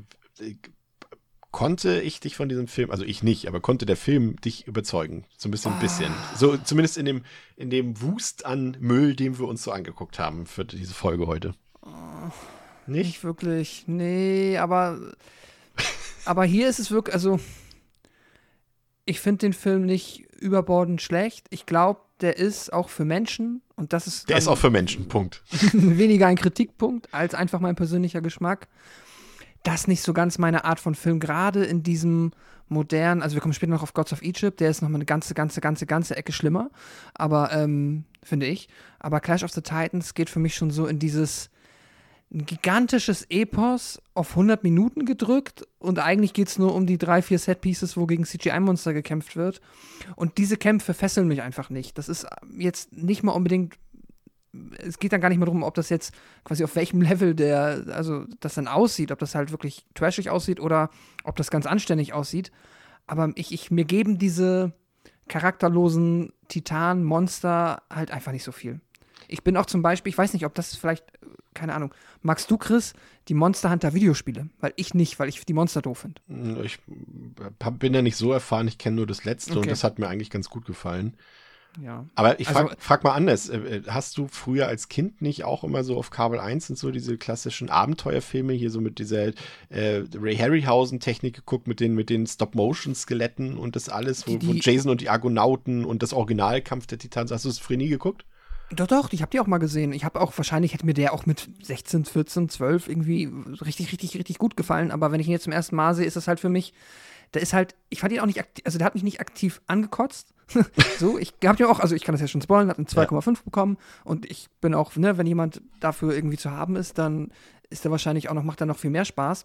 Aber hat mich einfach nicht, also ist einfach an mir abgeperlt, so. Der ist einfach durchgelaufen. Ich hab's gesehen. Ich gehe bei der Action nicht so wirklich mit, so, das ist da, wird in mir nichts ausgelöst und das ganze Epische ist halt, finde ich, das, das bekommt der Film halt nicht auf die Kette, dafür ist er viel zu kurz, irgendwie, was seltsam ist, weil, ja, also man müsste es halt anders aufziehen. Ich finde, die Geschichte, die er versucht zu erzählen, die ist schon fast, jetzt nicht Herr der Ringe-Niveau, aber geht so in die Richtung Epos.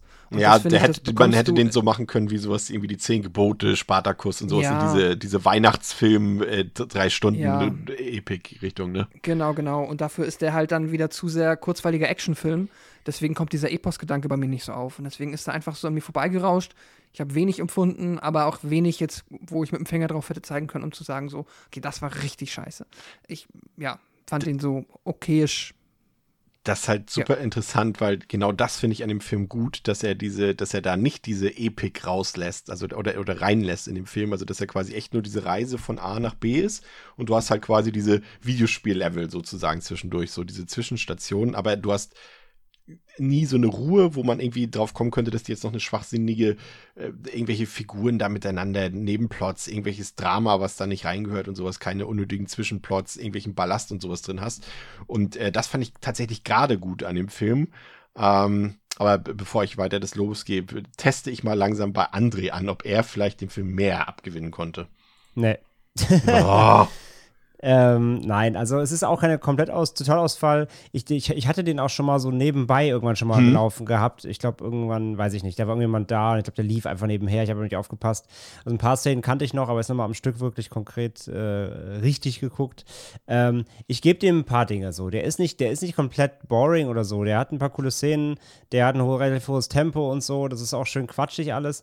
Aber es ist mir, es ist mir schon zu hart Trash irgendwie. Aber auch so... Ich weiß nicht, nicht so charmant. Der, ich finde den nicht so charmant wirklich. So Sam Worthington macht das irgendwie ganz, schon ganz gut so. Der, der, der funktioniert auch in der Lead, Leading Role. Aber insgesamt irgendwie ähm, so, so viele Cameos da auch drin sein mögen, die auch alle super peinlich sind, muss man ja ganz klar sagen. Ähm, von, von, also da, selbst in dem, also wenn ein Film es schafft, beleidige nicht Zeus. Wenn ein Film es schafft, Mads Mikkelsen uncool oder als, als keck darzustellen, dann muss schon einiges schaffen und auch hier, das äh, ist auch gegeben. Ähm, und ja, und Ralf, Ralf Fiennes da in, in seiner, in seiner, der sieht aus hier wie der, wie der Typ aus Command and Conquer früher immer hier, wie hieß der nochmal, der, der Glatzen-Endboss. Ähm, Kane? Ist der Kane? Keine Ahnung. Ja, diese, der, also von Command and Conquer äh, Dings hier, Tiberian Sun hieß halt Kane, der mit der Glitze. Oder ja, Armschiff Rot, ne? Der, der, der, genau, der, der, der russische Overlord halt so ein bisschen.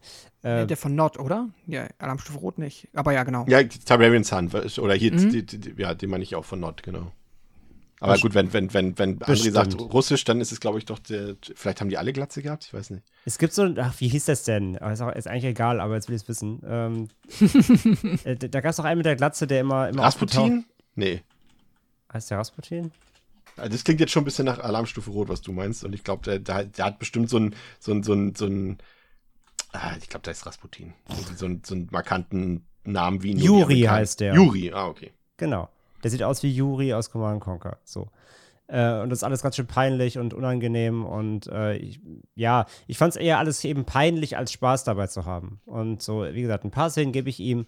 Aber äh, so im Großen und Ganzen so, äh, ist schon alles sehr uff. Also ich muss sagen, also erstmal Punkt, ja, gebe ich dir recht. Also ich finde auch Sam Worthington, der, obwohl er ja eigentlich so, so ein bisschen... normal aussieht. Vielleicht ist das auch der Pluspunkt für ihn, ne? Weil er hat jetzt irgendwie keine ausgefallene Frisur, er hat jetzt auch kein, irgendwie kein besonders markantes Gesicht, aber er ist einfach so ein guter Typ einfach, glaube ich. Man, so, so ein herzensguter Typ und den spielt er hier auch und es funktioniert auch, so wie eigentlich in fast allen Filmen, in denen er mitspielt. Deswegen bin ich auch da immer, ich bin ein bisschen auf der Recherche gewesen, warum auch er in den letzten Jahren quasi nicht mehr besetzt wurde und kam nur auf die Lösung, dass ihn ähm, James Cameron die ganze Zeit halt für die Avatar-Filme in Beschlag nimmt und er deswegen keine anderen großen Filme mehr spielen kann. Ich habe den Terminkalender auf achtzehn Jahre geblockt. Ja, ich glaube wirklich, dass es so ist, äh, weil ansonsten spricht eigentlich nichts gegen den. Der kann die Action, der hat ein gewissen, gewissen, gewisses Charisma, also das klappt schon als Hauptdarsteller und ansonsten auch der Cast. Also ja, es gibt ein paar peinliche Auftritte, ja, ich finde auch, also das ist aber schon fast so trashig ist und ich glaube auch Liam Neeson weiß, wie bescheuert er als Zeus aussieht, sonst hätte er es nicht auch noch ein zweites Mal gespielt. Ich glaube auch Ralph Fiennes weiß, dass er total bekloppt aussieht in seinem Outfit dort und äh, ich glaube, äh, Luke Evans war ja auch noch einer von diesen äh, Titanen da oben, ne? Also nicht Titanen, von den Göttern da. Ähm, und, und, aber so, ich fand Mads Mikkelsen Luke fand Evans ich zum Beispiel. Apollo, ja. Ja, ich fand zum Beispiel Mads Mikkelsen fand ich eigentlich ganz cool. Gemma Arterton war auch gut. Hier Liam Cunningham spielt noch mit. Und Kaja Scodelario spielt mit. Und ich glaube, sie hat keinen einzigen, keine einzige Dialogzeile im ganzen Film. Ähm, aber im Prinzip, ja, der Cast ist überqualifiziert für so einen Film und den würde heute auch niemand mehr, also außerhalb von zweitausendfünf bis zweitausendfünfzehn wird niemand mehr sowas anfassen, glaube ich. Aber ich finde, das hat für mich echt diese Kindheitserinnerung so ein bisschen wieder geweckt. So einfach so, ein, so Kämpfe gegen überdimensional große Skorpione, auch wenn sie aus C G I waren, fand ich mega. So, das, und es ist halt nicht nur C G I, es sind halt zum Beispiel auch echt coole Kostüme und handgemachtes Make-up mit bei, wenn ihr euch an die, an die Hexen erinnert, das war halt nicht C G I, die hatten halt echt coole, coole Masken auf und ähm, die, die Djinn hießen die, glaube ich, ne? Dieses eine Volk, glaube ich, die mit den blauen Augen, das war auch handgemacht auf jeden Fall. Ähm, und ja, klar, die C G I-Medusa und der Kraken, kann man sich, glaube ich, drüber streiten. Das ist sowieso, alle zehn Minuten steht da irgendwie gefühlt ein anderes neues Monster da, aber irgendwie fand ich das irgendwie sympathisch. Also ich fand irgendwie auch, dass sie sich auch Mühe gegeben haben, irgendwie das halbwegs ansehnlich zu machen. Ähm, ich fand das Pacing gut, auch die Musik war echt gut. Das hat mich so ein bisschen an diese, diese, wie heißt denn diese Band, die immer diese epischen Gladiatoren-Soundtracks macht. Two Steps from Hell, glaube ich, heißen die. Aber es ist tatsächlich von Ramin Djawadi, also den Komponisten eben von, von auch von Game of Thrones, ähm, hier in einer seiner ersten Arbeiten, glaube ich. Und das hat für mich funktioniert, weil es so reduziert war, weil es so stumpf war. Da konnte ich echt kopflos eine gute Zeit haben, quasi wie Medusa, später am Ende des Films. Spoiler Alert. Ähm, hat mir Spaß gemacht. Aber euch scheinbar nicht. Aber ich gebe dem dreieinhalb von fünf. Und äh, mir hat das gefallen und deswegen noch eine kleine Randnotiz für euch. Sam Worthington hat Nike-Schuhe getragen in den Action-Szenen, äh, weil er nicht hätte in Sandalen performen können, seine Stunts. Und man hat dann einfach auf die Nike-Schuhe Zehen aufgemalt, nackte. Ja. Und, und es gab noch beinahe ein, ein, einen Cameo-Auftritt von Emma Thompson, die wollte nämlich am Set äh, Liam Neeson, ihren äh, guten Freund, besuchen und wusste, aber das kann ich immer irgendwie nicht glauben so recht, aber es wurde so überliefert und äh, sie ist da mitten in eine Szene reingerannt und hat das nicht mitbekommen und musste sich dann hinter dem Thron von Zeus verstecken, damit sie dann nicht im Bild zu sehen ist. Wer es glaubt, wird selig. Aber gut, man kann ja mal was Gutes erzählen. Also, ich gebe ihm dreieinhalb von fünf. Ihr? Zwei. Also, zwei. Zwei. Zweieinhalb habe ich ihm gegeben, sorry. Okay. Naja, schade. Jetzt, jetzt was völlig anderes, Pascal. Ähm, übrigens, kann mich leid- übrigens ganz kurz, nur weil du es ja. gesagt hast, ich muss bei sowas immer nachgucken, weil manchmal habe ich auch das Gefühl, du, du hast da so eine Wahrnehmungsstörung. Ähm, nur mal zur Info, also weil du eben meintest, Sam Worthington wäre so komplett geblockt irgendwie. Ich meine, der hat in den letzten, der hat in den letzten drei Jahren fünf Filme gedreht, ne? Die nicht Avatar sind. Also der macht schon viel, auch dazu nochmal. Man kennt die wieder alle noch nicht, aber er hat, die sind alle mit entweder Hauptrolle oder irgendwie zumindest Support. Ja, aber ich, ich, ich rede ja von, von, also er hat ja, guck mal, er hat Avatar gemacht, so, da hat er die Hauptrolle gehabt. Hier Kampf der Titan, Zorn der Titan und Terminator Salvation, da hat er jeweils die Hauptrolle gehabt und das sind alles erfolgreiche Filme gewesen. Und, und, und dann, ich, natürlich dreht er Filme, aber das sind halt alles Filme, hast du davon irgendeinen gesehen? Nee, ja. Aber wo sind denn seine Hauptrollen hin? Seine großen, meine ich, weil er hat doch nichts schlecht gemacht eigentlich. Nö, ich meine, in Hacksaw Ridge war noch Support, dann hat er diesen Everest noch gemacht zwischendurch, so, ja, alles kein, kein Lead zwar, aber er war ja trotzdem irgendwie präsent. Aber wie gesagt, in ein paar von den letzten La- ja, La- den Filmen hat er wohl Support, äh, Lead gemacht, aber die habe ich halt nicht gesehen. Aber waren, glaube ich, auch nicht so gut. Diesen The Titan hat er gemacht, das war auf jeden Fall die Hauptrolle zweitausendachtzehn. Aber der okay, hat auch eine zwei Komma eins. Auf jeden Fall ganz schlimm der aus. Hat eine zwei Komma eins auf Box, das heißt wahrscheinlich auch nichts Gutes. Der sieht irgendwie aus wie After Earth. Das Poster. Mhm. Naja, Pascal, zu was völlig anderem, was hier auch wieder in dieses bunte Potpourri reinpasst, und zwar eine D C-Comic-Adaption aus dem Jahre zweitausendzehn. Und äh, Leute, die jetzt so gar nicht comic-affin sind, äh, können mit der Figur Jonah Hex vermutlich auch relativ wenig anfangen, aber trotzdem hat man bei Warner sich gedacht, ja, machen wir doch mal einen Film, aber vielleicht war das keine so gute Idee. Hat auf Letterboxd eine eins Komma sieben von fünf, auf der IMDb eine vier Komma sieben von zehn, hat siebenundvierzig Millionen Dollar gekostet und hat unfassbar schlappe elf Millionen Dollar eingespielt äh, und davon allein zehn Komma fünf Millionen in den U S A. Also es war gerade im, im, im Foreign Box Office quasi nochmal ein ultra gigantischer Flop und hat das nochmal getoppt. Worum geht's da und wie fandst du den Film, an den ich quasi außer Megan Fox keinerlei Erinnerung habe? Worum geht's? Der Revolverheld Jonah Hex wird von Präsident Ulysses Grant beauftragt, den Terroristen Quentin Turnbull aufzuspüren, einen ehemaligen Offizier der Konföderierten, der entschlossen ist, die Hölle auf Erden zu entfesseln. Jonah sichert sich durch die Annahme dieser Aufgabe nicht nur die Freiheit, sondern rächt sich auch an dem Mann, der seine Frau und sein Kind getötet hat. Ja, das war... Kanntest du die Vorlage in irgendeiner Weise? Nein. Wusstest Nein, du, als du ihn geguckt wusste, hast, dass es wusste, mit D C zu tun hat? Ja, das wusste ich. Okay. Ich habe sie aber, ich habe niemals einen Comic gelesen, in dem Jonah Hex, äh, meiner Meinung nach, eine Rolle gespielt hat. Ähm, also was ich, was ich nach wie vor, also äh, ich habe mir den F- Film angeguckt, offensichtlich, weil er auf der Liste ist. Erstmal geschaut, was es das ist. Dann war ich so, okay, das ist faszinierend. Dann habe ich mir angeguckt und jetzt bin ich immer noch fasziniert, einfach ob der Tatsache, dass dieser Film achtzig Minuten geht. Ich glaube, der kürzeste Film ist, den wir heute hier haben. Und, das und ist mit der Abspann, einen Cast, ne? Mit Abspann, und da hat einen Cast, da schlackerst du mit den Ohren, das ist faszinierend, wer da alles mitspielt. Also Josh Brolin, John Malkovich, Megan Fox, Michael Fassbender, Will Arnett, äh, Wes Bentley, Aidan Quinn, John Gallagher Junior irgendwo in der vierten Liste auf Letterboxd taucht auf einmal Michael Shannon auf, der halt ja auch mitspielt. Und du denkst so, hä, was habt ihr denn, das ist ja verrückt, aber wieso, wie, wie holt man denn sich so einen ultimativen Cast und bekommt das gepitcht, dass man die alle in achtzig Minuten verbraten will? Das ist ja Wahnsinn. Das fand ich schon mal krass. Und dann ist der Film leider wirklich, wirklich nicht gut. Also, so Josh Brolin spielt halt den, den etwas edgigen, ja, Anti-Helden offensichtlich, der halt super krasse Fähigkeiten hat und irgendwie auch unsterblich ist. Und äh, hier, ähm, na, komm schon, John Malkovich ist halt der offensichtlich der Antagonist und Megan Fox ist das Love Interest und alles läuft sehr by the books ab, aber es ist halt ein Western-Setting und aber halt mit diesen, ähm, ich sag mal so ein bisschen, oh, das war ganz geil, der hieß nicht, die, auf Wikipedia fällt er nicht unter Steampunk, sondern Dieselpunk, genau. Nochmal so ein sehr spezifisches Subgenre für diese Art von, quasi wir mixen Western mit einer gewissen Art von Technologie, die es zu der Zeit eigentlich nicht gegeben hat. Und mit so ein bisschen Alchemistenkram und so weiter und so fort. Geht auch um so eine geheime Waffe, die dann da halt irgendwie komplette Städte in die Luft jagt, quasi so eine Western-Atombombe. Und das ist halt alles grober Unfug. Josh Brolin, dem kann man das irgendwie, finde ich, noch am wenigsten übel nehmen. Der versucht da, seine Comic-Helden-Figur irgendwie hinzubekommen. Hier auch ganz krass, finde ich, merkt man, der Film hat, ich meine, gut, das ist ja zwei Jahre nach Iron Man rausgekommen. Der, finde ich, ich kann mir vorstellen, dass sie schon so ein bisschen versucht haben, jetzt so in die moderne Superheldenfilm, in dieses Genre sich da so ein bisschen einzureihen und einen ähnlichen Humor zu fabrizieren und auch so ein bisschen den Spaß nachzuempfinden zu lassen. Aber null geklappt. Das C G I ist grauenhaft. Also, was die, ich glaube, die müssen das komplette Budget einfach auf diesen Wahnsinns-Cast verballert haben und ja. hatten kein, kein Geld mehr für Special Effects. Weil die wahrscheinlich, haben richtig, so auch, wahrscheinlich haben sie es so auch gepitcht, dass sie die ganzen ja. Namen hatten und dann äh, ja. hat man gesagt, okay, macht mal. Ich, also ich habe zumindest gelesen, also Josh Brolin hat gesagt, dass äh, sie wirklich versucht haben, einen guten Film zu drehen, aber mhm. dass die Produktion wohl hinter den Kulissen so derartig problematisch ablief, dass das Ziel hätte nie erreicht werden können. Obwohl alle ja. sich wirklich Mühe gegeben haben.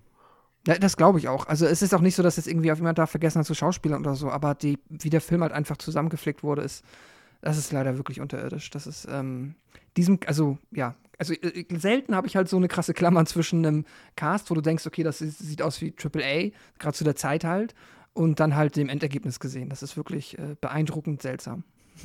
Also meine ich habe dem, ja. ach so, sorry. Ich habe ihm ganz gnädige zwei Sterne gegeben. Aber auch nur, weil der Cast, weil du halt so viele Figuren siehst, die, die natürliches Charisma haben. Aber das war's. Ja, ich habe ihm in meiner Erinnerung, also ich weiß nur, was ich damals gegeben habe, als ich ihn das einzige Mal gesehen habe, durch anderthalb von fünf gegeben. Und ich glaube, die anderthalb hat er nur gekriegt, weil er halt doch sehr schnell vorbei war. Ne? Was er dann, ja. am Ende dann, bei so einem, bei einem Kackfilm ist es auf jeden Fall ein Pluspunkt, wenn er halt schnell vorbei ist. Das, das stimmt. Kann das man stimmt. ja nicht anders sagen. Ne? Der hat ja auch wieder, also gerade wenn wir so den Superheldenkosmos angucken oder so, dann hätte der auch durchaus zwei Stunden gehen können. Ne? Aber vielleicht hat ja. das den Film auch gerettet am Ende. Ich weiß es nicht. Keine Ahnung, aber dann hätte er halt auch noch mal das Dreifache an Spezialeffekt und Post, äh, Post-Production gebraucht. Ja, Sie haben es ja nicht mal geschafft, auf achtzig Minuten das zu polischen. Das ist schon bitter.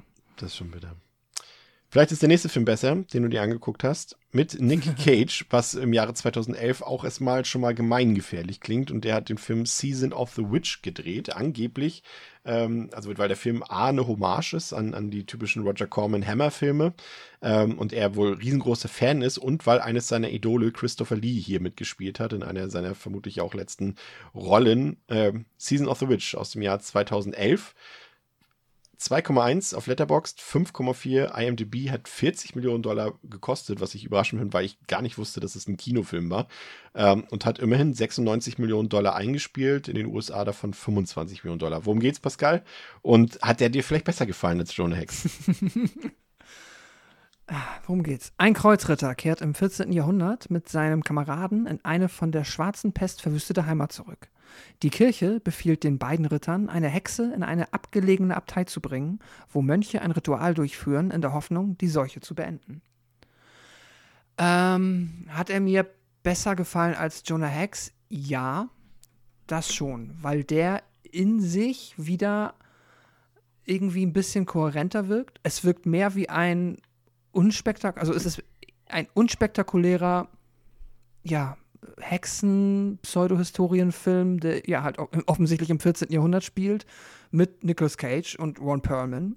Muss man hier ehrlicherweise sagen, Nicolas Cage in seiner Rolle meiner Meinung nach wesentlich besser. Es ist nicht das altbekannte äh, Cage-Overacting. Man merkt, dass er sich wirklich Mühe gibt, halt äh, irgendwie das, ja, ein bisschen runtergedampft, dem Film angemessen zu Schauspielern. Und es gelingt auch eigentlich größtenteils. Ron Perlman, finde ich, wirkt so ein bisschen, aber auch einfach, weil er Ron Perlman halt auch so, finde ich, so eine spezielle Art von Mensch ist, wirkt hier so ein bisschen wie aus dem, ähm, aus dem Rahmen gefallen. Ich finde, der passt hier nicht so richtig rein. Es ist so eine, so eine, so eine, so eine, so, so eine, wirkt das so besetzt wie im Blood Rain, wo, wo ähm, ja. äh, äh, na, wie heißt der? Unser Deutscher? Nee, nee. ähm, wie heißt denn der Schauspieler? Der Oscar-Preisträger, der in, in, in Blood Rain mitspielt. André, du bist wieder da, du musst uns helfen. Der große Megastar in Blood Rain. Ja, ja. Ähm, Hat Gandhi gespielt. Ja. Ben Kingsley. Wir haben es gleich. Ben Kingsley, ah, genau, Kingsley. Ja. So, so, so eine Besetzung, so dass der, da hast du ja auch gemerkt, der wirkt einfach komplett fehl am Platz. Und so klingt es gerade, wie du, wie du, wie du ja. äh, Ron Perlman hier beschreibst. Also, keine Ahnung, also stell dir vor, du hast irgendwie so einen Film, irgendwie Matsch- und Regenfilm, irgendwo im Europa des vierzehnten. Jahrhunderts und dann siehst du eine Kleinstadt, wo irgendwie dreißig Leute in ihren abgefuckten Klamotten sitzen, stehen und drei Ritter und die sehen halt irgendwie alle gleich aus, so. Und dann steht da ein Ron Perlman neben, der halt einfach so markant ist, dass er halt einfach immer ausfällt. Es ist jetzt natürlich, also jetzt per se, ne, ist ja okay, aber auch damals gab es mit Sicherheit Menschen, die ja, auffällig waren. Ähm, aber hat, für mich hat das hier nicht so richtig gepasst. Keine Ahnung. Ist aber vielleicht einfach mein persönliches Problem, weil er für mich nicht so ein äh, Schauspieler ist, der in solche Filme passt. I don't know. Aber der Film ist einfach unspektakulär, okayisch. Also ich fand ihn auch wieder, also der ist, was ich vorgelesen habe, worum es geht, ist exakt das, worum es geht. Sie wollen diese Hexe dahin bringen. Die ist das, Hexe ist dann offensichtlich Fra- eigentlich gar nicht böse. Eine Frage? Ähm, ja? Wirkt der Film wie ein Kinofilm oder wirkt das eher wie so ein Direct-to-Video-Film? Ich finde nicht, dass der wie ein Kinofilm wirkt. Ich hätte jetzt, also, also ich wusste es ehrlicherweise auch nicht, als du es eben gesagt hast, war ich selber überrascht, vor allem, dass er sechsundneunzig Millionen eingespielt hat. Äh, finde ich krass. Also, auch wenn es, äh, ja, ich, international also, ist. Ich fand auch, ich habe das nie mitgekriegt, dass der im Kino war. Und da muss ja, wenn er in den U S A fünfundzwanzig Millionen nur eingespielt hat von den sechsundneunzig, mhm. muss der ja groß im Ausland relativ groß gelaufen sein. Und ich habe das, also ich habe das nie mitgekriegt, dass der im Kino nee. lief. Nee, Dito. Ähm, Aber in der ja, Cage Mania, der hat so viele Filme gespielt, also wer da den Überblick verhält.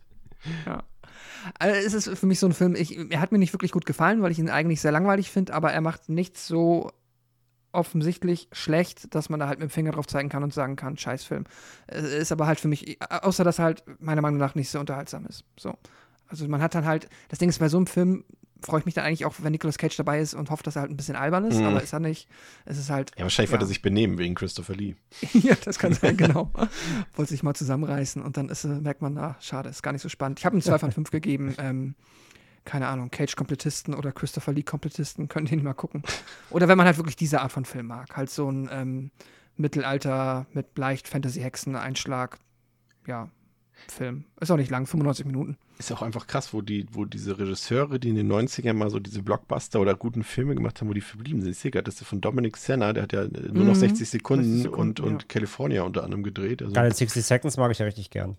Und Passwort Swordfish. Auch noch, stimmt, ja. Schon krass, wo die dann irgendwann landen, ja, aber wenn diese, wenn diese, es ist ja auch, ne, das haben wir schon so oft festgestellt, gerade so diese, dieses neunziger, diese neunziger-Stilistik, die ist halt auch hat nur da funktioniert und ich glaube, wenn du diese mhm. Stilistik, diese M T V-Optik halt beherrschst, diese Werbeclip-Optik, Musikvideoclip-Optik äh, beherrschst, dann irgendwann hat sich das, glaube ich, verlaufen und deswegen sind, glaube ich, bei vielen Leuten da auch dann irgendwann die großen Aufträge weggeblieben, ne? Das kann ich mir nur so vorstellen. Ja, bei wem sie nicht weggeblieben sind, war zu diesem Zeitpunkt, wir haben es schon erwähnt, äh, Legion war Paul Bettany. Der hat äh, eben nach Legion auch noch direkt in dem äh, nächsten Film von dem Regisseur mitgespielt, und zwar in Priest. Und äh, den hat sich André angesehen. Der hat auf Letterboxd eine zwei Komma drei von fünf, also der Film, nicht André. Und ähm, fünf Komma sieben auf der I M D B, hat sechzig Millionen Dollar gekostet, achtundsiebzig Millionen eingespielt. Ähm, ist so ein Film, da denke ich mir so, ich sehe den, das Poster, denkst du, das kann nur eine absolute Katastrophe sein, aber gleichzeitig verspüre ich einen gewissen Reiz, mir diesen Film anzugucken.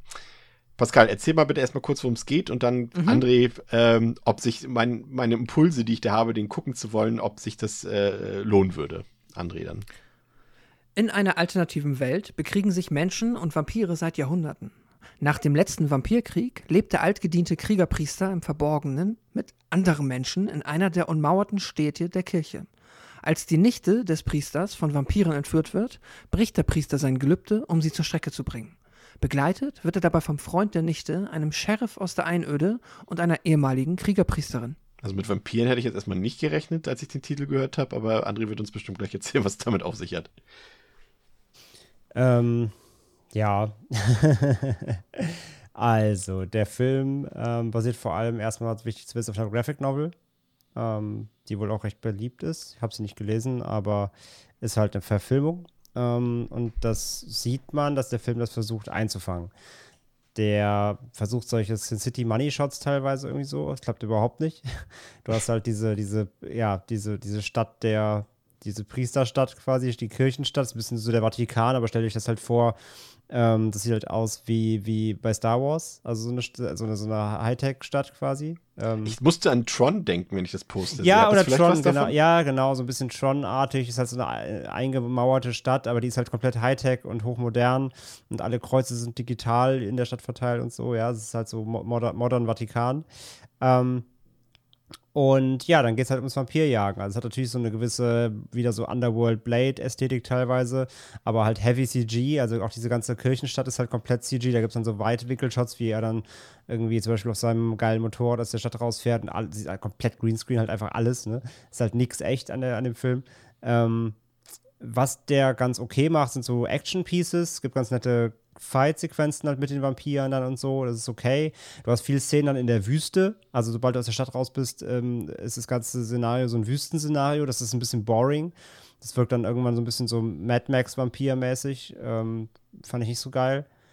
Und ähm, ja, die, die Story ist halt auch einfach relativ lame. Ich weiß halt nicht, wie die Vorlage ist, ich glaube schon, dass da auch gut zusammengekürzt wurde wahrscheinlich, der Film dauert gerade mal siebenundachtzig Minuten, ähm, so, das ist relativ, relativ schnöde und, und geradlinig erzählt und bietet halt einfach generell wenig Highlights so, ne? Du hast auch hier wieder einen guten Cast hier, also Paul Bettany halt Hauptrolle, dann hast du halt Karl Urban wieder, Karl-Heinz Urban dabei, du hast Lily Collins dabei in der, Haupt, äh, in der, in der, in der Nebenrolle, ähm, so, du, du hast ganz gute, ganz gute Gesichter da drin, du hast Maggie Q hier aus den ähm, Insurgent äh, und ja. Divergent-Filmen und so, also der, der Cast ist ganz in Ordnung, ähm, aber auch halt hier einfach so, dass das, das Handwerk ist nicht wirklich herausragend, das ist ja vom selben Regisseur wie Legion eben, ne? Hier ist Scott Stewart, ähm, Da, da scheint er nicht viel dazu gewonnen zu haben über die Zeit.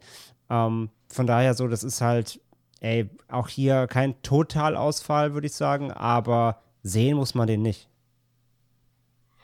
Ja, klingt schon ein bisschen unattraktiv irgendwie. Und auch die, es gibt halt so komplett so, so, so komplett verwandelte Vampire, sehen fast aus wie Zombies, die sind komplett C G. Oh. Ähm, wenn die jetzt irgendwie auf, auf, ihn, auf, ihn, auf ihn zulaufen und dann der, der Kampf ist alles immer komplett C G, das ist auch komplett uncanny aus dem Videospiel. Nee, nee. Nee, ich würde dem, glaube ich, so gerade so vielleicht zwei geben. Naja, nee, obwohl, was habe ich denn? Ich habe ich hab den sogar bewertet. Warte kurz, kurz. Ich habe den sogar bewertet auf Letterboxd. Ich habe den noch nicht vor allzu langer Zeit nicht gesehen. Äh, anderthalb, ja, siehst du. Ja. ja. Keine Empfehlung, garantiert nicht. Nee, also kann ah. man sich sparen. Ich ähm, habe hier noch einen Film aus dem Jahr zweitausendelf zugegeben. Ich habe den zuletzt gesehen, als er im Kino rauskam. Deswegen ist, und das ist halt elf Jahre her, deswegen ist meine Erinnerung quasi nicht mehr vorhanden. Ähm, und zwar dreht es sich um Cowboys and Aliens. Ähm, wie gesagt, aus dem Jahr zweitausendelf, hat auf Letterboxd eine zwei Komma drei von fünf, auf der IMDb eine sechs von zehn, hat hundertdreiundsechzig Millionen Dollar gekostet und hundertfünfundsiebzig Millionen Dollar damit lediglich eingespielt. Ähm, Pascal, einmal kurz äh, dein Job bitte. Worum geht's yes. in diesem grandiosen Film? Ein Fremder stolpert in die Wüstenstadt Absolution ohne Erinnerung an seine Vergangenheit und mit einer futuristischen Fessel um sein Handgelenk. Mit der Hilfe der mysteriösen Schönheit Ella und dem eisernen Colonel Dorahide findet er sich an der Spitze einer unwahrscheinlichen Truppe von Cowboys, Gesetzlosen und Apachenkriegern wieder, die in einem epischen Showdown ums Überleben gegen einen gemeinsamen Feind aus dem Jenseits kämpfen. Ja, aus du hast, dem Jenseits. Du, du hast das Gefühl, äh, dass sie eigentlich irgendwie, das, also John Favreau hat den ja äh, äh, directed, den Film. Ähm, das vielleicht schon mal als kleiner Anreiz. Und äh, ich habe das Gefühl, der wollte eigentlich vielleicht einen Western-Film drehen. Und dann hat man irgendwie aber seitens des Produktionsstudios gesagt, ja, das reicht uns nicht im Jahr zweitausendelf. Da muss noch irgendein anderes Element rein, irgendwie, keine Ahnung, also macht doch Aliens rein, so. Und dann haben sie halt Cowboys und Aliens da drin gehabt. Und das ist, äh, ja, ich weiß nicht, auch da ist wieder, ne, Pascal, du hast es vorhin so schön gesagt, du denkst so, das sind alles so Trash-Themen, Trash-Geschichten, die wir erzählen. Und dann sage ich euch, ja, okay, aber die Hauptrollen hier haben Olivia Wilde, Daniel Craig und Harrison Ford. So, ja, was willst du, was krass. willst du tun? Was willst du tun? Ja? Also. Aber ich meine, das klingt für mich jetzt schon, das geht, ich, aber vielleicht kannst du mich korrigieren, ich habe den nicht gesehen. Da habe ich jetzt schon so an Pulp gedacht, da bekomme ich schon so Iron Sky-Vibes. Geht das so in diese Richtung? Mm. Ist das schon so Comedy-Pulp? Nee, der nimmt sich doch relativ ernst für die ganze Sache. Gerade auch, auch Harrison Ford spielt da wieder so ein, so, ne, wie man sie, wie man Harrison Ford so kennt. Der ist ja auch in, in der Realität, glaube ich, ein sehr, na, ich will nicht sagen Stinkstiefel, aber ein grimmiger Typ, so. Und den spielt er auch hier wieder so, ne, wortkarg und so weiter. Und äh, ja, also das Problem ist, dass der Film nicht trashig genug ist, um vollends zu gelingen, weil er sich zu mhm. ernst nimmt. Und das ist so ein bisschen das Problem an der ganzen Sache. Also er verkauft uns halt wirklich die, ich meine, warum auch nicht? Ich meine, warum sollen im Wilden Westen nicht Aliens gewesen sein, ne? Äh, also, wenn es da welche geben würde. So, ja, ne, ja. Wisst, wie es meinen. Ähm, muss ja nicht immer in der, in der Gegenwart passieren in Filmen. Ähm, aber der nimmt sich zu ernst. Das, das habe ich mir auf jeden Fall gemerkt. Und das ist daran so ein bisschen das, woran er gescheitert ist. Ich fand den in der Summe eigentlich ganz gut. Also er ist auf jeden Fall unterhaltsam. Ähm, ist auch gut getrickst. Und, und wie gesagt, Olivia Wilde mag ich sowieso gerne, Daniel Craig auch. Und Harrison Ford ist ja jetzt auch in der Regel kein, keine Belastung für den Film, im Gegenteil. Also ich habe ihm drei von fünf gegeben, aber wie gesagt, ich habe ihn halt auch, wann habe ich ihn das letzte Mal gesehen? sechster Mai zweitausendzwölf, also kann ich nicht großartig was zu sagen, aber wie gesagt, wer, wer so einen Ultra-Trash erwartet, der ist da eher falsch. Wer aber sich so eine bescheuerte Prämisse, aber in, einer ernsten, in einem ernsten Zusammenhang angucken möchte, der sollte das mal machen. Ich habe den auch, ich habe den, also falls es weiterhilft, ich hatte den mal in meiner Filmsammlung, habe ihn aber wieder verkauft. Vielleicht hilft hm. es manchen Leuten weiter, aber ich habe ihn mit meinem Sky, Sky Q-Receiver aufgenommen, als er letztes Mal auf Kabel eins lief. Also ich werde ihn irgendwann demnächst nochmal noch mal gucken, also wer weiß.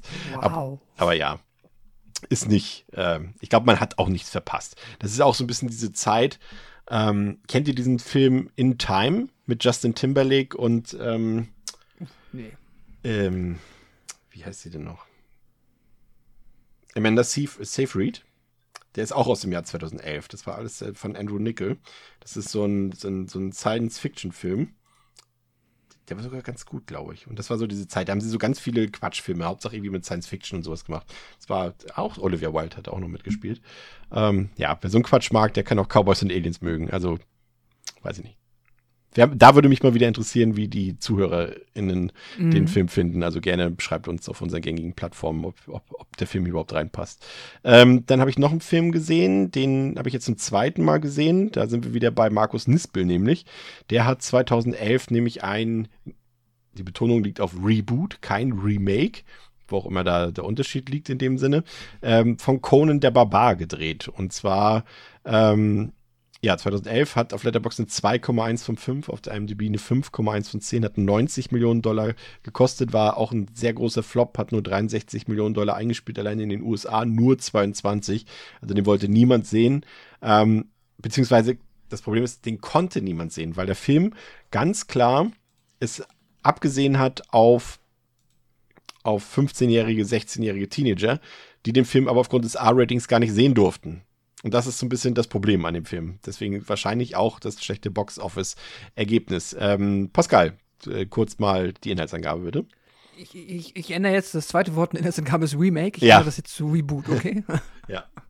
Das Reboot zu Conan the Barbarian zeigt das Aufwachsen des noch kleinen Kriegers in einer Umwelt, die vor Gewalt, Dreck und Menschenfeindlichkeit nur so strotzt. Auch deshalb zeigt sich früh, dass Conan lieber seine Armee seine Arme als seinen Kopf anstrengt, um sich zu wehren. Schöner als der bösartige Kalasim Conan, Kalasim Conans Vater tötet und ein wichtiges Relikt dessen Mobs macht Knirps. Das hast du jetzt aber selber Das habe ich nicht geschrieben. Ach doch, oh, die ist von mir, die Inhaltsangabe fällt mir gerade ein. Die habe ich aus einer alten Review von mir reinkopiert. Stimmt. Ich wollte sagen, die haben doch nicht Mobs geschrieben bei Letterboxd. Vor allem dann noch von Diepel übersetzt. Ja. Was ist denn da dieses eng- englische Ursprungswort? Egal. Ja. Ich fange auch mal an dem Satz an. Als der Bösartige Kalar Sim Conans Vater tötet und ein wichtiges Relikt dessen mobst, macht der Knirps sich auf die Reise, den Tod des Vaters zu rächen und die Menschheit vor dem Bösen zu retten. Dafür braucht er Jahre und erst als er ein erwachsener, stattlicher Krieger ist, scheint die Zeit reif für Blutrache. Mobst. Ich, grad, ich wusste, also da habe ich ja schon gezweifelt, eben dein Letterboxd eben. äh, aber manchmal sind da auch, man muss, man, um, zu meiner Entschuldigung muss man auch sagen, manchmal sind auf Letterboxd aber auch sehr seltsame Inhaltsangaben, die sie da irgendwo, irgendjemand da reinkopiert hat von irgendwo. Also manchmal sind sie super ausführlich, manchmal bestehen sie, wie wir hier auch schon gelernt haben, manchmal nur aus einem Satz, ne? Ja, also man besteht auf jeden Fall darauf, ähm, dass das ein Reboot und kein Remake ist, weil es dichter an der Vorlage ist von Conan, ähm, Und äh, weniger eben ähm, ein Remake mit dem Film von Arnold, Schwar- mit Arnold Schwarzenegger ist, der ja auch damals ein Riesenhit war und ja auch mit dazu beigetragen hat, dass Arnold Schwarzenegger so ein großer Superstar wurde. Und hier ja, wird die Geschichte eben ein bisschen mehr originalgetreuer erzählt und es ist eine echt doch ziemlich deftige und anspruchslose Schlachtplatte geworden. Und das gefällt mir auch so ein bisschen. Der ist wirklich sehr rudimentär, der hat keine großartige Geschichte zu erzählen, außer eben, dass er Conan halt Rache nehmen will. Und äh, ja, ist halt auf die niederen Instinkte ausgelegt. Ne? Es gibt viel nackte Haut, also erstaunt für einen amerikanischen Film erstaunlich viele nackte Brüste, also sowohl bei Frau als auch beim Mann zu sehen. Es gibt sehr viel Blut, Gedärme, abgetrennte Gliedmaßen, abgetrennte Köpfe. Und hier ist wirklich stumpf ist Trumpf angesagt und ich habe damit echt total viel Spaß gehabt. Also wer jetzt so auf so Splatter keinen Bock hat, der wird damit jetzt nicht so viel anfangen können, aber wer eben mal so einen richtig brutalen, schönen Action, Action-Adventure sehen will, der ist hier auf jeden Fall genau richtig. Ähm, und das Interessante ist halt, dass der, dass ja Jason Momoa hier die Hauptrolle spielt und das war, glaube ich, ich hoffe, André korrigiert das nicht gleich wieder, aber ich würde mal sagen, das war seine erste Hauptrolle zumindest, würde ich mal grob behaupten. Und die kam Game of Thrones, ne? Ja. Ja, und die kam vielleicht auch ein bisschen früh. Also man sieht natürlich, dass er auf jeden Fall schon seinen, seinen krassen Buddy hat, ne? Also die Muskeln und so, also da brauchen wir nichts zu sagen. Das ist sehr überzeugend. Aber ihm fehlt so ein bisschen äh, der Charme, den er vielleicht heute hat. Also er weiß noch nicht so recht. Also wir haben, wir haben ja von Dwayne Johnson gesagt, er wusste irgendwie gefühlt gleich ab seiner ersten Rolle, wie er das ausspielen muss, was vermutlich eben auch an seiner Wrestling-Erfahrung liegt, wo man ja eben auch ein bisschen schauspielern muss und vor allem das Publikum auf seine Seite ziehen muss. Und das ist bei Jason Momoa hier noch nicht so richtig der Fall gewesen. Also er wirkt so ein bisschen, ja, unerfahren, drücken wir es mal so aus, das merkt man einfach, aber das wird so ein bisschen ausgeglichen, weil der Cast drumherum eigentlich ziemlich gut funktioniert. Wir haben hier Stephen Lang als Bösewicht, der spielt wieder richtig fies, äh, Ron Perlman spielt den Vater von, von Conan, ist auch gut, Rose McGowan ist dabei, Rachel Nichols ist dabei, die kennen wir auch noch hier aus dem, äh, wie ist der denn noch, der Weihnachts-Parkhaus-Film, äh, P eins, ne, Pascal, den wir damals mal hatten, vor, äh, vor langen, nee, langen ich, Jahren. Ja, ich erinnere mich. Äh, ja, da war sie die Hauptdarstellerin und ähm, das funktioniert alles soweit ganz gut. Und der ist gut ausgestattet, der hat aufwendige Kulissen und das, was nicht echt ist, ist mit ziemlich guter Digitaltechnik erschaffen. Die Action-Szenen sind gut choreografiert, dynamisch und wie gesagt, super, super brutal. Also das macht, äh, wer darauf steht, richtig Bock. Ähm, komplett unterhaltsam, hat wenig Längen. Aber ja, die Leute fanden es scheiße.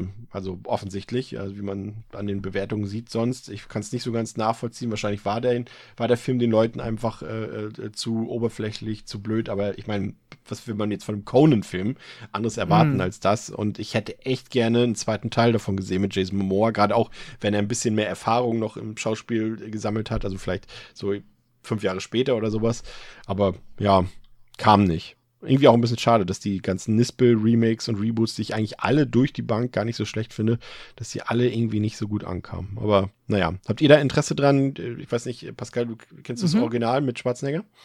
Ja, also den ersten und den zweiten weiß ich gerade gar nicht, aber das Original kann ich auf jeden Fall.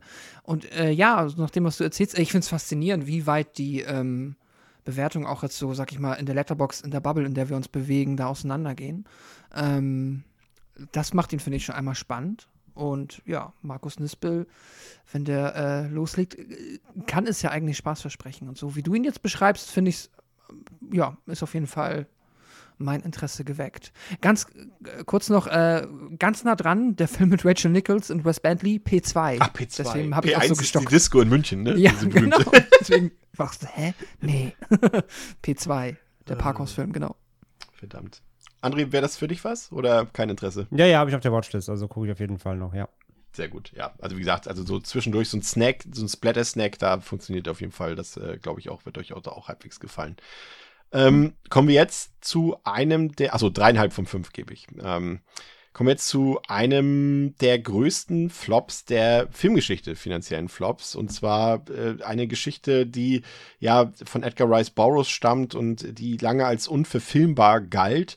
Und im Jahr zweitausendzwölf dann aber von Disney rausgebracht wurde. Ähm, John Carter, zwei Komma sechs von fünf auf Letterboxd, sechs Komma sechs von zehn auf der IMDb, hat zweihundertfünfzig Millionen Dollar gekostet, hat nur zweihundertvierundachtzig Millionen Dollar damit eingespielt. Also ich meine gelesen zu haben, dass das komplette Minus, was mit dem Film gemacht äh, wurde, sich auf zweihundert Millionen beziffert hat.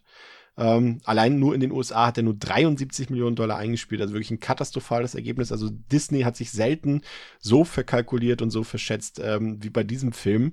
Ähm, erzähl uns mal kurz, worum es geht in John Carter, Pascal. John Carter ist ein kriegsmüder, ehemaliger Militäroffizier, der auf unerklärliche Weise auf den geheimnisvollen und exotischen Planeten Basum, in Klammern Mars, versetzt wird und widerwillig in einen epischen Konflikt verwickelt wird. Es ist eine Welt am Rande des Zusammenbruchs und Carter entdeckt seine Menschlichkeit wieder, als er erkennt, dass das Überleben von Basum und seiner Bevölkerung in seinen Händen liegt. Ja, das ist wieder so ein Film, André, den habe ich nur noch grob in Erinnerung, weil ich ihn damals geguckt habe, als er rauskam. Also in dem Jahr und seitdem nie wieder.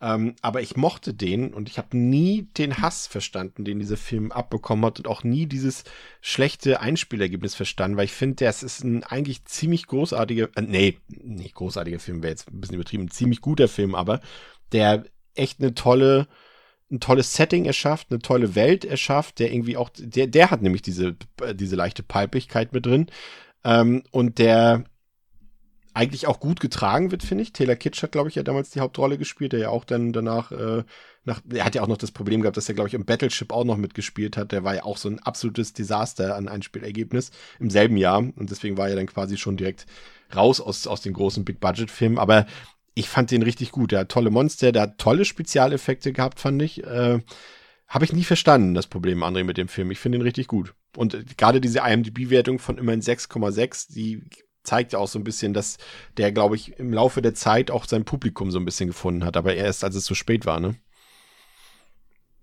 Ja, absolut. Ähm, das ist echt leider ein richtiger, richtiger Fall von Trainwreck, so. Aber eben die Kampagne und alles, nicht der Film. Ähm, ich finde den nämlich auch ziemlich cool. Ähm, wir haben den auch vor, vor einiger Zeit nochmal bei Genregeschehen besprochen, ähm, witzigerweise. Von daher habe ich den auch äh, erst, äh, in Anführungszeichen, kürzlich nochmal gesehen. Und äh, der macht echt Spaß. Das ist echt so, ähm, das ist auch so ein richtig schönes Abenteuerding. Der hat fast so ein bisschen die Mumie-Vibes, nur natürlich ganz anderes Setting und so. Aber genau dieses, dieses Abenteuer-Feeling, ähm, finde ich, versprüht der komplett. Und halt Taylor Kitsch äh, in der Hauptrolle, finde ich, macht das super. Der Track ist auch gut. Ähm, auch hier Lily Collins wieder am Start. Im, ähm, Stimmt. Äh, äh, Lynn ja. Collins am Start in, in einer, in einer ähm, Nebenrolle. William Dafoe am Start. Das ist also auch ein coolen, coolen Cast, der funktioniert. Ähm, und äh, ja, pompöse Sets. Die C G geht in Ordnung. Ähm, die Welten sind cool. Die Story ist ganz spannend. Gibt sogar Twists. Ähm, Das ist schon ganz cool und du merkst auch hier wieder richtig, dass da eigentlich mehr daraus entstehen wollte, dass ein richtiges Universe äh, irgendwie angedacht war, weil du lernst super viele Fraktionen kennen und, und ähm, Infos und Charaktere und Geschichten nebenbei, wo du, wo du merkst, so, da geht noch viel mehr, du kannst da noch viel mehr daraus machen. Ja, Riesenflop, nichts mehr mit passiert halt. Ne? Es basiert ja auf einer Vorlage eben, John Carter gibt es ja auch als, ich glaube, auch Romanvorlage. Ja, ja, von Edgar Rice Burroughs, genau. Genau. Das war relativ berühmt damals, ja. Und ähm, ja, da merkst du halt, da hätte viel daraus entstehen können, aber dank diesem Total-Flop ähm, wird da nichts mehr kommen. So. Und das ist eigentlich ganz schade, weil es war eigentlich ein ganz cooler, ganz cooles Universum, was da aufgebaut wurde. Ja. Aber den könnt ihr euch auf jeden Fall äh, mal angucken, wenn ihr Bock habt, weil der müsste ja theoretisch auf Disney Plus sein. Ich habe es jetzt nicht geprüft, aber da es ein Disney-Film ist, sollte er da ja eigentlich auch zu sehen sein. Ähm, aber ich glaube, da äh, sind André und ich uns einig, dass der auf jeden Fall mal einen Blick wert ist, weil der macht echt Spaß. Schöner Abenteuerfilm, also da kann man eigentlich nicht viel falsch machen. Das ist wieder so ein perfekter Sonntagnachmittag-Film, ne? Ja, und der, ja. der ist auf Disney Plus, ja. Ja, also ich gebe ihm, du, du hast, was, was gibst du ihm? Ja, drei. Ja, ich gebe ihm eine drei Komma fünf. Also wie gesagt, habe ihm damals eine drei Komma fünf gegeben, aber ich habe wirklich eigentlich nur gute Erinnerungen an den Punkt. Also mir ist jetzt auch nichts eingefallen, was da großartig ähm, schwach an dem Film ist. Ähm, ein Film, der wie kaum ein anderer in das ursprüngliche Konzept dieser Podcast-Episode passt, ähm, ist Abraham Lincoln Vampire Hunter, Pascal. Mhm. Was würdest du erwarten, wenn du diesen Titel hörst? Ähm, ich verbinde das mal mit den Erwartungen, die ich hatte, als ich den Trailer damals gesehen habe, wenn es okay ist. Weil ich habe den Trailer gesehen in einer Kinovorstellung von Iron Sky. Ah. Dem ähm, Pulp, ja, dem Pulp, dem, offensichtlich halt diesem, der Pulp-Komödie, ja. Die ich damals ziemlich lustig fand und ziemlich cool fand, weil sie sehr überdreht war, sehr albern und hat mich sehr amüsiert. Und da quasi vorneweg halt äh, Abraham Lincoln Vampire Hunter zu sehen, dachte ich halt natürlich, ah, geil, das wird genau so. Das wird halt auch so eine richtig, so eine, ja, so eine palpige Komödie. Du nimmst halt einen ehemaligen amerikanischen Präsidenten, drückst ihm eine Axt in der Hand und lässt ihn auf Vampire los. Das habe ich gehofft, dass das so ein richtiges Spaßfest wird. Und dann habe ich den auch im Kino gesehen und ich sag schon mal, ich war, milde gesagt, enttäuscht. Ähm, ja. Ja. Der Film kam ähm, zweitausendzwölf raus, ähm, hat auf Letterboxd eine zwei Komma vier von fünf, IMDb eine fünf Komma neun von zehn, hat neunundsechzig Millionen Dollar eingespielt, hundertsechzig, äh Quatsch, neunundsechzig Millionen Dollar gekostet und hundertsechzehn Millionen Dollar eingespielt und ähm, bin tatsächlich genauso rangegangen wie du an den Film, habe ihn jetzt zweimal gesehen. Ähm, vielleicht kurz nochmal zusammengefasst in einem Satz, worum es da geht. Mhm. Präsident Lincolns Mutter wird von einer übernatürlichen Kreatur getötet, was seine Leidenschaft für die Vernichtung von Vampiren und ihren sklavenhaften, äh, sklavenhaltenden Helfern weckt. Ja, das äh, ist auch wieder ein Film, wir haben es vorhin schon erwähnt, von, von äh, Timo Beck-Betoff. Ähm, und das ist, ja, ich glaube, das ist ein Film, der seine Prämisse, also mit seiner Prämisse eigentlich schon alles erzählt hat und irgendwie nicht das halten kann, was der, was, was der Titel sozusagen verspricht, sondern erst zum Beispiel, also ich zieh's mal schon mal ein bisschen mit auf. Wir reden ja gleich noch über Hänsel und Gretel Witch Hunters und ich finde, der hält das, was Abraham Lincoln Vampire Hunter verspricht, Pascal. So ein bisschen. Das hätte ja, ich mir eigentlich ich, auch gewünscht von, von Abraham Lincoln. Ich, ich finde, das trifft ganz gut. Also ich meine, klar, auf dem Papier, also wenn es einem darum geht, Abraham Lincoln zu sehen, wie er Vampire jagt, dann hundert Prozent, hat er geschafft. Aber ich finde halt, ja, ähm, da ist halt der andere Film, der ist halt, der ist auch wieder, ja, der, also äh, Hänsel und Gretel bringt da halt die Unterhaltung rein. Und ich finde, der Film hier ist weder lustig, noch ist er dann zu überdreht. Also er, er ist nicht überdreht genug. Er, ist, er bleibt halt viel zu sehr äh, auf dem Boden der Tatsachen am Ende und versucht fast zwischenzeitlich ernsthaft zu sein und so richtig dir eine ernsthafte Geschichte zu erzählen, ja. Nur mit diesem Twist. Es, es das ist, ist schwierig. Es ist genau der Punkt, André. Ich habe auch das Gefühl gehabt, dass der Film uns, also er wirkt so, als wäre er eine, äh, eine ernsthafte Biografie von Abraham Lincoln, die uns aber offenbart, dass Abraham Lincoln in Wahrheit ein Vampirjäger war. Und das bringt er mit, teilweise mit so einer Ernstigkeit, Ernsthaftigkeit rüber, dass ich fast dachte, das ist ein Biopic. Ja, ist so. Also muss man ganz klar sagen. Ist natürlich alles real. Ist äh, belegbar, nachgewiesen auf Papyrus, dass äh, das so war. Nee, ähm, natürlich nicht, alles natürlich großer Quatsch. Und, äh, aber ja, der Film nimmt sich, was das angeht, in einer gewissen Weise zumindest doch relativ ernst eigentlich. Ne? Also es, ja. gibt, es gibt zwar einige ähm, blöde Sprüche und sowas und gerade Dominic Cooper ähm, macht da halt äh, den, den großen Anteil aus an... Der viel rettet, finde ich. Ja, absolut auch, ja. Und der halt durch seine Präsenz und wie er spielt und wie er sich als Charakter auch gibt, ähm, da so ein bisschen den Relief reinbringt. Aber sonst, ja, nimmt der Film das Thema an sich recht ernst, was weird ist, so, weil du halt so einen Schläferz-Trash erwartest bei, bei dem Titel. Und dann hast du so einen Film, der aber doch irgendwie versucht, eine ernsthafte Geschichte zu erzählen. So. Das ist halt alles ein bisschen, ein bisschen seltsam. Ähm, und auch so, dass dann auch Mary Elizabeth Winstead da auftaucht und sowas irgendwie. Das, das war voll, voll weird auch wieder, ähm, was hier den Cast angeht. Ähm, ja, aber ich fand auch halt, der Film könnte noch, der könnte spaßiger sein, als er ist. So, ich finde, der, der, der, der nimmt sich zu ernst ähm, und das steht dem nicht und dem Thema einfach ja. irgendwie. Mhm. Also ich finde halt gerade auch äh, Benjamin Walker als Lincoln, der, der verpufft irgendwie. Ich finde nicht, dass der einen geilen Lead abgibt. Der sieht, nee, meist, gar nicht. Der sieht immer aus wie so ein Bubi irgendwie. Also klar, er soll ja am Anfang auch ähm, so ein bisschen dullyhaft sein, dann kriegt er die Ausbildung bei, bei Dominic Coopers Charakter, aber irgendwie so richtiger Badass wird er nie. Er wirkt immer so ein bisschen wie der, wie der, der unbeholfene Dude. Und äh, ja, dann wird auch nicht so richtig gesplättert irgendwie und er geht halt nie in die Vollen irgendwo. Und er, er, er macht sich selber nicht zu so einem Popkultur-Ding, sondern will dann irgendwie doch so eine halbwegs seriöse Geschichte erzählen oder eine, eine düstere. Und das, nee, das hat irgendwie nicht funktioniert. Das war mir alles nicht, nicht drüber genug.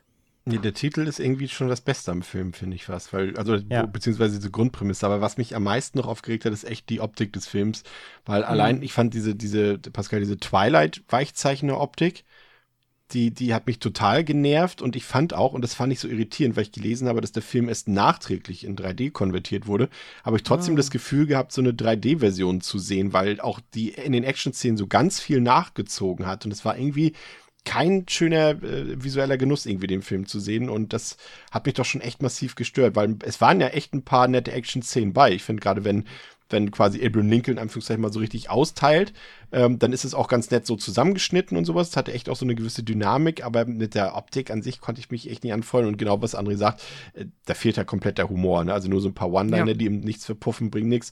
Und Benjamin Walker, also ganz ehrlich, ähm, hätte Dominic Cooper vielleicht Abraham Lincoln gespielt, wäre das vielleicht besser gewesen. Weiß ich nicht. Also, Benjamin Walker ist total blass. Dem fehlt irgendwie komplett der Charme für so eine Rolle, finde ich. Und auch so, gleich als Frage für dich noch, ähm, da ja da so ein Zeitsprung drin ist in der Hälfte des Films. Ne? Wir sehen ja dann auf einmal den alten mm, Abraham Lincoln. Äh, ob es nicht besser gewesen wäre, dann eher jetzt so diesen House of the Dragon-Serien-Move zu machen, dass man einfach den anderen Schauspieler nimmt für diesen Zeitsprung, mm. anst- anstatt Benjamin Walker da irgendwie eine Filmstunde lang mit scheiß Make-up rumlaufen zu lassen, was halt nicht ja. funktioniert so richtig, ne? Ich muss dazu sagen, ich habe ihn dann auch, weil er mich so enttäuscht hat, dann nach zweitausendzwölf im Kino nicht nochmal gesehen. Deswegen zu der Optik ähm, weiß ich es ehrlicherweise gar nicht mehr so sehr, ob die mir auch negativ mhm. aufgefallen ist. Bei mir war es tatsächlich größtenteils, dass dieser ernsthafte Twist reingekommen ist, was sich für mich halt wie ein Twist angefühlt hat, dass das hier eine ernsthafte Geschichte wird. Hast du ihn in drei D gesehen damals? Ähm, ich ziemlich sicher nicht. Okay. Ähm, aber ich würde es nicht beschwören, aber ziemlich sicher nicht.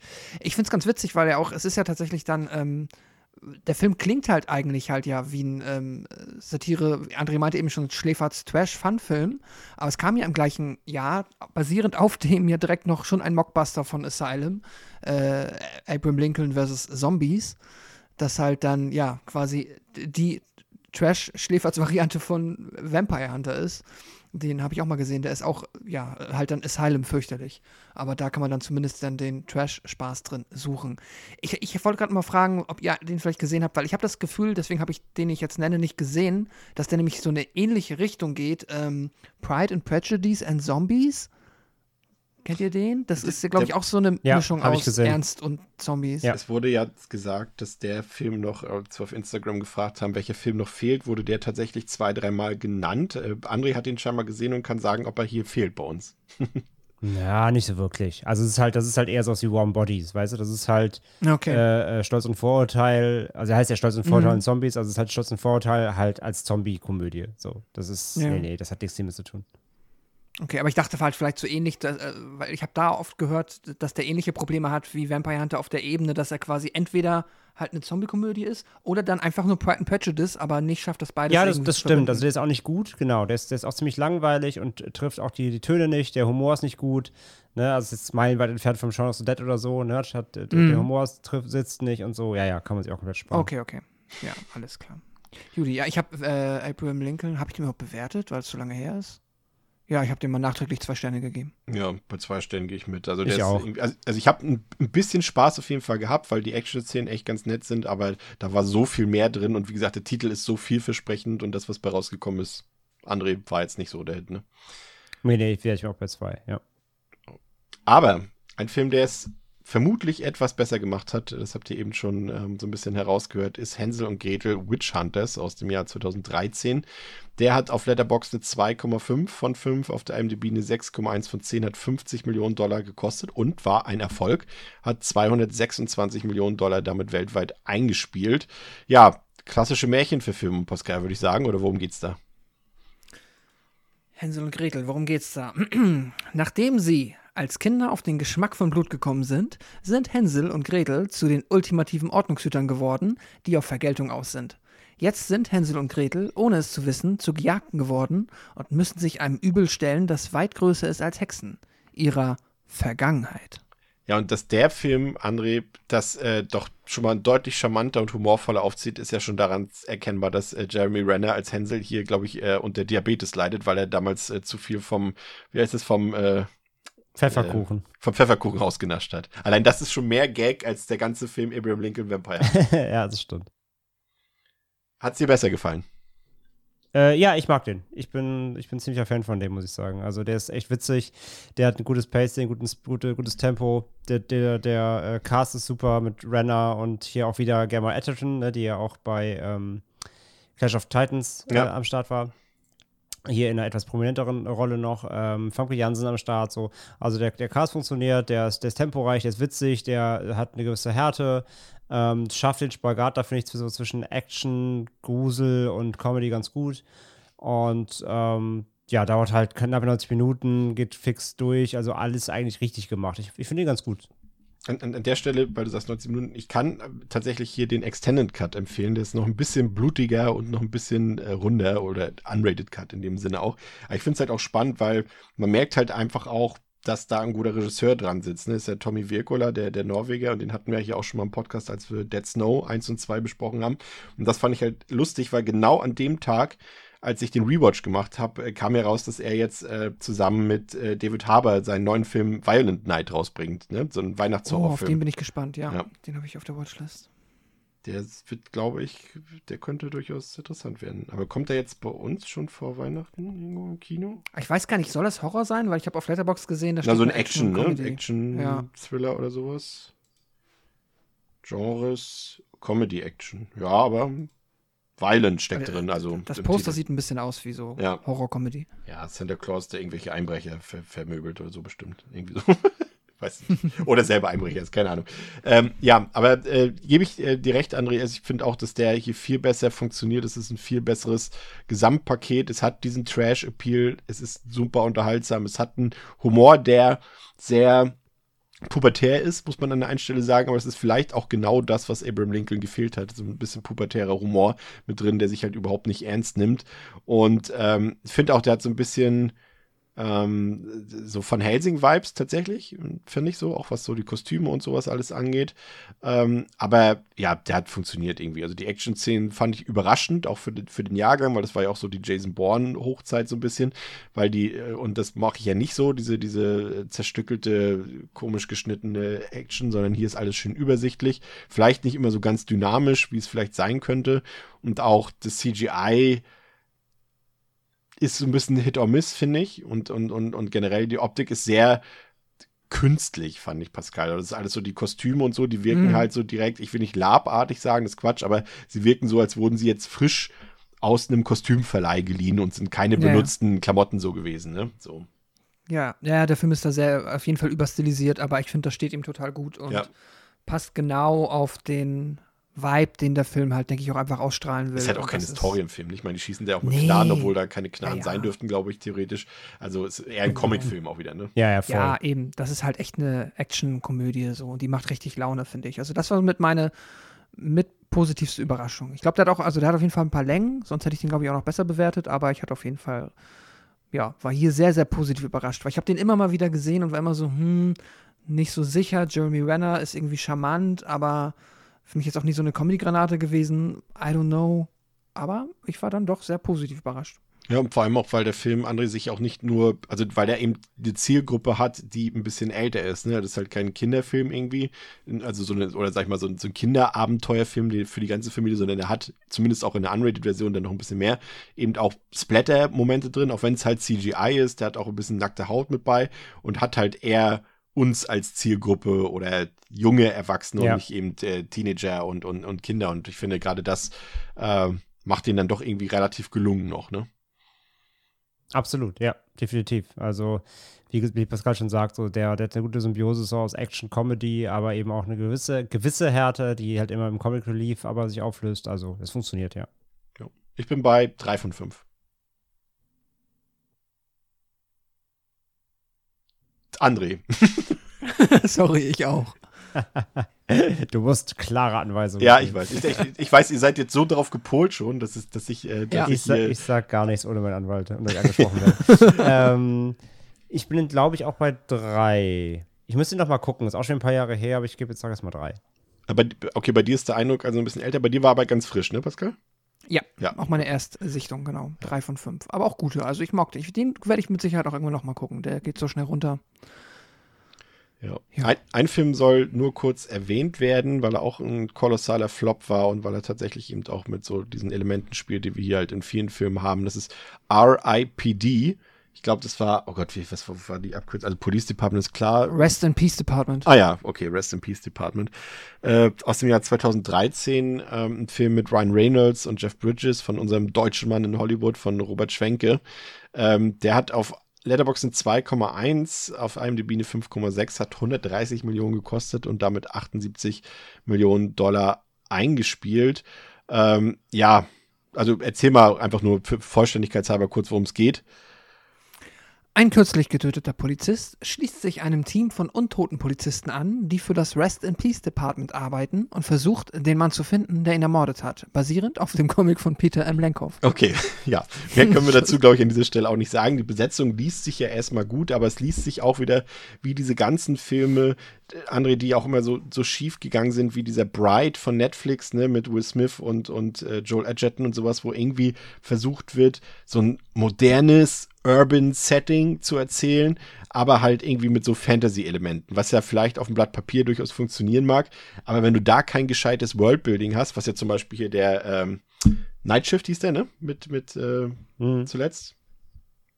Day Shift heißt der, genau. Der äh, Day Shift, ja, stimmt. Der es schon ein bisschen besser gemacht hat, aber wenn du das nicht hast, so ein geiles Worldbuilding, dann funktioniert das gar nicht. Und ich glaube, das ist so ein bisschen auch das, was hier bei R I P D schiefgegangen ist.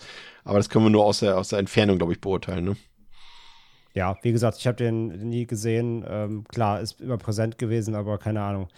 Die, die Kritiken waren über, überwiegend alle Müll und äh, hatte nie den, den Drang, den irgendwie jetzt dringend mal zu sehen. Und ja, so wie das mit solchen Filmen ist, die liegen dann halt einfach rum, ne?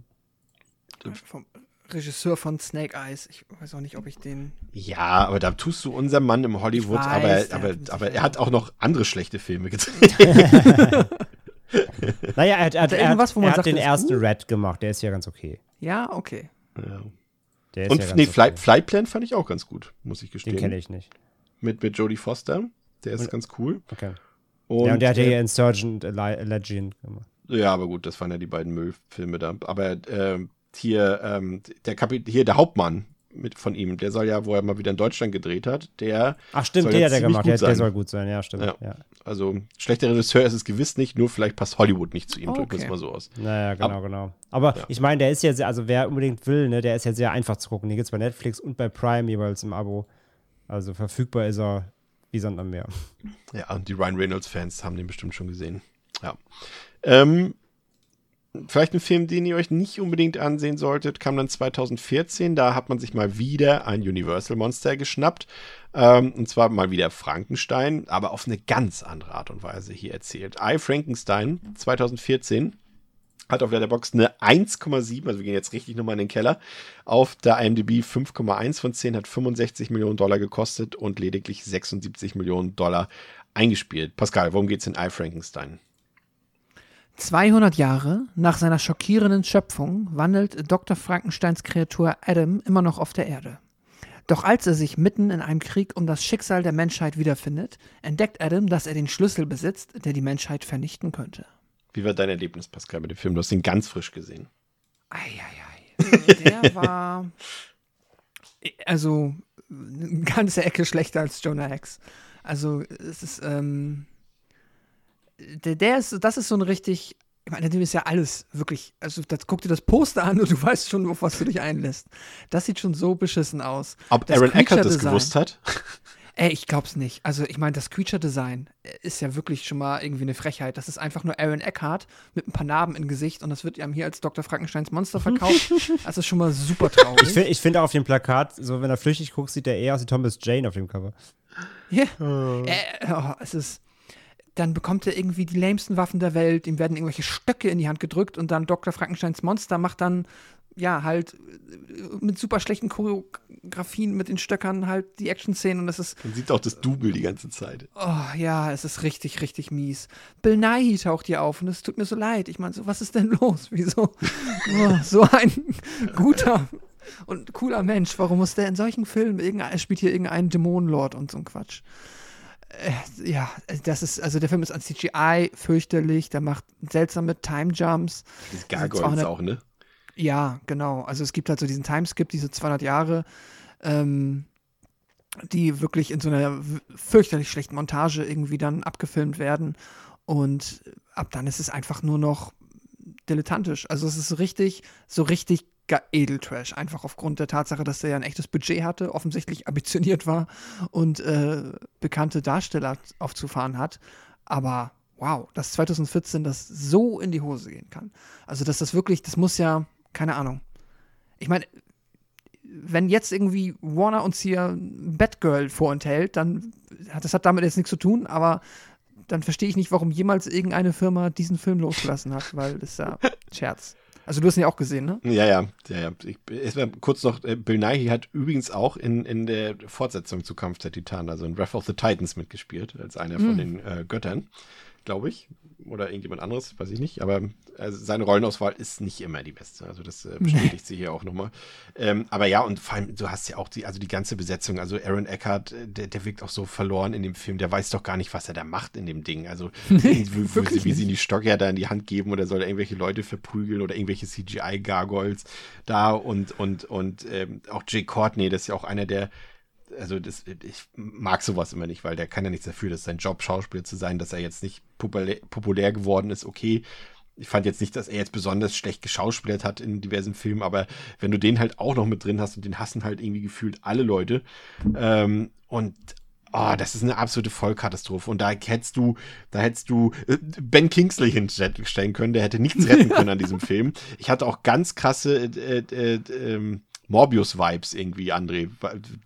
Ich weiß nicht warum, aber irgendwie wirkte der auch so auf, weil die Effekte auch so kacke waren wie in Morbius. Mhm. Und ah, das ist echt blöde. Und vor allem das Schlimme ist, dass der auch noch super langweilig ist dabei. Ne? Also es ist halt nicht nur technisch und schauspielerisch auf unterstem Level, sondern der sieht auch absolut desaströs hässlich aus. Ne? Und er äh, ist desaströs langweilig. Mhm. Ja, absolut. Also da gibt es schon Parallelen, wobei, also Morbius hat schon noch irgendwie ein bisschen, da sieht man ein bisschen mehr Budget noch als bei Frankenstein, aber ähm, ja, es, Frankenstein ist echt ein, einfach nur komplette Rotze. Also es ist von vorne bis hinten. Ich habe, glaube ich, ich habe den geguckt und war wirklich so, Alter, das war so die Zeitverschwendung überhaupt. Ja. Hast du ihn jetzt geguckt oder, oder nee, damals? Nee, schon da ein bisschen her, aber, also nicht, nicht zum Release, jetzt irgendwie vor zwei Jahren oder sowas, habe ich ihn auch mal laufen lassen, irgendwie komplette, komplette Scheiße einfach. fünfundsechzig Millionen und dann dieses Poster, das sieht halt echt aus. Das guckt euch doch mal an. Du kannst ja wechseln auf Letterboxd. Achso, ich nicht, ich bin nicht so äh, privilegiert wie ihr da. Ähm, beziehungsweise das privilegiert, ihr gebt dafür Geld aus. Äh, aber das Poster, der Pullover, das ist halt, das sieht nicht mal aus wie richtig angezogen. Vor allem das Geile ist es halt auch, Aaron Eckhart halt in so einem Hoodie da auch noch so hinzustellen. Ja, so. Also das Hoodie, passt halt auch nicht. Das denn? Also Aaron Eckhart ist halt auch einfach der Fallschiff für diese Rolle. Dann, ja. dann, dann stell halt da Jeremy Renner hin, keine Ahnung, nur als Beispiel, aber ein Jüngeren, ja. Das passt halt, also das ist doch Aaron Eckhart, also nichts gegen Aaron Eckhart, ich mag ihn, aber der ist doch nicht cool. Nee, nee, nee. Der ist, nee, also der ist auch nicht für eine Actionrolle einfach, nee. Also ja. Weiß ich nicht. Weiß nicht, was er früher gemacht hat, aber nee, ich weiß, nee, nee, nee, nee. nee. Aber um noch was Gutes zu berichten, die eine Schauspielerin aus dem Film, die, die, ähm, ich weiß gar nicht mehr, wen hat sie denn da gespielt? Auf jeden Fall die Caitlin Stacey, die ist ja jetzt zumindest nochmal im Kino ganz groß erfolgreich mit dem ah. Smile-Film. Da spielt sie ja mit. Also, ähm. Ein Film, kann... den ich noch nicht gucken konnte, weil ich I, Frankenstein gucken musste. Tja. Oh, ich gebe dem Film eins von fünf. Also Tiefswertung. Dito. Äh, ja, habe ich auch. Sehr gut. Ähm, nur am Rande erwähnt sei ein weiterer Film mit Dwayne Johnson, weil er hier theoretisch reinpasst, den hat aber keiner von uns gesehen, und zwar eine Reimagination äh, der Herkules-Geschichte aus dem Jahr zweitausendvierzehn, den wollen wir hier auf jeden Fall mal erwähnt haben, der ähm, auch typisch Dwayne Johnson gar nicht mal so ein Flop war, sondern recht erfolgreich, hat hundert Millionen gekostet, zweihundertvierundvierzig Millionen eingespielt, aber ja, ist halt die Herkules-Geschichte, also wie jeder Dwayne Johnson-Film im Prinzip. Ähm, dann haben wir einen Film aus dem Jahr, auch aus dem Jahr zweitausendvierzehn, den wir, glaube ich, leider nicht nicht gesehen haben, weil den hätte ich, glaube ich, ganz gerne gesehen. Du meintest auch, Pascal, äh, du hättest mhm. den gesehen. Outcast. Ähm, wieder ein Film mit Nicolas Cage. Diesmal bekommt er Hayden Christensen an seine Seite. Das, André, falls du ihn nicht kennst, ist vom, vom Regisseur von Primal, also der diesen, äh, diesen ähm, ja. anderen äh, Nicolas Cage-Film da, den neueren, gedreht hat. Den habe ich gesehen, ja. Ja, und ähm, das ist so eine, so eine chinesisch-amerikanische Co-Produktion. Also es hat einen amerikanischen Regisseur, hat, wie gesagt, die amerikanischen Hauptdarsteller, aber hat irgendwie auch Leute wie Liu Yifei mit bei oder Andy On und sowas. Also äh, ist eigentlich auch für den chinesischen Markt mehr oder weniger gedreht worden. Die wollten den aber gar nicht sehen, weil der Film nämlich so, ein, so eine White-Savior-Geschichte ist, wo dann eben die beiden weißen Dudes die Chinesen retten. Und ähm, es gab solche Proteste in Hongkong gegen den Film, dass der nicht mal mehr auf D V D veröffentlicht wurde dort. Also den wollen wir auf jeden Fall mal erwähnt haben. Outcast heißt der, hat auf Letterboxd eine eins Komma acht, auf IMDb eine vier Komma sechs, hat fünfundzwanzig Millionen Dollar gekostet und fünf Millionen nur eingespielt. Äh, Pascal, äh, trotzdem Interesse nach wie vor? Ja, ich wollte gerade noch mal kurz gucken, wie lang der ist. Ist das so ein Schnarchi-Ding? Nee, achtundneunzig nee. Minuten, das oh. geht doch klar. Ja. Vor allem sieht Cage jetzt schon auf dem Poster so aus, als ob er im Nicolas Cage-Modus ist. Ist er, glaube ich, auch in dem Film. Also es wird, es machen wir weiter. Dracula Untold ist, glaube ich, wieder etwas, äh, was, was auch viele von unseren ZuhörerInnen gesehen haben, äh, was wir auch alle gesehen haben. Ähm, hat auf Letterboxd eine zwei Komma sechs, auf der IMDb eine sechs Komma zwei, hat siebzig Millionen Dollar gekostet, war auch ein Ja, relativer, na, ich weiß nicht genau, eigentlich war es, also weltweit war es ein Erfolg mit zweihundertsiebzehn Millionen, hat in den U S A aber nur sechsundfünfzig eingespielt und äh, deshalb war das eigentlich angedachte Franchise, wurde dann relativ schnell wieder eingestampft. Aber worum geht's da, Pascal, in dieser mal wieder Dracula-Verfilmung? Aber hier eine Untold-Erzählung bis dato. Vlad Tepes ist ein großer Held, aber als er erfährt, dass der Sultan sich auf eine Schlacht vorbereitet und eine Armee von tausend Jungen aufstellen muss, schwört er, einen Weg zu finden, seine Familie zu schützen. Vlad wendet sich dunklen Mächten zu, um die Macht zu erlangen, seine Feinde zu vernichten und erklärt sich bereit, vom Helden zum Monster zu werden, als er sich in den mythologischen Vampir Dracula verwandelt. Ja, André, du hast den ganz frisch gesehen. Wie war, wie war dein Eindruck? Das war quasi, glaube ich, jetzt der letzte Film, den du vor der Aufnahme noch geguckt hast. Schnell, ne? Das ist korrekt. Quasi mit den Credits haben wir angefangen aufzunehmen, sozusagen. Das ist auch korrekt. Ähm, ja, auch da dachte ich so ein bisschen anhand der Poster und so die Bilder, die ich so kannte, das wird so ein bisschen was wie I, Frankenstein. ähm, dass das ganz furchtbar wird und ganz viel cringe und, und scheiße aussieht und so. Äh, und muss sagen, so schlimm war es gar nicht eigentlich. Ich finde die Story so um dieses, also das ist wieder so die Frage, braucht man halt eine Origin-Story zu Dracula? Aber ich finde es eigentlich gar nicht so doof, ähm, diese, diese Geschichte zu erzählen, so wie er das, äh, ja, wie er dazu gekommen ist und was das für Schicksalsschläge und Entscheidungen mit sich bringen musste irgendwie. Ist halt im Grunde die Story ganz schön klein, geht eigentlich im Grunde halt wirklich um dieses Aufbäumen gegen diese Unterdrücker und äh, ähm, ja, und letztendlich auch seine, seine Familie halt, ne, seinen Sohn und seine, seine Frau, ähm, die zu beschützen eben. Und dafür nimmt er eben dieses Risiko in Kauf, äh, eben ein Vampir zu werden und kriegt halt gesagt, wenn du drei Tage halt kein Blut trinkst, dann ähm, bist du wieder ein Mensch. Also du hast halt die Chance, jetzt hier drei Tage dein, dein Land zu verteidigen und deine Familie und dein, dein Volk. Ähm, bist halt übermenschlich stark, kannst alle platt machen und wenn du es geschafft hast danach, ähm, wenn du halt dich nicht den Bögen, Bösen beugst, dann wirst du wieder ein Mensch.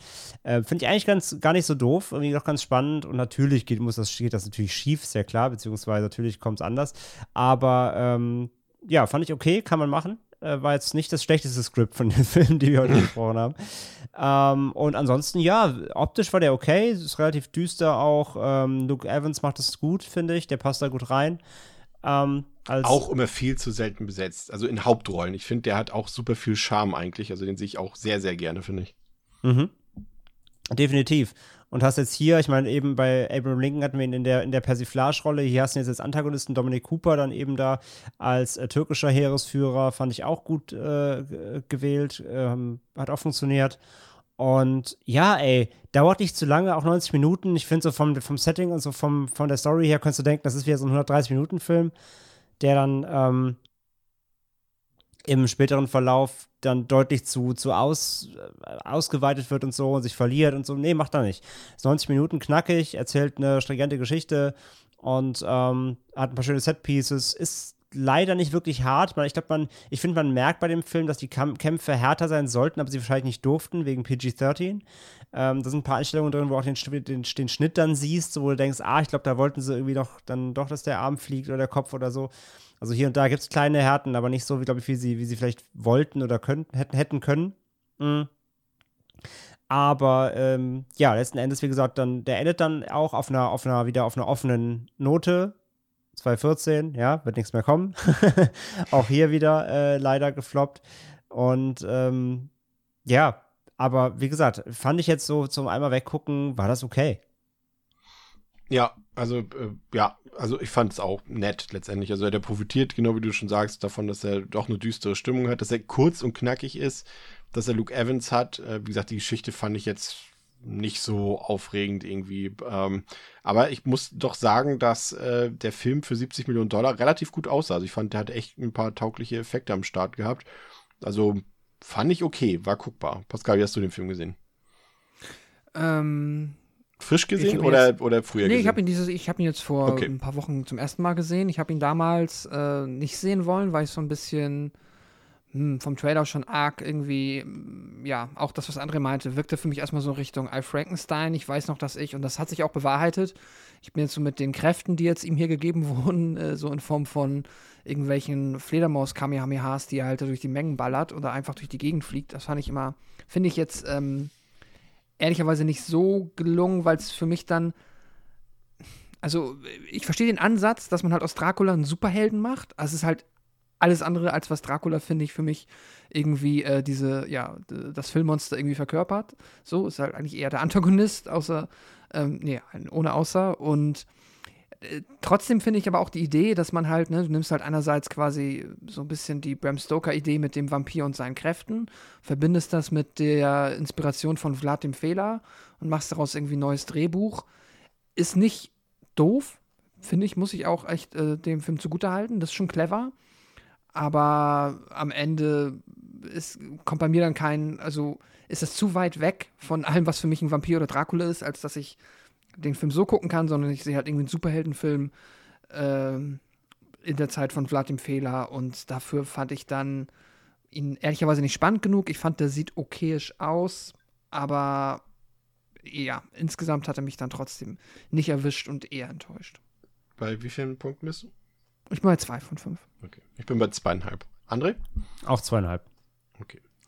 Ja, dann habe ich mir heute ähm, zum ersten Mal einen Film angesehen, den ich so gar nicht auf dem Schirm hatte. Der heißt Seven's Son. Ähm, aus dem Jahr zweitausendvierzehn. Hat auf Letterboxd eine zwei von fünf. Auf der I M D B eine fünf Komma fünf von zehn. Hat fünfundneunzig Millionen Dollar gekostet. Hat hundertvierzehn Millionen Dollar gekostet. In den U S A lediglich siebzehn Millionen davon eingespielt. Pascal, magst du, auch wenn du ihn nicht gesehen hast, kurz zusammenfassen, worum es geht in Seven Son? John Gregory, der siebte Sohn eines siebten Sohns und auch der örtliche Spuk, hat das Land vor Hexen, Moorleichen, Gespenstern und allen möglichen Dingen, die in der Nacht herumspuken, geschützt. Doch John ist nicht mehr jung und sucht einen Lehrling, der sein Handwerk weiterführt. Die meisten haben nicht überlebt. Die letzte Hoffnung ist ein junger Bauernsohn namens Thomas Ward. Wird er die Ausbildung zum Gespenst überleben? Stopp. Zum Spuk ja. überleben? Achso, wird er die Ausbildung zum Spuk überleben, die so viele andere nicht geschafft haben? Also die, die heißen Spooks, diese Leute. Das ist jetzt, glaube so. ich, ein bisschen in der Übersetzung in die falsche Richtung gegangen. Aber verrat es uns, Chris. Wird es überleben? Aber ich mag's. Wird er die Ausbildung zum Gespenst überleben? Casper. Oh Mann. Ja, äh, ist ein völlig, äh, völlig liebloser, hastiger Fantasy-Film mit selten überzeugender Tricktechnik. Hat, hat Star-Power auf jeden Fall. Also Julianne Moore spielt mit. Wir haben äh, schon wieder äh, Jeff Bridges am Start. Ähm, Ben Barnes spielt die Hauptrolle. Alicia Vikander spielt hier noch mit. Aber das hat alles sehr wenig Charme. Das ist irgendwie, also ich kann mir schon gar nicht vorstellen, dass die Produzenten das Ganze hier irgendwie für erfolgsversprechend gehalten haben. Also das hat so alles, was man hier in dem Film sieht, haben wir schon in zig anderen Filmen in den letzten zwanzig Jahren irgendwo gesehen, in irgendwelchen Fantasy-Filmen. Da ist nichts Neues bei. die, die Chemie zwischen Ben Barnes und Alicia Vikander ist überhaupt nicht vorhanden. Dann ist es auch wieder so ein drei D-Film und die Bildkompositionen, die sind komplett auf diesen drei D-Effekt ausgelegt. Also ist grundsätzlich immer alles in der Mitte, was irgendwo ähm, präsent sein soll. Und dann gibt es einen ganz, ganz hässlichen Weichzeichner, für den sich sogar eben die Twilight-Saga schämen würde, der noch oben drauf. Und das ist alles so lieblos, so herzlos nach Schema F produziert. Äh, das ist keine schöne Geschichte, weil ich finde es immer schade, weil ich bin eigentlich schon so ein Freund von so, guck mal, kennt ihr ja alle irgendwie so Fantasy-Filme, so wie, wie, wie andere hier Legend mit Tom Cruise oder hier, ähm, die heißt er noch mit ähm, David Bowie und, und äh, Jennifer Connelly, ähm, Labyrinth und so eine Sachen, so schön, oder ne, einfach so schöne Märchenfilme in Anführungszeichen, so, so Fantasy-Märchen und, und da kann man so viele schöne Sachen draus machen, die eben von mir aus auch komplett familienfreundlich und sowas, aber halt mit ein bisschen Liebe und Herz, aber das hier ist wieder völlig äh, nach Geld produziert und da bin ich, muss ich auch sagen, gönne ich das auch dem Film, dass der da überhaupt nichts eingespielt hat mit, also im Verhältnis zu seinem Budget. Kann man auslassen. Ähm, dann habe ich noch einen Film in die Liste gepackt, der hier rein muss, einfach weil er auch wieder so ein kolossaler Flop war und äh, ja, einfach auch auf, die, auf denselben Zutaten wie die meisten dieser Filme hier basiert. Jupiter Ascending von den Wachowski-Schwestern ähm, aus dem Jahr zweitausendfünfzehn. Letterboxd eine zwei Komma eins von fünf, IMDb eine fünf Komma drei von zehn, hat hundertsechsundsiebzig Millionen Dollar gekostet und damit auch lediglich hundertdreiundachtzig Millionen Dollar eingespielt, davon siebenundvierzig Millionen in den U S A. Pascal, vielleicht wieder in einem Satz? In einem Universum, in dem menschliches Genmaterial die wertvollste Ware ist, wird eine verarmte junge Erdenfrau zum Schlüssel für strategische Manöver und interne Streitigkeiten innerhalb einer mächtigen Dynastie. Ja, das ist so ein Film, also der, der hat sich auch wieder so ein neues Sci-Fi-Universum aufgebaut, sollte, glaube ich, auch wieder ein Franchise werden und das Ganze so ein bisschen kombiniert mit dem, wir erinnern uns so zweitausendfünfzehn rum, ne, da waren diese Young-Adult-Filme, wir haben vorhin schon ein paar genannt, Divergent zum Beispiel, natürlich auch Hunger Games äh, pff, oh, und die ganzen anderen Filme, ihr kennt sie alle. Äh, hier, äh, äh, heute habe ich es wirklich nicht mit dem Namen, wie heißt denn nochmal das mit Harry Potter? Nein. Nein, das ist, wo auch Kaja Scodelario mitspielt. Ähm, das ist, da haben sie sogar die drei Teile zu Ende gedreht. Ich gucke das schnell nach. Das, weil ich bin, ich sonst, sagen, sonst ist unsere Hörerin Rina sehr enttäuscht, wenn ich das nicht sage. Weil äh, Maze Runner, genau. Ach ja. Weil da ja auch der Dylan O'Brien mitspielt, genau.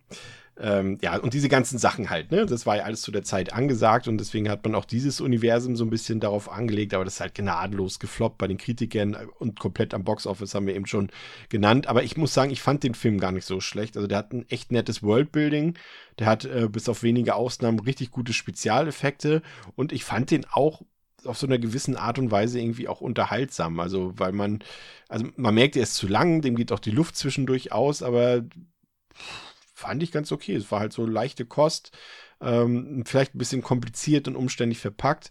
Ähm, und der Cast, zumindest auf dem Blatt Papier, ich meine, Mila Kunis stört, glaube ich, auch die wenigsten von uns, wenn sie mitspielt. Channing Tatum war zu der Zeit auch angesagt, den mag ich auch gerne.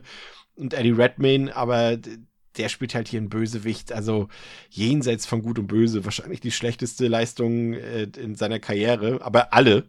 Nicht nur Eddie Redmayne, auch Mila Kunis und Channing Tatum, ähm, die wandern teilweise echt teilnahmslos durch diese ganze Szenerie. Also man muss sich als äh, ZuschauerIn, muss man sich die Emotionen von den, von den Leuten, von den Figuren richtig einbilden und vorstellen, weil zu sehen war davon nichts. Aber das ist jetzt auch nicht das Teufelswerk, äh, zu dem es teilweise geredet wurde. Ist, wie gesagt, kein guter Film, aber man kann ihn wirklich, gerade wenn man so Science-Fiction mag, wenn man Sachen im Weltall mag und so weiter, mit Planeten, mit Fremden und so weiter und so fort.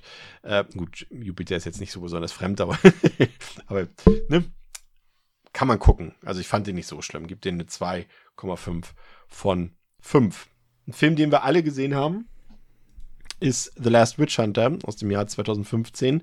Der hat auf Letterboxd eine zwei Komma vier von fünf, auf der IMDb eine fünf Komma neun von zehn, hat neunzig Millionen Dollar gekostet, hundertsechsundvierzig Millionen Dollar eingespielt, aber letztendlich trotzdem Flop, weil in den U S A hat er davon nur siebenundzwanzig Millionen Dollar eingespielt.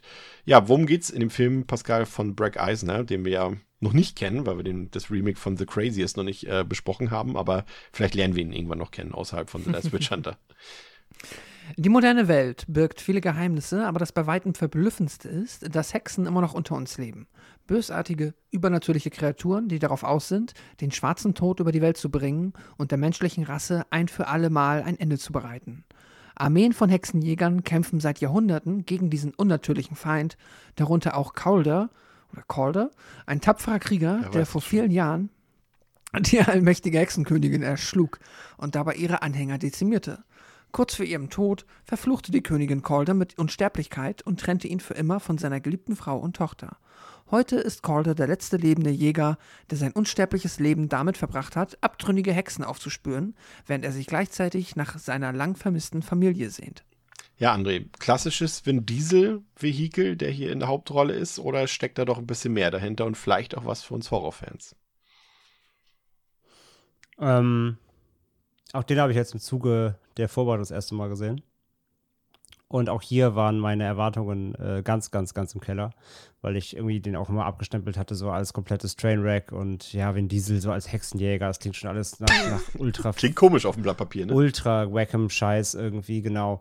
Ähm, von daher auch hier höchst skeptisch gewesen, rangegangen und muss auch sagen, reiht sich ein, tatsächlich in die Riege mit Solomon Kane und so, ähm, war gar nicht so schlecht.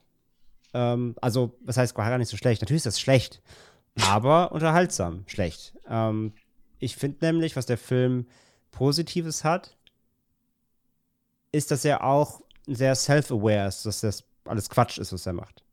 Und das ist ja immer dann schon mal was, was Positives und das, was eben Abraham Lincoln äh, Vampire Hunter zum Beispiel eben nicht genug gemacht hat. So, der, ähm, erzählt zwar an sich eine, Anführungszeichen, ernsthafte Story, aber du merkst immer wieder, dass kleine Nuancen drin sind, wo sie sich nicht ernst nehmen, wo Vin Diesel irgendwie Self-Reference-Kram macht, wo immer irgendwie kleine Albernheiten drin sind, die der Film sich auch dann gönnt so und da immer auch mitschwingen lässt, natürlich ist das alles Quatsch, so, wir machen es jetzt einfach. Und das fand ich irgendwie ganz sympathisch.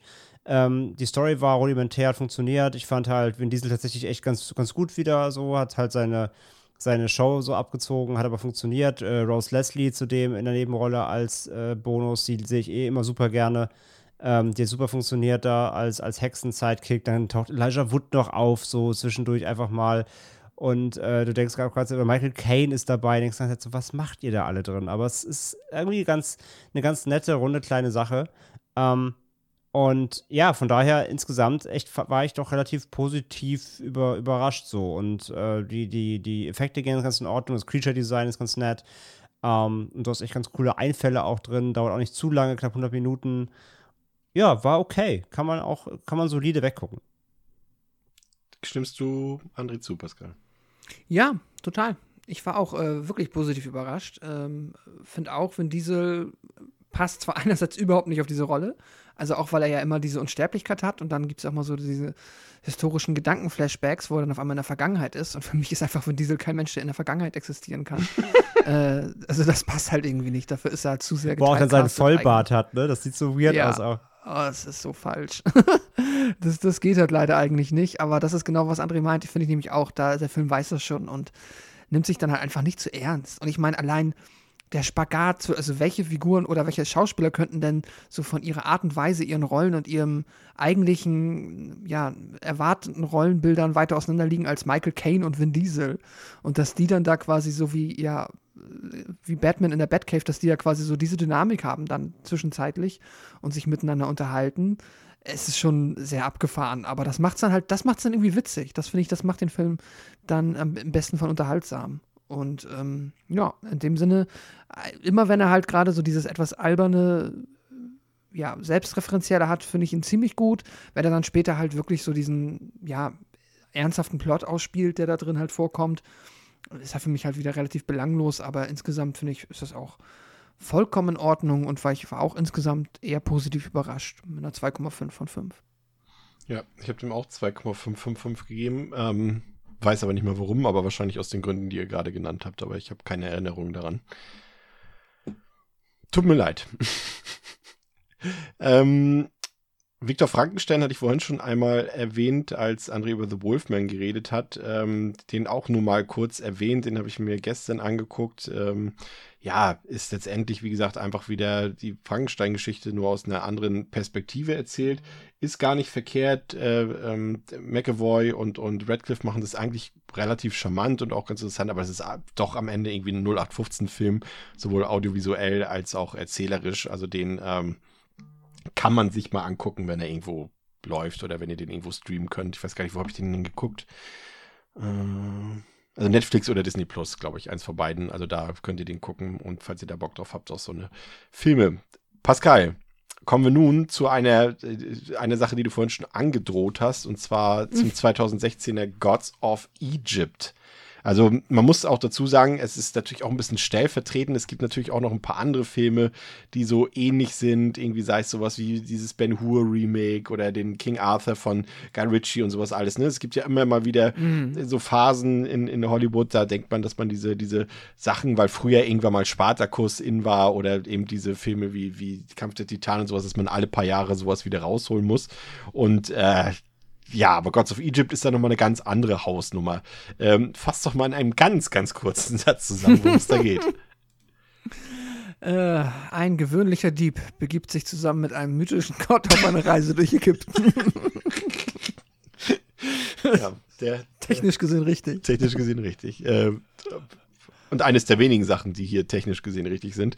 Äh, auf Letterboxd hat er eine eins Komma neun von fünf, auf der IMDb eine fünf Komma vier von zehn, hat hundertvierzig Millionen Dollar gekostet und damit hundertfünfzig Millionen Dollar weltweit eingespielt, aber auch hier wieder lediglich dreißig Millionen davon in den U S A. Und es ist schon ein bisschen her, dass ich den gesehen habe, aber ich kann mich noch genau daran erinnern, dass meine Augen gebrannt haben von diesem Film, von dieser Ästhetik dieses Films. Also wie gesagt, an sich, ich habe ja schon gesagt, ich mag ja eigentlich diese alten Filme, die auch so mit Göttern, Titanen, irgendwelchen ägyptischen oder griechischen Mythologien oder so zu tun haben.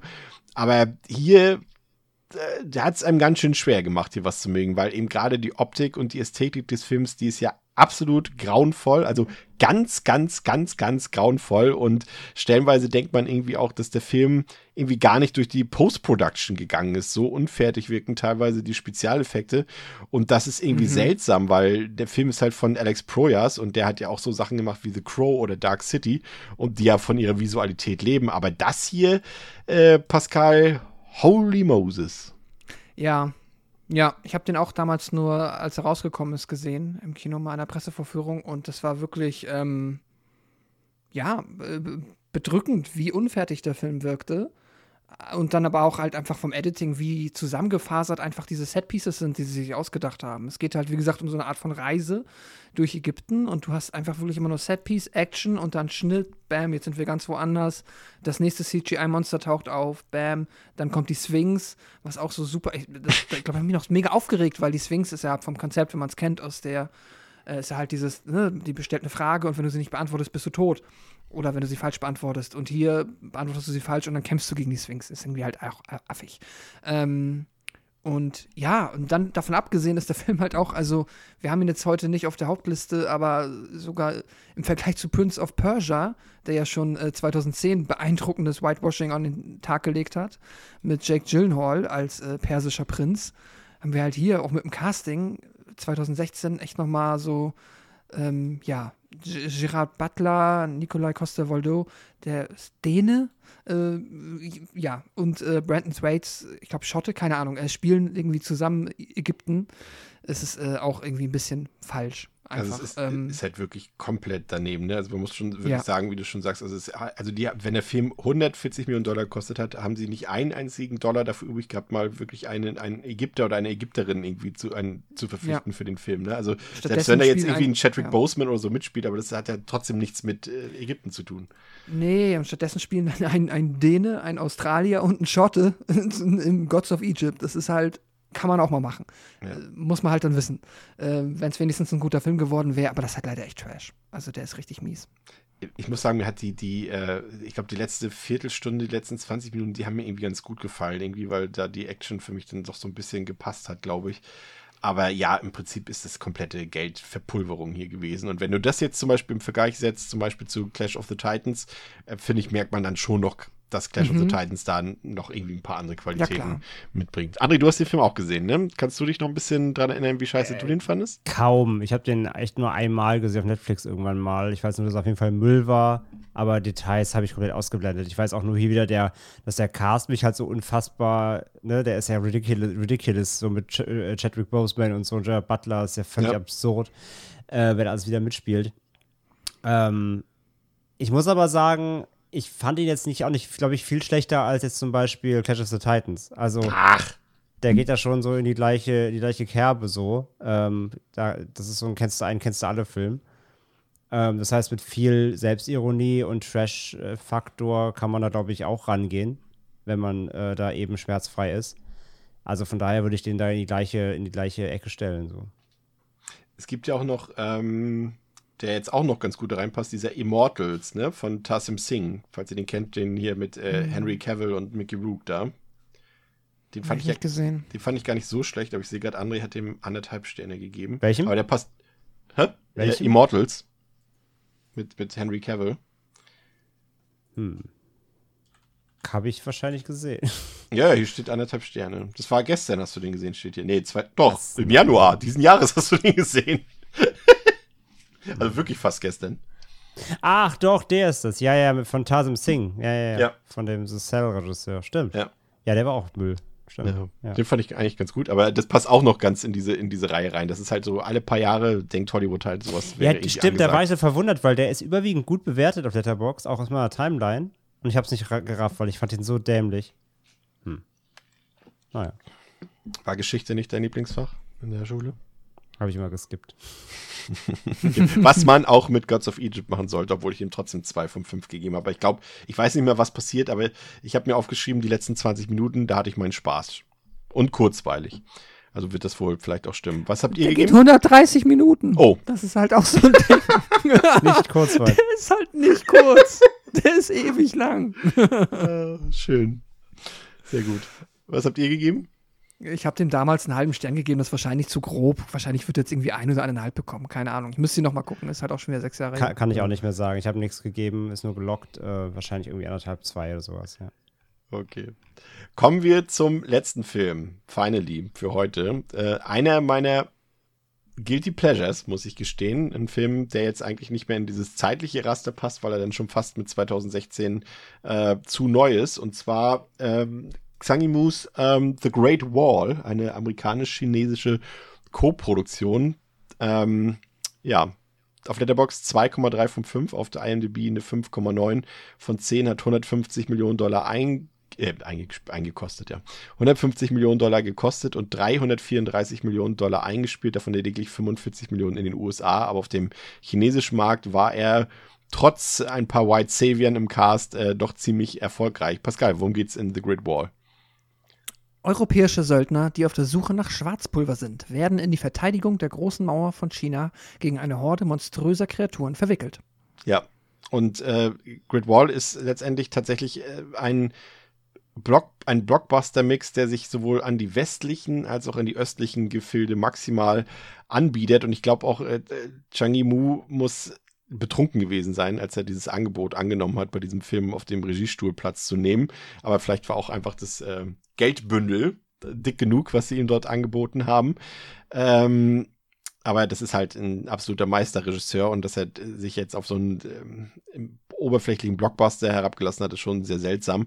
Aber der ist ähm, bis auf ein paar C G I-Missgeschicke, die hauptsächlich die Monster bedienen, ist der audiovisuell doch ziemlich hervorragend, finde ich. Der hat ein paar echt tolle Massenschlachten, der hat schöne Kamerafahrten, äh, echt spektakuläre Szenen teilweise, auch gerade wenn es um die chinesische Mauer geht und die Kämpferinnen und Kämpfer dort äh, postiert sind in ihren coolen, richtig coolen Kostümen. Ähm, das ist echt schon, fand ich sehr beeindruckend, auch wenn die Geschichte letztendlich sehr flach bleibt. Wie gesagt, es ist halt ja ein Film voller Action und Pathos irgendwie, aber der hat ein hohes Tempo, ist sehr unterhaltsam, und ich verstehe auch, die meisten Leute fanden den richtig, richtig kacke. Ich glaube, auch André fand den richtig, richtig kacke, aber ich kann nur sagen, dass der mich total abgeholt hat, weil ich bin halt auch echt äh, Fan von solchen mythischen Filmen, und also aus dem, aus dem chinesischen Raum, und ich habe mich prächtig untergehalten. Ich war, bin froh, dass ich den im Kino gesehen habe. Ähm, der, also mir hat der richtig gut gefallen. War auch, glaube ich, zumindest bis dahin der teuerste chinesische Film aller Zeiten mit den hundertfünfzig Millionen. Ähm, weil allein die für die ganzen SchauspielerInnen irgendwie hundert Übersetzer brauchten. Und äh, trotzdem, ich gebe André mal mit, äh, er hat den auch gesehen, äh, Matt Damons Tochter, also Matt Damon spielt ja die Hauptrolle hier, ähm, Matt Damons Tochter hat den Film immer nur The Wall genannt. Und äh, Matt hat dann seine Tochter gefragt, warum nennst du ihn immer The Wall? Und dann meinte sie, ja, weil daran nichts great war. Wow. Ja. André, stimmst du eher mir zu oder eher Matt Damons Tochter? Ich habe dem zwei gegeben. Also ich hatte auch, ich habe den, ich habe den im Flugzeug geguckt auf dem Weg nach Japan oder auf dem Rückflug, eins von beidem. Ähm, und ich, der war, also der für, für, für, für den Anlass war ja mild, mild, mild, mild, milde entertaining so, also es war okay. Aber gut fand ich ihn jetzt nicht. Ich fand, der war zu, auch zu lang, hat's gezogen, war teils echt schwer uninteressant, was die Story angeht. Die Schlachten, halt Sequenzen, wenn die, wenn die Viecher da, die Monster, die Wand, die, die Mauer hochkrabbeln und so, das war, das war ganz cool. Hat auf jeden Fall seine Momente. Ähm, tricktechnisch alles in Ordnung so, aber ja, ist da nicht viel hängen geblieben. Also ja, ich habe ihm zwei von fünf halt gegeben. Ich muss gerade überlegen, war, wer hatte denn, Willem Dafoe hatte die zweite Hauptrolle, ne, die Ami-Rolle und, mm, und der spielt auch mit, ja. Und Dings hier, ähm, Andy Lau, Pedro Pascal? Pedro Pascal, genau. Genau, ja. Also jetzt von den, von den, von den ähm, äh, nicht-chinesischen DarstellerInnen, genau. Ja, das waren die drei großen Spiele. Ja, ähm, das war's quasi. Ähm, eine Sache noch, es gibt natürlich noch ein paar andere Filme, die uns auch genannt wurden, die wir auch selber noch gefunden haben, die irgendwie so reinpassen, aber irgendwie doch das äh, nicht so ganz rund gewirkt haben hier in der Kombination mit den anderen. Es wurde auf jeden Fall noch der Film Outlander genannt aus dem Jahr zweitausendacht. Pascal hat's, wir haben es schon mehrfach gesagt, Prince of Persia, den werden wir dann irgendwann mal besprechen, wenn wir hier über schlechte Videospielverfilmungen reden. ähm, The Lone Ranger ist, glaube ich, auch so ein kolossaler Flop, äh, kolossaler Flop gewesen mit Johnny Depp. Ähm, mhm. das war, war das ein Gore Verbinski-Film? Ja, ne? Das weiß ich nicht, aber der ist grandios gefloppt. Ja, ich glaube, ja, ein Gore Verbinski-Film, genau, mit, mit unserem Lieblingskannibalen Army Hammer. Ähm, forty-seven Ronin, ein Film, der jetzt hier vielleicht noch ganz gut zu The Great Wall gepasst hat, den mag ich ja tatsächlich, den hassen ja auch alle Leute. Ähm, den mit Keanu Reeves, den finde ich eigentlich, ehrlich gesagt, ziemlich cool. Ähm, dann ähm, das Ben Hur Remake, haben wir schon gesagt. Äh, Pompeii. Ich weiß nicht, ob den jemand von euch gesehen hat. Das ist der mit Kiefer Sutherland, Emily Browning und Kit Harington, wo sie so eine fiktive Erzählung davon, also so eine, wieder so eine, ne? Fantasy meets Realität, als der Vesuv ausbricht.